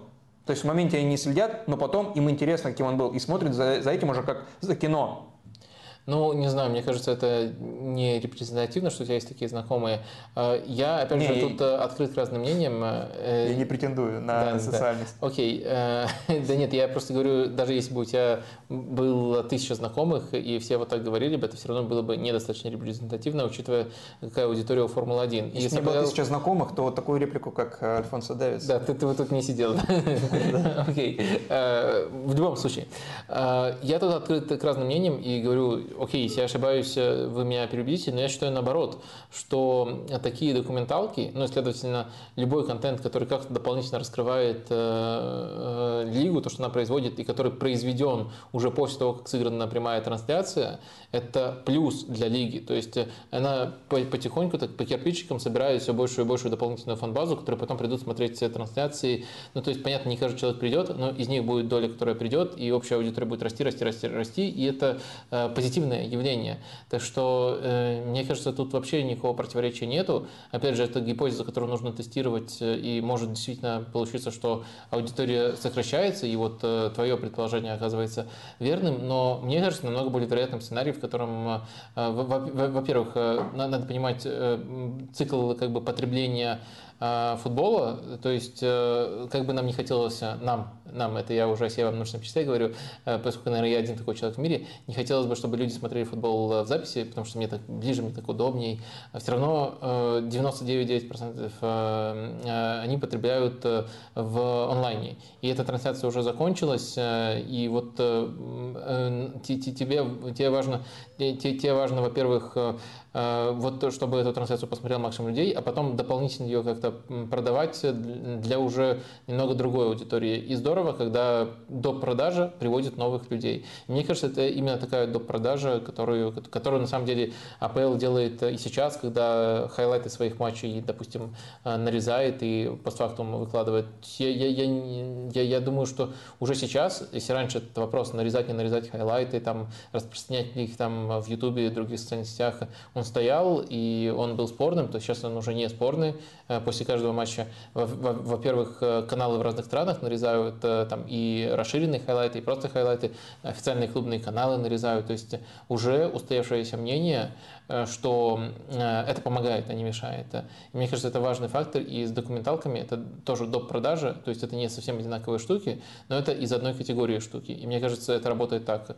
Live есть, и дальше есть доп. продажа. Доп. продажа это немножко на другую аудиторию, но потом из этой аудитории кто-то приходит в live. Вот я бы такой цикл описал. Ну, для американской аудитории, на которую, я думаю, в первую очередь ориентирован Netflix, э, там самая большая э, подписка, естественно, э, смотреть в лайве английскую премьер-лигу сложнее, чем для европейской аудитории из-за часовых поясов.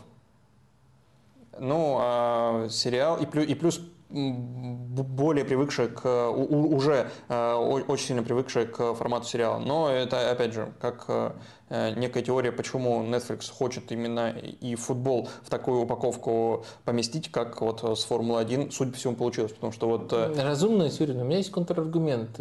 А пусть разок... Смотрят записи. А пусть разок спят. попробуют, да, потому что они-то сейчас э, ну, просто питаются каким-то говном. То есть весь их э, американский спорт – это полное говнище. Пусть нормальный футбол посмотрят и посядут на него. Все, вопрос решен. Ты серьезно сейчас? Вадим, ты сейчас это говоришь в момент, когда э, в Америке э, важнейшее событие года происходит. Не Супербоул, конечно, но мартовское безумие. Ты знаешь, что это? Завтра начинается, а сегодня ночью финал четырех начинается. А, нет, э, важнейший момент года это то, что Трампу обвинения выдвигают, да? И это тоже. Но вот другой президент, который нынешний президент США, он сам делал ставку на победителя... Вообще фраза бывшего президента будет судить, она как бы мед для ушей. А, но да. Мед для ушей. Ты пробовал когда-нибудь? Мне кажется, это устоявшаяся фраза, типа очень приятно. Но это не значит, что она плохая, что она хорошая, если она устоявшаяся. Что ж теперь? Все устоявшееся хорошее?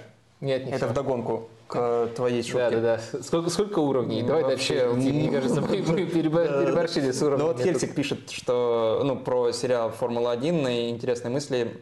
Ну, посмотрю тогда, да, можно будет согласиться или нет. А, ну и каждая серия пишет про отдельную команду Формулы-1 и про, или про отдельное противостояние между командами или пилотами. А, вот, собственно, как ответ, частичный ответ на твой вопрос. Давай несколько вопросов из чата э, Давай. возьмем и будем э, закругляться. А, так, Никит Никита, к слову, судьбе футбола. Вам не кажется, что футбол в кризисе как вид спорта? Каждый год как день сурка. ФФП тоже помог.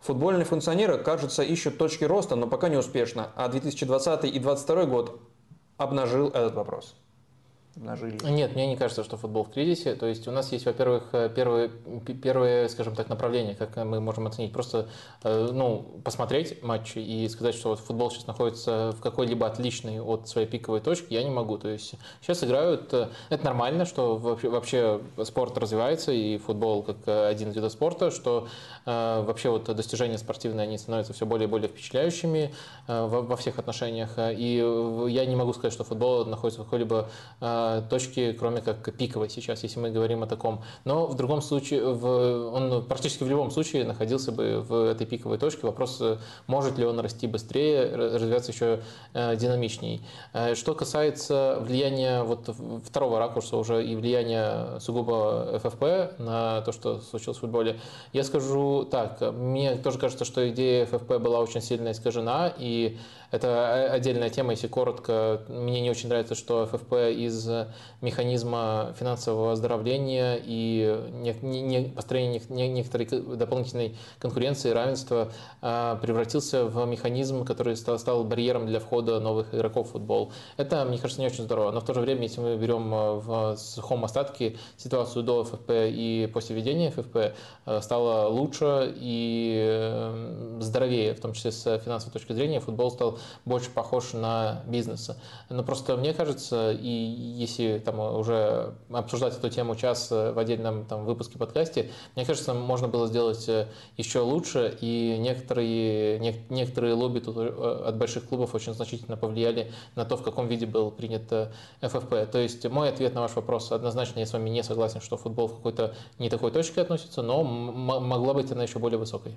Макс э, с НУФ, видимо, э, Венгер и сейчас подведем э, итоги опроса. Венгер, который говорил, что футбол состоит на 99% из разочарований, за свою тренерскую карьеру не выиграл ни одной ЛЧ.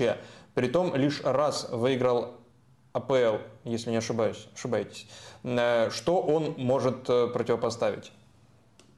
Не знаю. Ну, ошибаюсь. Ну, во-первых, три раза. Три раза, да. Три, три, три раза выиграл АПЛ, рекордсмен еще по количеству кубков Англии, так что это теперь больше не мусорная чашка, это да. главный трофей э, всей Англии. Ладно, если, если, если серьезно, то, конечно, ну, по трофеям, ну, в принципе, и по ресурсам, которые были у Фергюсона и Венгера, э, на, особенно, если, если, особенно если мы берем вот э, их, скажем так, позиции в момент прихода Венгера, когда они вместе в одной лиге начали функционировать, делать. Это, конечно, э, не, не, не равные условия изначально. То есть по трофеям Фергюсону делает, это нет, нет, нет никаких сомнений. Если искать именно вот э, формулировать, э, ну то есть если именно вот вы просите вопрос, вопрос именно искать, не, не ответить, кто лучше или кто в чем выигрывает, а именно искать, что, что может противопоставить, то я бы, конечно, сказал, что Венгер в намного большей степени новатор, если мы сравниваем его с Фергюсоном. Фергюсон, он сам об этом очень много рассказывает в своих книгах, у него больше одной, очень очень интересные книги, но он мастер копирования. Иногда он копирует так хорошо, что это даже лучше, чем оригинал, но э, он очень хорошо э, конкурировал там на разных этапах с разными сильными конкурентами. Там и Далглиш был до этого основным конкурентом у него, и Венгер потом, и Мауриню на определенном этапе, и дальше еще э, Манчини, с которым мы вспоминали. То есть он, э, э, скажем, каждому новому вызову, под каждый новый вызов адаптировался. Очень большую роль у него, например, играло делегирование и кто его помощник на конкретном этапе. То есть он мастер организации тренерского штаба и копирования трендов. У Венгера был этап, очень важный этап вообще для развития АПЛ как лиги, когда он не копировал, а привносил новое и был новатором в абсолютно чистом э, виде. Ну, то есть, если искать, вот э, вы, вы не просите сравнить по всем пунктам, вы просите найти, где Венгер лучше. Мне кажется, вот можно уверенно ответить, что в этом конкретном аспекте, вот вы попросили найти, я нашел, Венгер э, прямо уверенно превосходит Фергюсона. Кто лучше в целом, я не готов сейчас к этому, это будет не спор, это будет срач. Давай итоги опроса подведем. Эм, самое крутое противостояние в истории АПЛ. Завершаем этот опрос на четвертом месте. Я просто вот ожидал Э, будет ли хотя бы один голос? На самом деле, получается, это, скорее всего, два голоса было отдано за это противостояние. Бенито с Мауриньо. А один процент, один процент они набрали. Три процента. Хьюз Брюс. Yeah, Хьюз Брюс, вперед, три процента. Да. А, Клоп Гвардиола и Венгер Фергюсон, ну, правильно ты, конечно, говорил, что э, можно было ставить только два этих варианта. Э, все остальные все-таки уступают. Клоп Гвардиола, э, нынешняя классика, 36%. И Венгер Фергюсон, ностальгия, ретро, ну и плюс там вот эти особенности, которые мы в деталях описывали, 57% набирают. Никит, Никит такой вопрос э, сформулировал, ну, он просто хорошо сформулирован, э, особенно последняя часть. Как Юрию Сюину удавалось оставаться актуальным около трех десятилетий в европейском футболе? Ты когда-то уже говорил об этом. Это тренер разлива Анчелотти, ну, окей, я, я об этом уже говорил когда-то, когда рассуждал да. про э, Семина. Если говорить о тренере разлива Анчелоти, направления Анчелоти, то, тоже можно вполне его сюда причислить.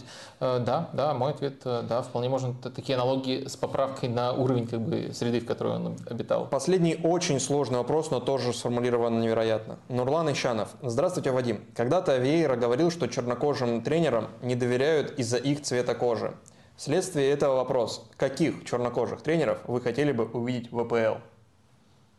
После увольнения Патрика Вейра из Кристал Пэлас в топ-5 европейских лигах, если я не ошибаюсь, остался только один темнокожий тренер. Комборе? Комборе, Комборе в Нанте. Э, в Нанте, да. Вот каких бы темнокожих тренеров ты бы хотел видеть в ВПЛ? Да, ну, мне кажется, во-первых, я не Патрик Вера, тут просто такой плавный переход. Какая Патрик разница? Вера когда-то сказал, а теперь, Вадим, вы ответите за Патрика Вера, каких темнокожих тренеров. Но если пытаться даже отвечать за Патрика Вера, я думаю, тут, э, в принципе, речь немножко о другом. Не о том, что вот э, есть условный, там, мой бывший одноклубник, я уже представляю себе Патриком Вера, мой бывший одноклубник Сол Кэмпбелл, и ему не, не додают шансов. Я вообще Сола Кэмпбелла пиарю практически каждый понедельник. Каждый так что, понедельник. да, да, да. Э, Так что ему не додают шансов, э, возьмите его на работу.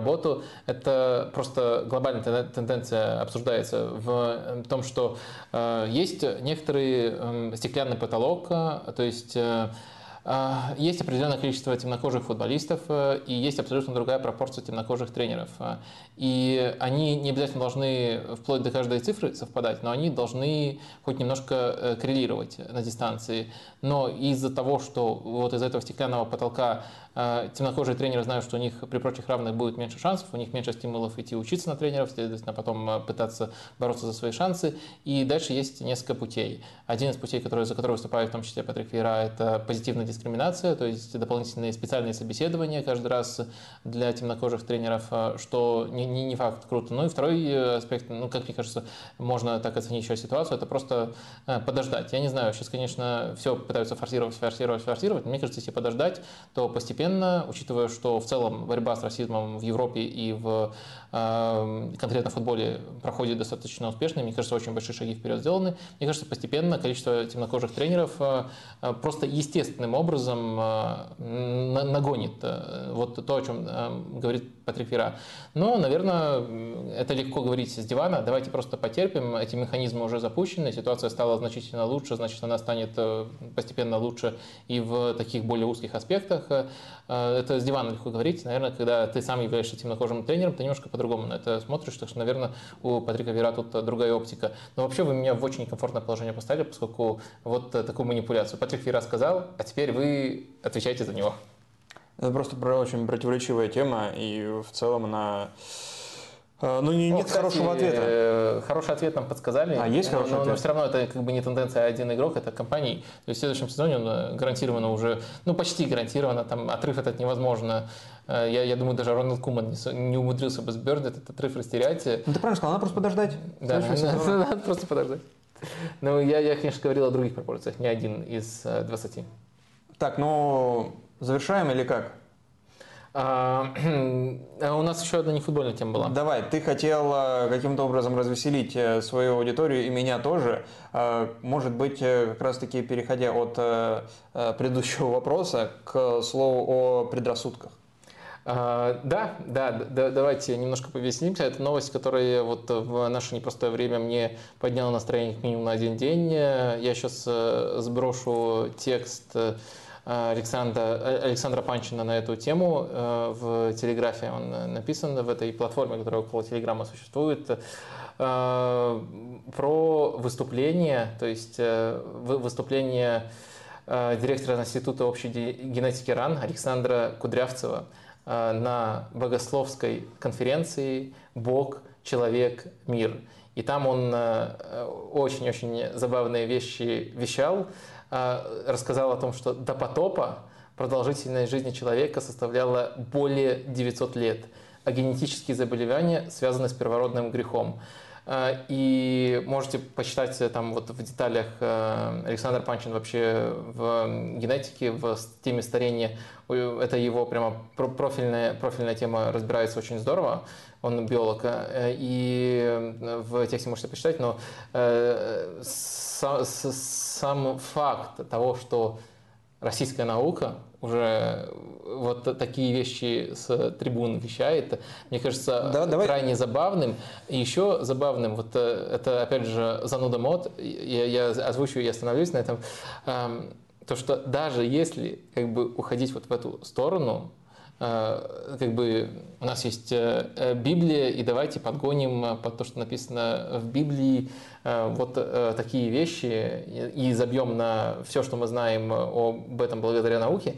Э, Там очень странным образом э, написано. То есть э, из-за первородного греха возраст упал после потопа. То есть даже если мы идем по Библии, как бы потоп и первородный грех Да. Это разные точки, но из-за первородного греха, потом какое-то время вот возраст был там 930 Не, не, лет, проявля- не проявлялось просто. не, не никак. проявлялся, потом случился потоп, и вот после потопа постепенно, тут еще так- так- такой график, то есть не сразу, а постепенно возраст начал То есть ты думаешь, это скорее регрессия к среднему, да? А, Я, я, не, я не знаю, в чем тут регрессия к среднему. Я думаю, это просто бред, если честно. Но, но это смешной бред. Э, Мне, меня это вот э, просто, мне просто это подняло настроение. Иногда нравится над эм, вот такого уровня мракобесием немножко поугарать. И просто предостерег бы, ну, насколько я могу, тебя, так как ты предостерегаешь всех, кто тебя слушает, читает, э, от э, подобных обобщений, как, как ты себе сейчас позволил, э, российская наука. Потому что ты в своем же э, выступлении сказал, что Александр Панчин тоже ученый. И Александр Панчин тоже, получается, российская наука, но он себе такого не позволяет. Поэтому это не российская наука, а конкретный человек. Да, конкретный человек, э, но мне кажется, что он э, представляет российскую науку, и показательно, что человек, который э, пишет адекватно про это, он уже он занимает находится не- должность, это- Он находится не в России, а Александр Кудрявцев, вот этот вот, который эту лекцию провел, он представляет РАН. Так что, да, безусловно, есть те, кто борется. Для там. науки границы это что такое? Ну, не, не знаю, мне кажется, э, смотря, смотря кто отвечает на этот вопрос. Мне кажется, в России этот вопрос сейчас немножко размывается, и границы для науки закрыты, вот могли бы тебе ответить, э, например. Хотя это, конечно, катастрофа практически для любого направления, если, если нет коммуникации с учеными из других стран. Не умеем мы завершать на хороших э, нотах. Да Вообще, нет, было же на, на ржачной ноте, ноте, так что давайте и открывайте ссылочку, там э, улыбнитесь. Э, вот я, я, я думаю, что с одной стороны это грустная улыбка у вас будет, с другой стороны хоть какая-то улыбка, это уже достижение в наши времена. Вот тут должна играть музыка, вот, которая раньше у тебя играла, и все закончится. Да, ну давай тогда заканчивать. Пока-пока. thank you